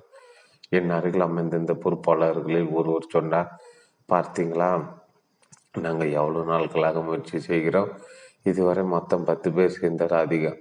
ஆனால் சீனிவாசன் சாரிகிறேன் என்னிடம் பேசியதன் மூலம் இதே மேடையில் ஐம்பது பேருக்கு மேல் சுலபமாக சேர்த்து விடுவார்கள். பாருங்களேன், அதுதான் நடந்தது. காற்றுள்ள போதை துற்றிக்குள் என்பது போல மக்கள் மனதில் நாமும் ஏதாவது செய்ய வேண்டும் என்கிற உணர்வு தூண்டப்பட்ட உடனே அதை செயல்படுத்த வாய்ப்பு கொடுப்பது போல செய்ய வேண்டும். அதை தான் சீனிவாசனும் செய்தார். அவர் செய்தது என்ன என்பதை சற்று விரிவாக பார்க்கலாம். ஒன்று, சீனிவாசன் என்ன செய்தார் என்பது மட்டுமல்ல, அவர் எப்படி செய்யவில்லை என்பதிலும் விஷயம் இருக்கிறது. விரும்புவோர் வெளியில் வாசலி கவுண்டரில் இருக்கு நபரிடத்தில் பெயர் கொடுக்கலாம் என்று அவர் சொல்லவில்லை. அதை மட்டும் இங்கே மேடையில் இருக்கும் என்னிடம் இப்போதை கொடுங்கள் என்றார். அதன் மூலம் மக்களுக்கு மேடைக்கு வரும் வாய்ப்பை ஏற்படுத்தி கொடுத்தார். பலரும் பார்க்கும்போது மேடைக்கு வருவது என்பது நிச்சயம் பெருமைக்குரிய விஷயம். உபரியாக கைத்தட்டலும் இருந்து அவர்களிடம் உங்களுடைய உங்கள் பெயர், முகவரி, தொலைபேசியின் மின்னஞ்சல் என்று முழு விவரங்கள் கொடுங்கள் என்று கேட்கவில்லை. அப்படி செய்ய அதிக நேரம் பிடிக்கும். ஒவ்வொருவராக பெயர் சொல்லி ஏதி அதற்குள் சேர விரும்புகிற மற்றவர்கள் வேகம் குறைத்து விடலாம். சிறிது நேரம் நின்றுவிட்டு அங்கத்தினர் ஆகாமலே சிலர் நகர்ந்து வெளியேறிவிடலாம். உங்கள் பிஸ்னஸ் அட்டை கொடுத்தால் போதும் என்று அதறிவித்தது மூலம் காத்திரத்தலை தவிர்த்து அங்கத்தினராகும் வேலையை துரிதமாக்கி பலரும் உடனடியாக சேரும் வாய்ப்பை உருவாக்கினார். அதனால் உறுப்பினர் எண்ணிக்கை அதிகரித்து மூன்று மொத்த பணத்தினையும் அப்போதே தாருங்கள் என்று கேட்கவில்லை. கூட்டத்துக்கு வந்தவர்களும் கையில் எவ்வளவு பணம் இருக்கும் என்று சொல்ல முடியாது. அவர்கள் சேர விரும்பினாலும் கூட கட்டண தொகை மொத்தமாக இல்லாதவர்கள் நிச்சயம் சேர முடியாது. அப்போதிலிருந்த ஆர்வம் பின்னால் குறைந்து விடலாம். உணர்வு உள்ள போது அதனை செயல்படுத்த வாய்ப்பு கொடுக்க வேண்டும். அதனால் தான் ரூபாய் இரநூறு கொடுத்தால் போது, மீதி பணத்தை பின்பு அனுப்புங்கள் என்றார். நான்கு, அதை அவர் ரூபாய் ஐம்பது என்று மிக குறைவாக சொல்லவில்லை, ரூபாய் ஐம்பது என்று சொல்லியிருந்தார். மேலும் ஒரு சிலர் சேர்ந்திருக்கலாம் தான், ஆனால் ரூபாய் ஐம்பது முன் பணம் போக மீதி தொகை எழுநூற்றி ஐம்பதை அனுப்பி அங்கத்தினர் ஆகக்கூடியவர் எண்ணிக்கை குறையலாம். கட்டிய தொகை வெறும் ஐம்பது ரூபாய் தான் போனால் போகட்டும் என்று டிராப் அவுண்ட் ஆகக்கூடிய ஆபத்தினை குறைத்து விட்டார். ரூபாய் இரநூறை இழப்பது சிரமம், அதனால் கட்டாயம் மீத தொகையான மீத தொகையினை கட்டி விடுவார்கள் என்பது அவர் கணக்கு. சரியான கணக்கு. சர்வீஸ், நல்ல சர்வீஸு. விற்பனையாளர் வேலைக்கான நேர்முக தேர்வுகளில் நான் கேட்கிற கேள்விகளில் இது ஒன்று. நீங்கள் எந்த விதத்தில் சிறந்த விற்பனையாளர்? பெரும்பாலானோர் சொல்லும் பதில், நான் நல்ல சர்வீஸு கொடுப்பேன் சார். இப்படி பதில் வந்தால் உடனடியாக மற்றொரு சர்வீ கேள்வியை கேட்பேன். அது அப்படியான அல்லது சர்வீஸ் என்றால் என்ன? நீங்கள் உங்கள் வாடிக்கையாளர்களுக்கு என்ன விதமான சேவைகள் செய்கிறீர்கள்? பெரும்பாலானோடு இருந்து சரியான பதில் வராது. சென்னை போன்ற நகரங்களில் இப்போது எல்லாம் மாறிவிட்டது. முன்பெல்லாம் ஒரு சாதாரண உணவு விடயத்துக்கு போனால் நாம் அமர போவதற்குள் அங்கிருக்க சப்பலில் கொஞ்சம் விருங்க சார் என்று நம்மை நிறுத்திவிட்டு தனது தோளில் போட்டிருக்க அழகான மேலை துண்டை எடுத்து நம் உட்கார்விருக்கும் நாற்காலி சீட்டை இரண்டு துடைப்பார். உம் இப்போ உட்காருங்க சார், என்ன வேணும்னு கே என்பார். இது கூட சர்வீஸ் தான். சில பணியாளர்கள் நாம் படிக்கட்டில் ஏறி போனால் நம் பின்னாலே ஐயா ஐயா என்று ஓடி வருவார்கள். என்ன காரணத்துக்காகவோ நாம் சடார் என்று நின்றாலோ இறங்க முற்பட்டால் அவர்களும் அதை செய்வார்கள். போன முறை வந்து தங்கிய போது வெந்நீர் தானே ஐயா கோரிக்கை கட்டீர், அதான் என்று நினைக்க அன்பு மரியாதை அக்கறையும் காட்ட காட்டு மனிதர்கள். இவை எல்லாம் கூட செய்விதானே? ஆமாம், இவையும் வாடிக்கையாளர் சேவையில் சேர்த்தி தான். ஆயிரத்தி தொள்ளாயிரத்தி எழுபதுகளில் நான் பள்ளி செல்லும் மாணவன். அப்போது ஸ்ட்ரிப் கட்டிங் எனப்படும் முடி திருத்தம் பிரபலம். நானும் அதை விரும்பினேன். ஆழ்வார்பேட்டையில் எங்கள் வீடு. அங்கிருந்து நடத்தி தியாகராய நாயகர் கிருஷ்ணவேணி திரையரங்கம் அருகில் இருக்கும் மலப்பார் சலூனுக்கு போவேன்.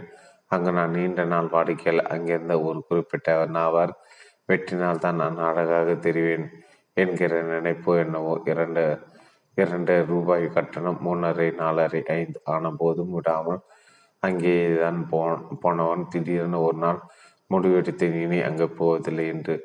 அதோடு அந்த பக்கம் தலை வைத்து கூட படுக்கவில்லை. ஏன் என்ன ஆயிற்று? ஒரு முறை நான் போய் காத்திருக்கிறேன். எனக்கு முன்னால் போய் காத்திருந்தவர் ஆறு பேர்.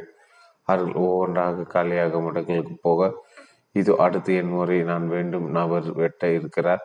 அப்போது உள்ளே வந்த ஒரு மனிதர். அங்கிருந்த பலருக்கும் சிரித்தபடி வணக்கம் சொன்னார். நான் வெட்டி கொள்ள வேண்டியவரிடம் நான் ஒரு பெயர் சொல்லி அடைத்தது வணக்கம் என்றார். என் முறை வந்தது, ஏந்தேன். ஆனால் வாருங்கள், உட்காருங்கள் என்று முடிவெட்டி கொள்ள அவர் அழைத்தது என்னை அல்ல, தாமதமாக வந்த சிரித்து பேசி அவர்களுக்கு வேண்டியவரே. அவரை போய் உட்கார்ந்து கொண்டான். நான் நான் அது என் முறை என்றும் இரண்டு மணி நேரமாக காத்திரு என்று சொன்னதை எவரும் பொருட்படுத்தவில்லை. இன்னும் முப்பது நிமிடம் காத்திருப்பது பெரியதல்ல. பதில் சொல்லாமல் அலட்சி படித்து என்னால் தாங்கிக் கொள்ள முடியவில்லை. அவமானமாக உணர்ந்தேன். முடிவெட்டி கொள்ளாமல் அங்கிருந்து அவர்கள் தம்பி தம்பி என்று அழைப்பதை பொருட்படுத்தாமல் கோபத்துடன் கிளம்பிவிட்டேன். எட்டு ஒன்பது ஆண்டு தொடர்பு அந்த கணத்தில் அறுந்து போனது. வாடிக்கையாளர் சேவையில் மரியாதை இங்கேதான் லட்சியம் செய்வது எல்லாம் அடக்கம். அவை இருக்கும்போது பெரிய வியாபாரம் வாங்கி தரும் வாய்ப்பாக இல்லாமல் இருக்கலாம். ஆனால் குறைந்து போனால் பிரச்சனை தான். தேவை அக்கறை. டிவிஎஸ் நிறுவனம் ஜப்பானிய சுசுகி நிறுவனத்துடன் இணைந்து வியாபாரம் செய்து கொண்டிருந்த நேரம் தமிழ்நாட்டிலிருந்து ஒரு ஊழியர் குழு ஜப்பான் சென்றது. பல நாட்களும் அந்த நிறுவனத்தில் இவர்களுக்கு தேவையான தமிழ்நாட்டு வகை உணவுகளை பரிமாறினார்கள். உபசரிவு தமிழ் குழு குளிர்ந்து போனது. இறுதி நாள், ஐயா, இவ்வளோ நாளுக்கும் எங்களுக்கு தமிழ் உணவு வகைகளை தயாரித்த சமையல்காரரை பார்த்து நன்றி சொல்ல விரும்புகிறோம். கூப்பிட்டுருக்கிறோம். வந்தவர்கள் ஜப்பானிய சமையல்காரர்கள் தான். என்ன, நீங்களா இவ்வளோ நன்றாக எங்கள் வகை உணவுகளை சமைத்தீர்கள்? எங்கள் ஊருக்காரர் யாரோ ஒருவர் இங்கே இருக்கிறார் என்றல்லவா நினைத்தோம். உங்களுக்கு எங்கள் மனமார்ந்த நன்றி. நன்றி நீங்கள் நிறுவனத்துக்கு தான் சொல்ல வேண்டும். ஏன், நீங்கள் வருவதற்கு முன்பாக சுசுகி நிறுவனம் எங்களை தமிழ்நாட்டுக்கு அனுப்பி உங்கள் வகை சமையலை கற்றுவாறு செய்தது பதினைந்து நாட்கள். சாப்பாடு தானே என்று அவர்கள் சாதாரணமாக நினைக்கவில்லை. அதற்காக எவ்வளோ யோசித்து எவ்வளோ வேலை செய்திருக்கிறார்கள். இதுதான் சேவை. வாடிக்கையாளருக்கு என்ன தேவை என்று யோசித்து அதற்கு மெனக்கெடுவது. விபரமான தகவல்கள். சில வாடிக்கையாளர்கள் நம்முடைய பணம் பெட்டி போன்றவர்கள். நமக்கு சிறிய அளவிலும் பெரிய அளவிலும் ஏதாவது வாய்ப்பு தந்து கொண்டே இருக்கக்கூடியவர்கள். அப்படி என்றால் அவர்கள் நம்மை பொறுத்தவரை விஐபிகள்.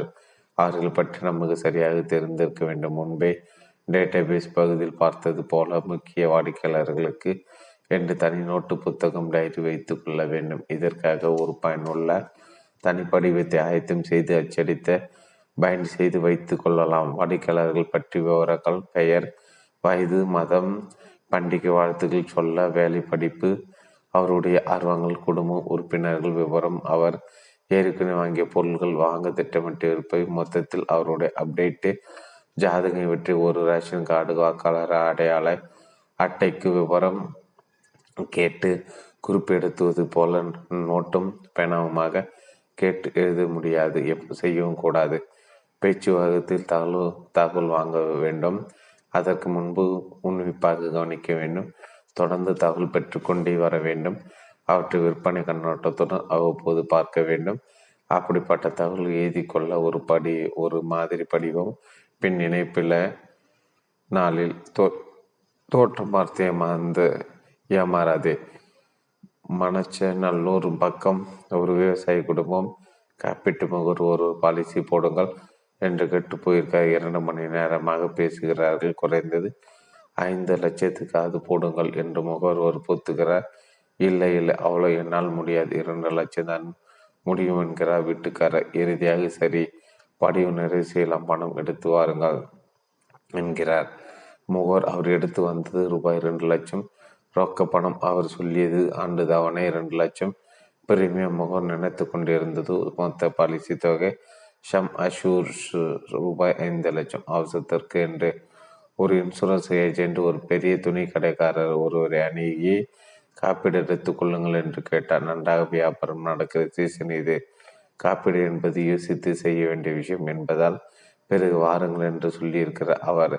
இவர் விடவிடலை தொடர்ந்து கேட்டிருக்கிற பிறகு ஒரு நாள் ஏதாவது ஒரு சிறு தொகை அது போடக்கூடாது என்று கேட்டிருக்கிறார். சரி என்று சொல்லி அது வியாபாரமும் மாதம் ரூபாய் நூத்தி நூற்றி ஐம்பது ரூபாய் பிரீமியம் கட்டுகின்ற அளவுக்கு ஒரு பாலிசி எடுத்திருக்கிறார். இத்தனை பாலிசில் செய்தாக வேண்டும் என்கின்ற கட்டாயத்தில் இருந்த முகவர் செய்த வேலையில் என்ன தவறு? பிடித்த வாவாவோ மிகப்பெரிய வாய்ப்புள்ள வாடிக்கையாளர் தங்க முட்டை போடும் வாத்து சரியான சமயத்துக்காக காத்திருந்தால் மிகப்பெரிய தொகைக்கு பாலிசி வாங்கியிருக்கலாம். ஆனால் பொறுமை இல்லாத காரணத்தினால் மிகப்பெரிய வாய்ப்பினை இழந்து விட்டார் அந்த முகவர். யார் அவர் எப்படி என்பதை புரிந்து கொண்டு அதற்கேற்ப நடந்து கொள்ள வேண்டும் என்பதற்காக உதாரணம் அசோக். பதிமூன்று ஆண்டுகள் கழித்து கிடைத்த ஆர்டர். அசோக் ஒரு டெவலப்மெண்ட் ஆஃபீஸர், உடுமலைப்பேட்டையை சேர்ந்தவர். தமிழ்நாட்டில் இருக்கும் பெரிய நிறுவனங்களுக்குள் ஒன்றான அந்த நிறுவனத்தின் முதலாளியை ஒரு பிரயாணத்தில் சந்தித்திருக்கிறார். பாலிசி போடுங்கள் என்று கேட்டிருக்கிறார். அதற்கு அவர், நான் இப்போது பாலிசி போடுவதாக இல்லை, எப்போது போட வேண்டும் என்று முடிவு செய்கிறேனோ அப்போது நானே தொடர்பு கொள்கிறேன் என்று சொல்லியிருக்கிறார். அது போதுமானதாக இருந்திருக்கிறது. அசோக் இருக்க அதன் பின் அவருடன் விடாமல் தொடர்ந்து தொடர்பில் இருக்கிறார். அவ்வளவு பெரிய நபருடன் இவர் எப்படி தொடர்பில் இருக்க முடியும்? முக்கியமான நாளில் வாழ்த்துக்கள் அனுப்புவதுதான், தீபாவளி, பொங்கல், புத்தாண்டு போன்றவை தவிர.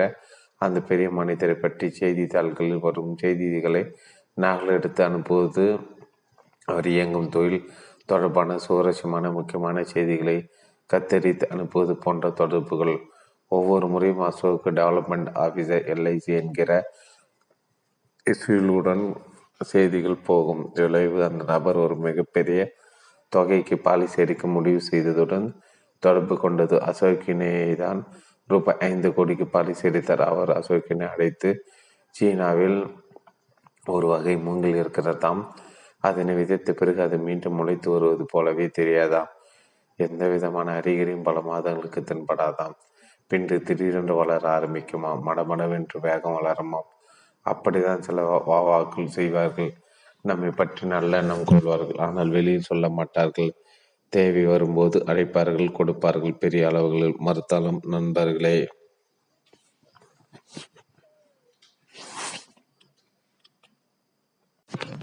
மத்தாள நண்பர்களே ராஜசேகரி எல்ஐசியில் வளர்ச்சி அலுவலர் முன்பை பார்த்தோம். அவர் முகவராக இருந்த போது நிகழ்ந்தது இது.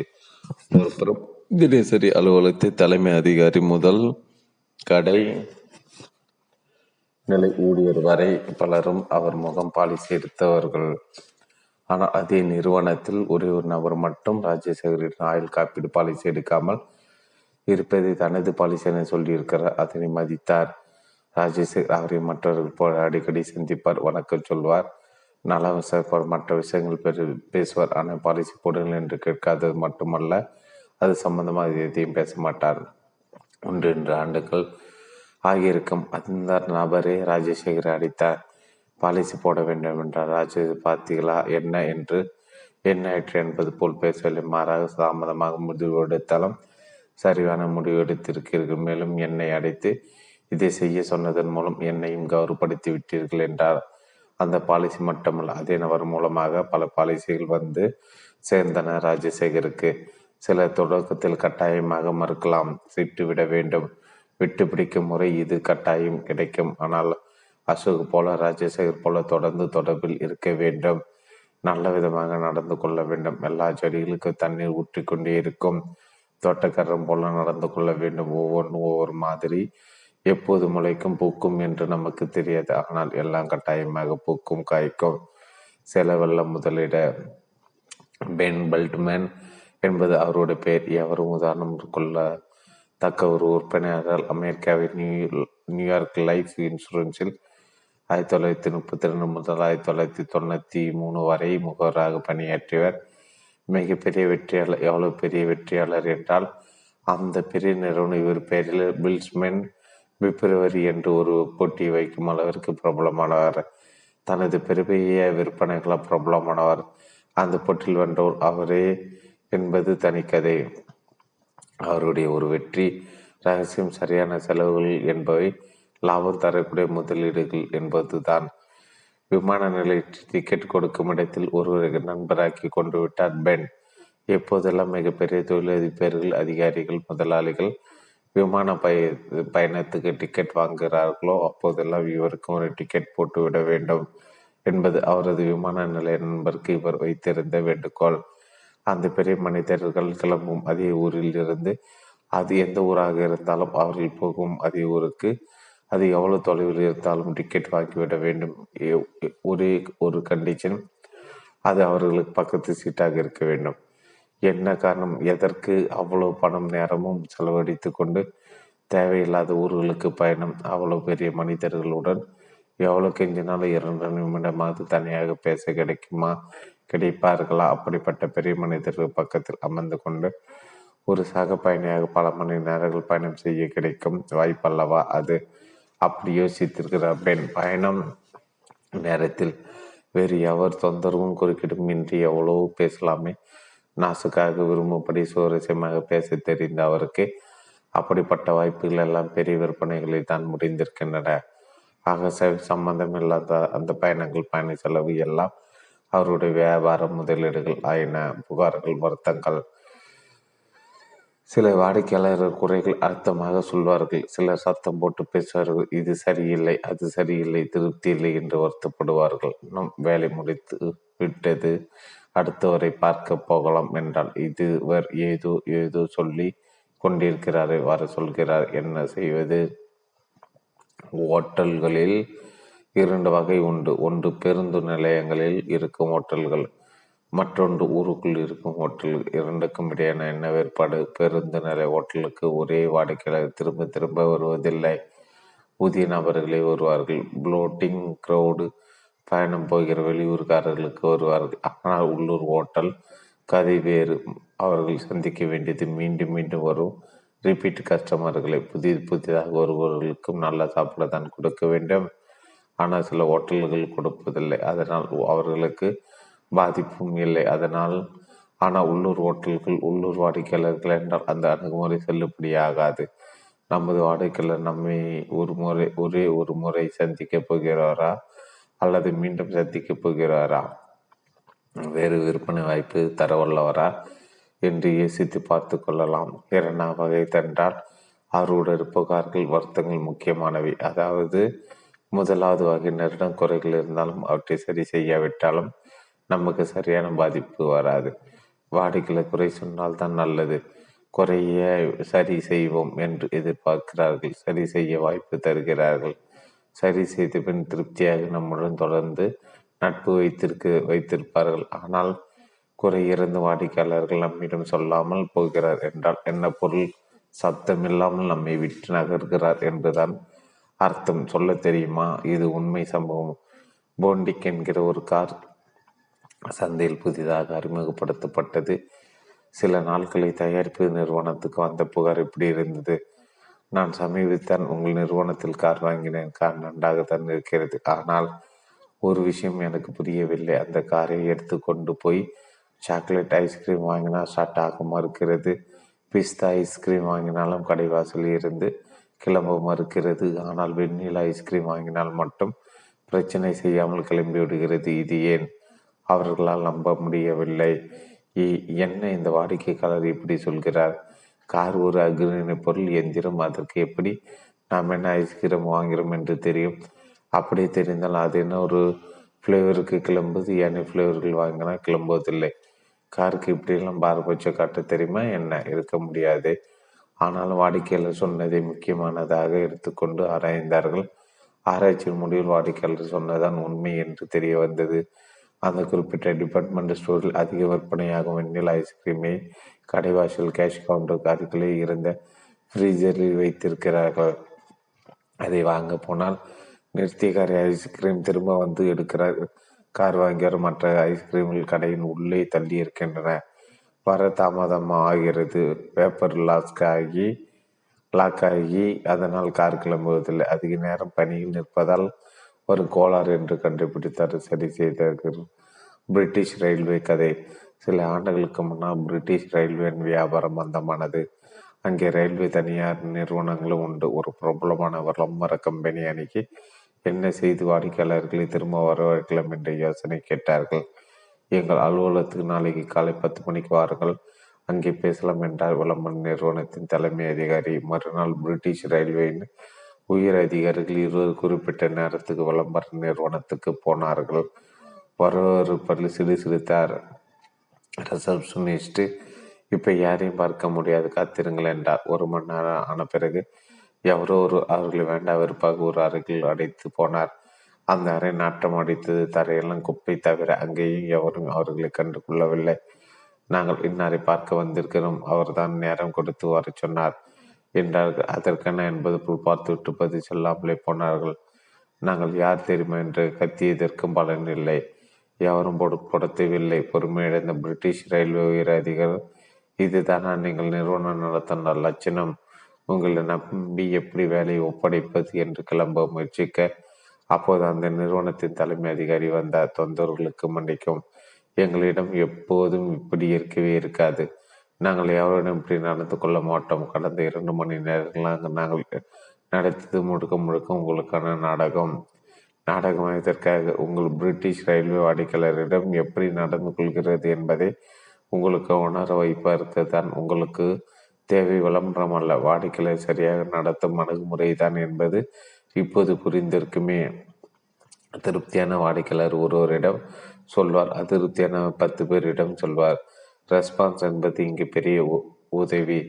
புத்தக கடை அனுபவம். ஒரு நடுத்தர வயதுக்காரரும் அவருடைய பதினெட்டு வயது மகனும் ஒரு புத்தக கடைக்குள் போகிறார்கள். பெரிய புத்தக கடை கவிதை, இலக்கியம், சரித்திரம், மேலாண்மை என்று பகுதி பகுதியாக பிரிக்கப்பட்டு பெரிய பெரிய அலமாரி தட்டுகளில் ஆயிரக்கணக்கான புத்தகங்கள் அடுக்கி வைக்கப்பட்டுள்ளன. அவர் தனக்கு தேவையான ஒரு குறிப்பிட்ட புத்தகத்தை தேடுகிறார். அது அங்கே இல்லை. அருகில் நின்று கொண்டிருந்த ஒரு ஊழியரை கேட்டார். அவர் அந்த புத்தகம் எந்த பகுதியில் இருக்கும் என்று கை காட்டினார். அங்கே பார்த்து விட்டேன், இல்லை பிறக்கென்ன, அந்த புத்தகம் வேண்டும், வந்தது வாங்கி கொள்ளுங்கள், வந்ததும் வந்து வாங்கி கொள்ளுங்கள். தலையை சித்து தேடி வந்த புத்தகம் கிடைக்கவில்லை என்கிற வருத்தத்துடன் அவர் நகர அடுத்த பகுதியில் இருந்த மற்றொரு அவரிடம் நெருங்கி வந்தார். என்ன சார், ஒரு புத்தகம் தேடி வந்தேன், கிடைக்கல, என்ன புத்தகம் சொன்னார். அப்படியே, அதோ அந்த பகுதி மூன்றாவது தட்டில், கரெக்ட், அங்கே தான் பார்த்தேன், அந்த புத்தகம் இல்லை. ஒரு ஐந்து நிமிடம் வெயிட் பண்ண முடியுமா? இந்த ஸ்டூலில் கொஞ்சம் உட்காருங்க சார், இது வந்துடுறேன். ஓடினார். பார்த்தார், வேறு இடங்களையும் தேடினார். அந்த புத்தகம் ஓடி வந்தார். அடைய இருக்கிறதா அதனை பெற்ற மகிழ்ச்சியில் அந்த வாடகையில் இன்னொரு புத்தகத்தை பெயரை சொல்லி அதை தான் போன வாரமே தேடியதாகவும் கிடைக்கவில்லை எனவும் சொல்ல அதுவும் வந்து சேர்ந்து, உன் பெயர் என்னப்பா, உன் செல் நம்பர் சொல்லு, எதுவும் எதுவும் தேவைன்னா ஃபோன் பண்ணலாமா, கவனித்திருக்கலாம். வாடிக்கையாளர் என்ன என்னை விற்பனையாளர் கேட்கவில்லை, விற்பனையாளர் என்னை வாடிக்கையாளர் கேட்கிறார். நம்மை தேட வைக்க முடியும் நாம் நடந்து கொள்ளும் விதத்தை தான். காது கொடுங்கள், மதியம் மூன்று மணிக்கு வர முடியுமா? இன்றைக்கு சார், நாளை தான், நாளை ஞாயிற்றுக்கிழமை. ஆமாம், ஹோட்டல் சார், சவேரா வந்துடுங்க, அங்கே லாஃபியில் மீட் பண்ணலாம். ஓகே சார், வந்துடுறேன். காப்பீடு, பரஸ்பர நிதிகள் போன்றவற்றை விற்பனை செய்ய ஒரு நிதி நிறுவனத்தின் விற்பனையாளர் ஜியோ லியோ ஜாய் சரியாக மூன்று மணிக்கு அங்கே ஆஜர். சந்திக்க போன வாடிக்கையாளர் ஒரு நோட நட்டுக்கிற பைஜாமா ஜிப்பாவுடன் மெதுவாக மூணே காலுக்கு வந்தார். லியோ வணக்கம் சொல்ல அவர் தேநீருக்கு ஆர்டர் கொடுத்து விட்டு மெல்ல பேச ஆரம்பித்தார். பேசினார். அவர் சொந்த கதை, குடும்பத்தின் கதை, சோக கதை, அவர்கள் குடும்ப கதை, அவருடைய சித்தப்பா குடும்பம் எப்படி ஏமாற்றியது, பாண்டே அதுதான் அவர் பெயர், எப்படி சிரமப்பட்டார் என்று பேச்சு போய்கொண்டிருந்தது. அவர் சொல்ல சொல்ல லியோ மிக கவனமாக அக்கறையாக கேட்டார். மணி நாலு மணி நாலரை பாண்டேயின் பேச்சு தொடர்ந்தது. மணி ஐந்து. ஒரு வழியாக எல்லாம் சொல்லி முடித்தது போல் இருந்தது. திடீரென்று நினைவு வந்தவராக பாண்டே சொன்னார், சாரி, நான் என் சொந்த கதையெல்லாம் சொல்லி உங்கள் ஞாயிற்றுக்கிழமை மூடி கொடுத்துட்டேனா? சே சே அது எல்லாம் இல்லை சார். சே நீங்கள் தான் எவ்வளோ சிரமப்பட்டு இருக்கீங்க. அதன் பிறகு ஒன்று இரண்டு நிமிடங்களில் பாண்டை கேட்டு, ஆமாம், நீங்கள் என்னவோ பேச வேண்டும் என்று வந்தீர்களே, அது என்ன? அது இருக்கட்டும் சார், நான் இன்னொரு நாள் வருகிறேன். இன்றைக்கு நீங்கள் ரொம்ப பிள்ளைங்குடன் இருக்கிறீங்க. அதெல்லாம் போயாச்சு, விடுங்க. சரி, நீங்கள் சொல்லுங்கள், என்ன விஷயம்? நீங்கள் பரஸ்பர நீதிகளை கொஞ்சம் முதலீடு செய்யணும். எவ்வளோ ரூபாய்க்கு? அது எவ்வளோன்னு நான் முடிவு செய்யலாம். அதுக்கு முன்னாடி அது என்ன ஏது என்று ஒரு பத்து நிமிஷத்தில் சுருக்கமாக சொல்லிடுறேன் சார். தேவையில்லை. எவ்வளோ அமௌண்ட்டுன்னு சொல்லுங்கள், எங்கள் கையெழுத்து போடணும் சொல்லுங்கள், போதும். படிப்பினை அவர்கள் சொல்வதை நாம் கேட்டலாம், சொல்வதை அவர்கள் கேட்பார்கள். கிடைக்குதா சார்? சென்னை தியாகநகர நகரில் உள்ள ஒரு ஹோட்டல் பயிற்சி வகுப்பு ஒன்றுக்காக போயிருந்தேன். காரை போட்டிக்குள் நிறுத்தின. வேலட் பார்க்கிங் முறை என்பதால் வண்டியை சாவி கொடுத்துவிட்டு பணியாளர் கார் நம்பர் எழுதி கொடுத்த அட்டையை வாங்கி கொண்டு உள்ளே போய்விட்டேன். இரண்டு மணி நேரத்தை என் அலுவலகத்திலிருந்து செல்பேசியில் அடைப்பு. உடனடியாக இரண்டு கிளம்பின வாசலுக்கு வந்து அட்டையை கொடுத்து விட்டு காத்திருந்தேன். என் காரை ஹோட்டல் ஓட்டுநர் ஒருவர் எடுத்து வந்தார். இறங்கி கதவை திறந்து காரை எடுத்து கொள்ள சொன்னார். ஏறினேன், அமைந்த காரில் விட்டு சென்றிருந்த ப்ளூடூத் ஹெட்ஃபோனை தேடினேன், காணவில்லை. கிளம்புவதற்கு பக்கத்தில் நின்று அந்த ஊழியர், என்னை தேடுகிறேன் என்ன தேடுகிறேன் என்னும் விதமாக பார்க்க, இல்லை, வண்டியை விடும்போது என் செல்போன் ஹெட்ஃபோனை வண்டியில் விட்டு விட்டு போனேன், இப்போ காணும், தேடி பார்த்துலாம் சார். என்ன கலர் சார்? பரவாயில்ல, எனக்கு நேரமாகிவிட்டது, அலுவலகம் போயாகணும், கிளம்பி போய்விட்டேன். போய் காரை நிறுத்தும் போது கவனித்தேன், அது சீட்டுக்கு அடியில் கிடந்தது. அடுத்த நாள் காலை மீண்டும் அந்த ஹோட்டலுக்கு வந்தேன். காரில் இருந்த இறங்கின சாவியை கொடுக்க வேண்டும். கிடைச்சதா சார் என்ற குரல் கட்டு நிமிர்ந்து போட்டேன். முன்தின வண்டியை கொடு கொண்டு வந்து விட்ட ஓட்டுநர் தான், என்ன எதை கேட்கிறீர்கள்? உங்கள் ஹெட்ஃபோன் சார், இங்கே விட்ட போது நேற்று காணும் என்று தெரியுங்களே. அந்த ஊழியின் அக்கறை என் உள்ளத்தை தொட்டது. வாடிக்கையாளர் நினைவு வைத்துக் கொள்வது, அவர்களுடைய தகவல்களை நினைவு வைத்துக் கொள்வது, அதை பற்றி விசாரிப்பது. அதன் பிறகு அந்த ஹோட்டலை விரும்பி பல பயிற்சிகள் செய்தேன். அந்த ஒரு ஊழியரின் ஒரு நடவடிக்கை அந்த ஹோட்டலுக்கு கொடுத்த வியாபாரம். பரணில் ஏறு ஆறு பேர் ராஜேந்திரன் ஒரு தனியார் நிதி நிறுவனத்தில் முகவர் வேலை. டெபாசிட்டுகள் பிடிக்க வேண்டும் என்பதற்கு அதற்காக புதிய நபர்கள் மட்டுமல்ல, ஏற்கனவே டெபாசிட் போட்டிருந்தவர்களும் சந்திக்க வேண்டும். அதற்கு அவர்கள் வீட்டிற்கு போக வேண்டும். உங்கள் வைப்பு முதிர்வடைகிறது, தொடருங்கள் என்று கேட்க வேண்டும். ராஜேந்திரன் போன வடபழனியில் உள்ள ஒரு வீட்டுக்கு கதவி தட்ட ஒரு அறுபது வயது பெண்மணி திறந்தார். நீ யார் என்பது போல் இருந்தது அவர் பார்வை. என் பெயர் ராஜேந்திரன். ராஜேந்திரன் வா வா முகத்தில் மலர்ச்சி. ஏற்கனவே தொலைபேசி தொடர்பு கொண்டு தகவல் சொல்வதால் தான் எவ்வளோ நன்மை என்று நினைத்தபடி உள்ளே போனார் ராஜேந்திரன். ஹால் தாண்டி மேலும் உள்பக்கம் போனார் அந்த பெண்மணி. உடன் வாப்பா அடுப்பாங்கரையில் மேல் விதானத்தை காட்டி, இந்த பல்பு ஃபீஸ் போயிடுச்சு, கொஞ்சம் மாற்றிவிட்டு கையோடு மாற்றுவதற்கு புது டியூப்பு லைட் ஒன்றையும் கொடுத்தார். பாவம் வயதான உடல், யாரும் இல்லை போல. இதில் என்ன இருக்கிறது? ராஜேந்திரன் ஃபீஸ் போன பல்பை கயற்றிவிட்டு புதியதை மாற்றினார். கையை கழுவி கொண்டு ஹாலுக்கு போய் உட்கார்ந்த டெபாசிட் ரினியூவல் பற்றி கேட்கலாம் என்று ராஜேந்திரன் நினைக்கும் போது பெண்மணி சொன்ன, அது அங்கே குதிரை உயரமான ஸ்டூல், அதை அப்படித்தானே சொல்வார்கள், இருக்கு பாரு, அதை போட்டு ஏறி பாருன்னு இருந்து ஒரு பாத்திரம் எடுக்கணும், எடுத்து தர முடியுமா? நேரமாகிறேன் என்கிற எண்ணம் சிறிது வந்தாலும் சரி, இவர் நமது வாடிக்கையாளர், நான் அதிலும் பெண்மணி வயதானவராகவும் இருக்கிறார், செய்து விடலாம் என்று முடிவு செய்து ஏறி எடுத்து கொடுத்து விட்டு ஹாலுக்கு போய்விட்டார். பின்னாலே வந்த வீட்டுக்கார் அம்மாள் கேட்ட, எவ்வளோ தரணும், எதற்கு பல்பு மாட்டேதுக்கு? சேச்சு அதெல்லாம் ஒன்றும் வேண்டாமா, நான் வந்த விஷயம் வந்த விஷயம் அது என்ன? எலக்ட்ரிஷியன் ராஜேந்திரன் தானே? நீ? நான் ராஜேந்திரன் தான், ஆனால் எலக்ட்ரிஷியன் இல்லை. ஐயோ சாரிப்பா, மன்னிச்சுக்கோ. அந்த டெபாசிட் ஐந்து ஆண்டுகளுக்கு நீடித்தது மட்டுமல்ல, மேலும் லட்ச ரூபாய்க்கு புதிய டெபாசிட் போட்டு கொடுத்தார். கூடவே தங்கமான பையனாக இருக்கியே என்கிற சர்டிஃபிகேட்டும் கொடுத்தார். நல்ல மனிதர்கள், மனிதர்களை மதிக்கும் நேசிக்க மனிதர்கள் விற்பனையில் பெரிய வெற்றி பெறுகிறார்கள். கண்டுபிடிச்சேன் கண்டுபிடிச்சேன் ஒரு ஃபைனான்சியல் நிறுவனத்தில் மணிமேகலை என்று ஒரு மேலாளர்களின் செயல்பாடுகளுக்கு அவர் தான் பொறுப்பு. ஃபைனான்சியல் நிறுவனத்தில் செயல்பாடு என்றால் அதை டெபாசிட் பிடிப்பது தானே. ஒரு முறை அவரது அலுவலகத்தில் உள்ள பாதுகாப்பு பட்டகத்தில் சேஃப்டி லாக்கர் உள்ள நகைகளை எடுக்க ஒரு குடும்பம் வருகிறது. இரண்டு அம்மாக்கள் உடல் நாலு வயது சிறுவன் சிறுவன் நகை எடுக்கும் இடத்துக்கு அடைத்து போக வேண்டாம் என்று நினைத்து மேலாளரிடம், நீங்கள் கொஞ்சம் பார்த்து கொள்ள முடியுமா என்று கேட்டுவிட்டு அங்கே விட்டு சென்றிருக்கிறார்கள். பையன் கையில் ஒரு ரூபாய் ஞானம் ஒன்று வைத்திருக்கிறான். சற்று நேரம் போனது விளையாட்டாக அவன் அந்த காசை வாயில் போட முயற்சித்த போது கவனித்துட்ட மணிமேகலை கூடாது என்றால் சிறுவன் கேட்கவில்லை.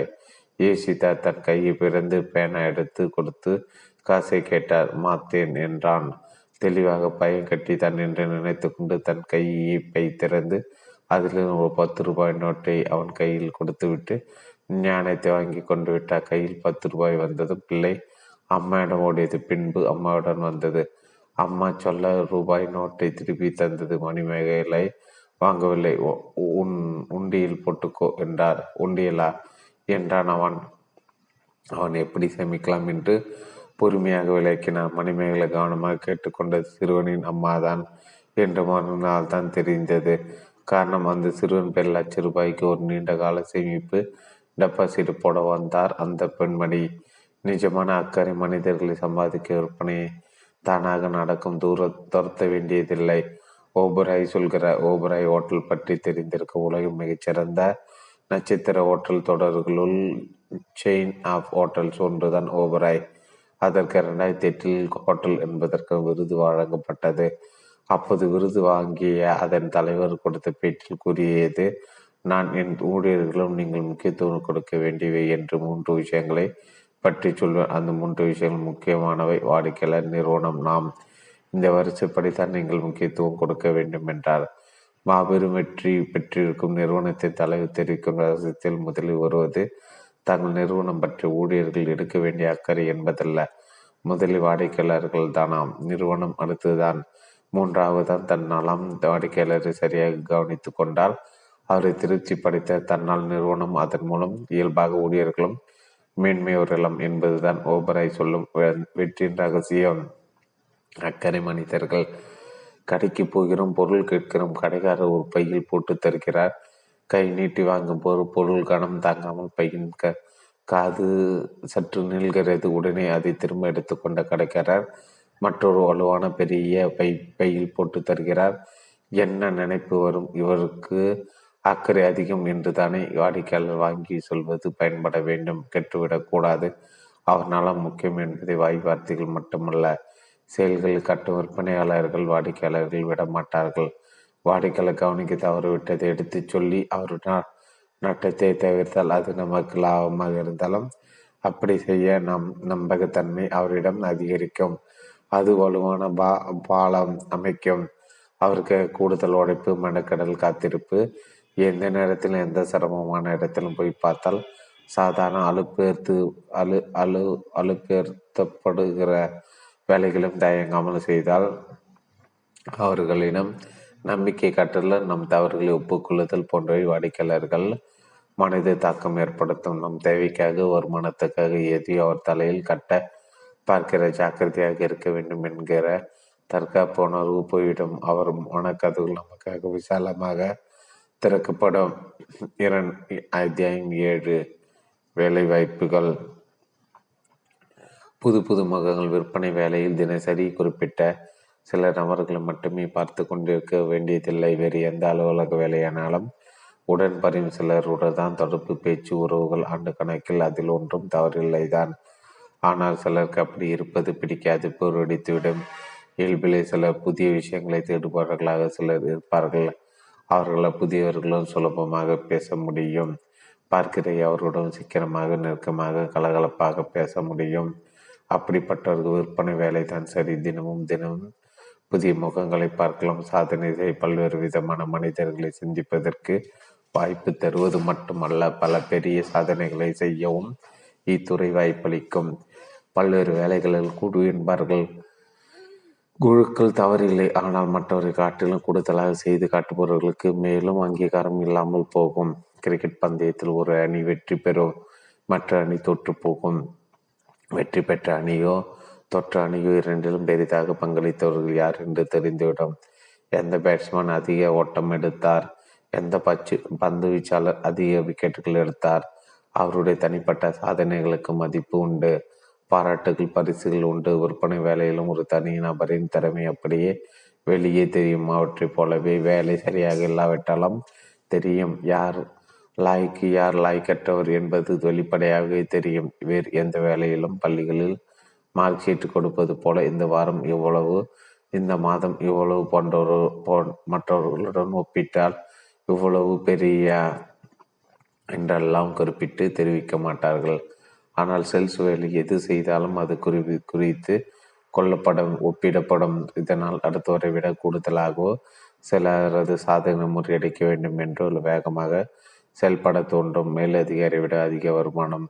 எல்ஐசி நிறுவனத்தில் பல டெவலப்மெண்ட் ஆஃபீஸர்கள் மாத ஆண்டு வருமானங்கள் அளவு அவர்கள் ரிப்போர்ட் செய்யும் கிளை மேலாளர்களை விட மட்டுமல்ல சில இடங்களில் டிவிஷன் மேலாளர்களை விடவும் அதிகமாக இருக்கும். அவர்கள் பயன்படுத்துகிற கார், அவர்கள் குடியிருக்கும் வீடுகளை பார்த்தா இது அல்லவா உழைப்புக்கு கிடைத்த உண்மையான வெகுமதி என்று நினைக்க தோன்றும். முகவர் என்று ஆரம்பத்தில் பத்தொரு பதினொன்றாக தான் இருப்பார்கள்.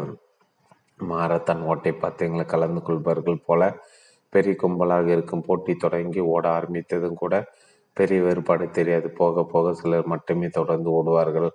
நூற்றில் ஆயிரத்தில் ஒருவராக வெற்றி பெறுவார்கள். அப்படி வென்று பெற்றுவர்கள் தான் டெவலப்மெண்ட் ஆஃபீஸர்கள். எல்ஐசியில் மட்டுமல்ல மற்ற காப்பீடு நிறுவனங்கள் மட்டுமல்ல பெரும்பாலான நிறுவனங்களின் நிலைமை இதேதான். நிறுவனத்தில் பணிபுரியும் பல்வேறு ஊழியர்கள் காட்டிலும் சிறந்த விற்பனையாளர்கள் பல மடங்கு கூடுதல் வருமான ஊதிய ஊக்கத்தொகை அல்லது கமிஷன் பார்ப்பார்கள். பணம் மட்டுமா மதிப்பு சாமியோ? பெப்சி உலக அளவில் இருநூறுக்கும் மேற்பட்ட நாடுகள் விற்பனை செய்து வருகிறது. இந்த இருநூறு தேசங்களில் இருந்தும் ஆண்டுக்கு நான்கே நபர்கள் அமெரிக்காவில் உள்ள தலைமையத்துக்கு அழைக்கப்படுவார்கள். தங்கள் துணையும் அவர்களுடன் அழைத்து வர வேண்டும். விமான பயணம், தங்கு வசதி, மிகவும் பிரம்மாண்டமான நட்சத்திர ஓட்டல்கள், ஊர் சுற்றி காட்டலாம், சுற்றுலா என்பதெல்லாம் தவிர அங்கு நடைபெறும் முக்கிய நிகழ்ச்சியில் நிறுவனத்தின் தலைவர் பாராட்டி அவர்களுக்கு சபை நடுவில் மோதிரம் அணிவிப்பார்கள். ரிங் ஆஃப் ஹானர் என்பது அதன் பெயர். மரியாதை மோதிரம். அது வாங்க ஆயிரத்துக்கும் அதிகமான விற்பனையாளர்கள் கடுமையாக உழைப்பதை நான் நேரில் பார்த்திருக்கிறேன். அதனை பெப்சி நிறுவனத்தில் மிகப்பெரிய கௌரவமாக பார்ப்பார்கள். இப்படி பல்வேறு நிறுவனங்களில் விற்பனையாளர்கள் தனி மதிப்பு தான், கூடுதல் வாய்ப்புகள் தான். அவ்வப்போது அறிவிக்கப்படும் விற்பனை போட்டிகள் வெற்றி பெற்று மலேசியா, சிங்கப்பூர், துபாய், அமெரிக்கா, ஐரோப்பா, ஜப்பான் போன்ற இடங்களுக்கு நிறுவனத்தின் சார்பாக போய் வருவது ஒரு விற்பனையாளருக்கு மட்டுமே சாத்தியம். வேறு எவருக்கும் தரப்படாத வாய்ப்பு இது. நிறுவனத்தில் மிக அதிகமாக விற்பனை செய்பவர்களை நிர்வாகத்தில் உள்ள அனைவருக்குமே தெரிய முக்கியத்துவம் கொடுப்பார்கள். வேலை செய்கிற இடத்தில் நல்ல சம்பளம், நல்ல கௌரவம் என்பது எத்தனை பெரிய கொடுப்பினை. எல்ஐசியில் எந்த படிப்பு படித்தவரும் முகவராக சேரலாம். ஆண்டு ஒன்றுக்கு ஏப்ரல் முதல் மார்ச் வரை நாற்பத்தஞ்சு நபர்கள் பாலிசி எடுக்க வைக்க வேண்டும். அந்த பாலிசி மொத்த ஷூடு மதிப்பு ரூபாய் பதினைஞ்சு லட்சம் இருந்தால் போதும். இப்படியாக இரண்டு ஆண்டுகள் செய்து முடிக்க அவர் டிஸ்டி டிஸ்டிகிஷன் ஏஜென்ட்ஸு கிளப் அங்கத்தினர் என்கிற நிலை அடைந்து விடுவார். இதே போல குறிப்பிட்ட அளவீடுகளை எட்ட அடுத்து அவர் பிரான்ச்சு மேனேஜர்ஸ் கிளப் அங்கத்தினர், அதைவிட கூடுதலாக விற்பனை செய்யும் டிவிஷனல் மேனேஜர்ஸ் கிளப்பு, பின்பு ஜோனல் மேனேஜர்ஸு கிளப்பு, இறுதியாக சேர்மன்ஸ் கிளப்பு அங்கத்தினர் ஆகும் ஆகிவிடுகிறார். தினப்படி அவுட்டிங், அலவன்ஸ், வண்டிகள், கார்கள் வாங்க, வீடு கட்ட சலுகை, கடன்கள் வா கடன்கள் கம்ப்யூட்டர், தொலைபேசி வசதிகள் என்று ஒவ்வொரு நிலை அடையும் போது அதற்குண்டான சலுகைகள் வந்து கொண்டே இருக்கும். அதே போல அதிகாரங்களும் நிலைக்கும் நிலை அதிகரிக்கும். எல்ஐசி ஒரு உதாரணம் தான். எல்லா நிறுவனங்களும் இது போன்ற சலுகைகள் இருக்கும். எல்லாம் விற்பனையின் அளவை பொறுத்தது.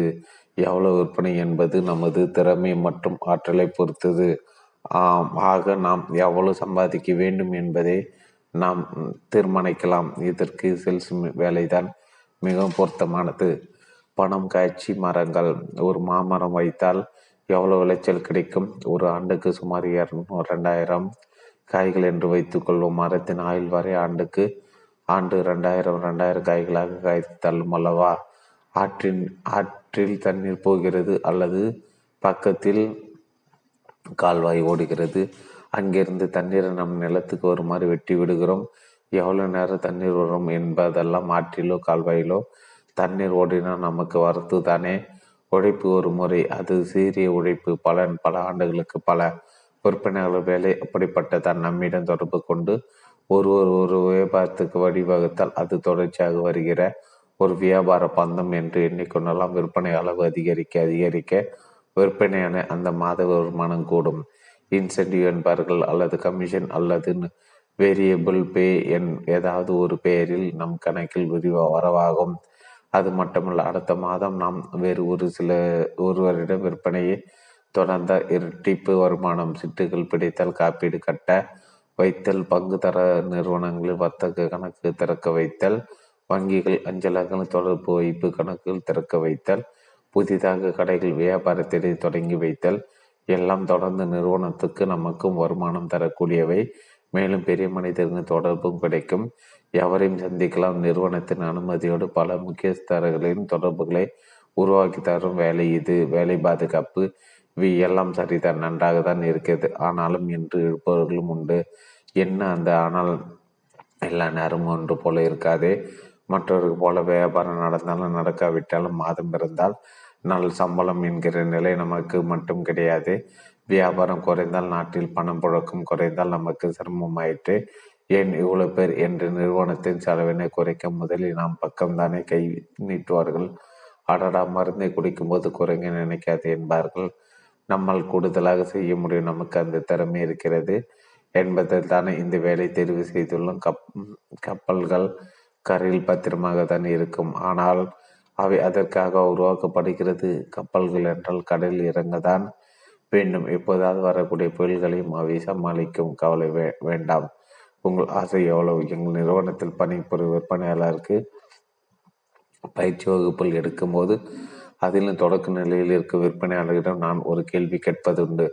நீங்கள் என்ன என்ன வண்டி வாங்க போ விரும்புகிறீர்கள்? ஆளுக்கு ஒரு பதில் சொல்வார். TVS fifty, Bajaj, FM eighty, Hero, Honda. அவ்வளோதானா நீங்கள் என்று மீண்டும் மீண்டும் கேட்பேன். அருகில் சாகிச்ச நிலை நிலவும். யாரோ ஒருவர் சொல்வார், மாருதி கார். அட யார் என்பது அட யார் அது என்பது போல பலரும் அவரை திரும்பி பார்ப்பார்கள். வெரி குட் என்று நான் அவரை பாராட்ட, மற்றொரு தைரியமாக சொல்வார், பலினோ கார். பின்பு இன்னொரு குரல் கேட்கும், ஹோண்டா சிட்டி. அப்போது பலரும் சத்தமாக சிரித்து கூடுவா கூடி விடுவார்கள். சும்மா இருந்தவர்கள் அல்லது இரு சக்கர வாகனம் வாங்க வேண்டும் என்று சொன்னவர்கள் தான் சிரிப்பார்கள். அவர்கள் சிரிப்பின் பொருள் எட்ட வாங்குகிற சம்பளம் ஏழாயிரம் எட்டாயிரம் ரூபாயாம். இதில் இவர் வாங்க ஆசைப்படு பத்து லட்சம் ரூபாய் பலினோவா, ஹோண்டா சிட்டி காராம். ஆனால் பின்னால் வெற்றி பெறுபவர்கள் யார் தெரியுமா? கார் என்று சொன்னவர்கள் தான். கார் மட்டுமல்ல, பெரிய வீடு வாங்க வேண்டும், பிள்ளைகளை பெரிய படிப்பு படிப்பு படிக்க வைக்க வேண்டும் என்பது போல பெரிய பெரிய ஆசைகள் இருப்பவர்கள் தான் விற்பனை வேலையில் ஜெயிக்கிறார்கள், ஜொலிக்கிறார்கள். அவர்கள் கனவு பழிக்க வேண்டும் என்பதற்காக விடாமல் உடைக்கிறார்கள். வெறும் உடல் உடைப்பு அல்ல, சிந்தித்து செயல்படும் புத்திசாலித்தனமான சாமர்த்தியமான உடல் உழைப்பு. கார் மட்டுமல்ல, மற்ற வசதிகளையும் அடைகிறார்கள். நான் தங்கள் மனைவி பிள்ளைகளையும் சிறப்பாக வாழ செய்து சமுதாயத்தில் மதிப்போடு வாழுகிறார்கள். சுய பரிசோதனை கேள்விகள், ஆசிட் டெஸ்ட். நாம் சிறந்த விற்பனையாளரா என்பதை நாம் செய்யும் விற்பனை எண்ணிக்கை மற்றும் தொகை ஒப்பிட்டு முடிவு செய்யலாம். நாம் சிறந்த விற்பனையாளர் என்றால் கீழ்கண்ட கேள்விகளுக்கு நம்மிடம் இருந்து எப்படிப்பட்ட பதில்கள் வர வேண்டும். ஒன்று, நீண்ட காலமாக விடாமல் நம்மில் தொடர்பில் இருக்கும் வாடிக்கையாளர்கள் எண்ணிக்கை எவ்வளவு? இரண்டு, எத்தனை வாடிக்கையாளர்கள் நம் சேவைக்காக நாம் தான் வேண்டும் என்று நம்மை தேட நமக்காக காத்திருக்க சற்று கூடுதலாக செலவானாலும் பரவாயில்லை என்று இருக்கிறீர்கள்? மூன்று, எத்தனை வாடிக்கையாளர்கள் நம் சேவை குறித்து மிகுந்து பரிசுகள் பாராட்டுகள் தந்திரு தந்திர் தந்தித்திருக்கிறார்கள், நம் மேலாளரிடம் நம்மை பற்றி சொல்லியிருக்கிறார்கள், எழுதியிருக்கிறார்கள்? நான்கு, எத்தனை வாடகைகள் அவர்கள் நண்பர்கள் நம்மிடம் நல்ல சேவைக்காக பரிந்துரைக்கிறார்கள், அனுப்பியிருக்கிறார்கள்? ஐந்து, எத்தனை வாடிக்கையாளர்கள் அவர்களுடைய வீட்டு நிகழ்ச்சிகளுக்கு நம்ம விருந்தினராக அடைத்திருக்கிறார்கள்? ஆறு, நம் பரிந்துரை ஆலோசனைக்காக காத்திருப்போர் எத்தனை பேர்? நல்ல விற்பனையாளருக்கான பத்து கட்டர்கள் புத்தகம் முழுவதும் தெரிவித்து தெரிவித்ததை சுருக்கமாக நினைவில் வைத்து கொள்ளும் வண்ணம் பின்பற்றத்தக்க கட்டளைக்காக எப்படி சொல்லலாம்? ஒன்று, மலர்ச்சியாக இரு. உள்ளத்திலும் முகத்திலும் மலர் மகிழ்ச்சி. உடைகள் சுத்தம், நேர்த்தி, வார்த்தை, நடவடிக்கைகள் உற்சாகம் குறையாமல் இருப்பது. தேடிக்கொண்டே இரு. எவ்வளவு வெற்றிகள் பெற்றாலும் எவ்வளவு உயரம் போன பிறகு புதிய லாவாக்களை ப்ராஸ்பெக்டை தேடுவதை நிறுத்தாது. தொடர்புக்குள் முயன்ற முடிவெடுக்கக்கூடிய சரியானவர்களை விற்பனைக்காக தொடர்பு கொள்வது. புரிந்து கொள், தேவை என்ன, சூழ்நிலை என்ன, எது விற்பனை முடித்து வைக்கும் என்பதை புரிந்து கொள்வது, தெளிவுபடுத்தி எது சரியானதோ பயனளிக்க தகவலோ அதை ஏதுவான முறையில் தெரிவிப்பது. அயராதை அலட்சியம் மற்றும் மறுப்பு கண்டு அயராதிரத்தால் மனம் தள்ளாதாது முயற்சித்தல். தொடர்ந்துகள் வெவ்வேறு விதமாக விடாமல் விண்ணப்பித்தல். நேரத்தை முடி சரியான நேரத்தை சந்தர்ப்பத்தை கண்டு உணர்ந்து விற்பனை முடித்தல். தொடர்பில் தொடர்பில் இருவிற்ற பின்னும் தொடர்பு கொள்ளுதல். மரியாதை முக்கியத்துவம் தகவல் கொடுத்தல். தொடர்ந்து பயில் தன் நிறுவனம் பொருள் மற்றும் போட்டியாளர்களை சேவை தொழில்நுட்பம் விலைகள் வரக்கூடிய மாறுதல்கள் முடி முதலியவற்றை தொடர்ந்து பயில்வது. விற்பனையில் மாபெரும் சாதனைகளை செய்வது செய்வது மகிழ் மகிழ்வோடு வாழ வாழ்த்துக்கள். பெண் இணைப்பில் படிவங்கள் ஒன்று நபர்கள் மேல்வரும் நபர்கள் மேல்வரும் வாராந்திர சந்திப்பு. திங்கள் பத்து மூணு ரெண்டாயிரத்தி எட்டு நபர் சாலமன் ரெண்டு தஞ்சி புது தெரு சிதம்பரம். செவ்வாய் நாள் இடம் தேதி நபர் இடம் தேதி புதன்.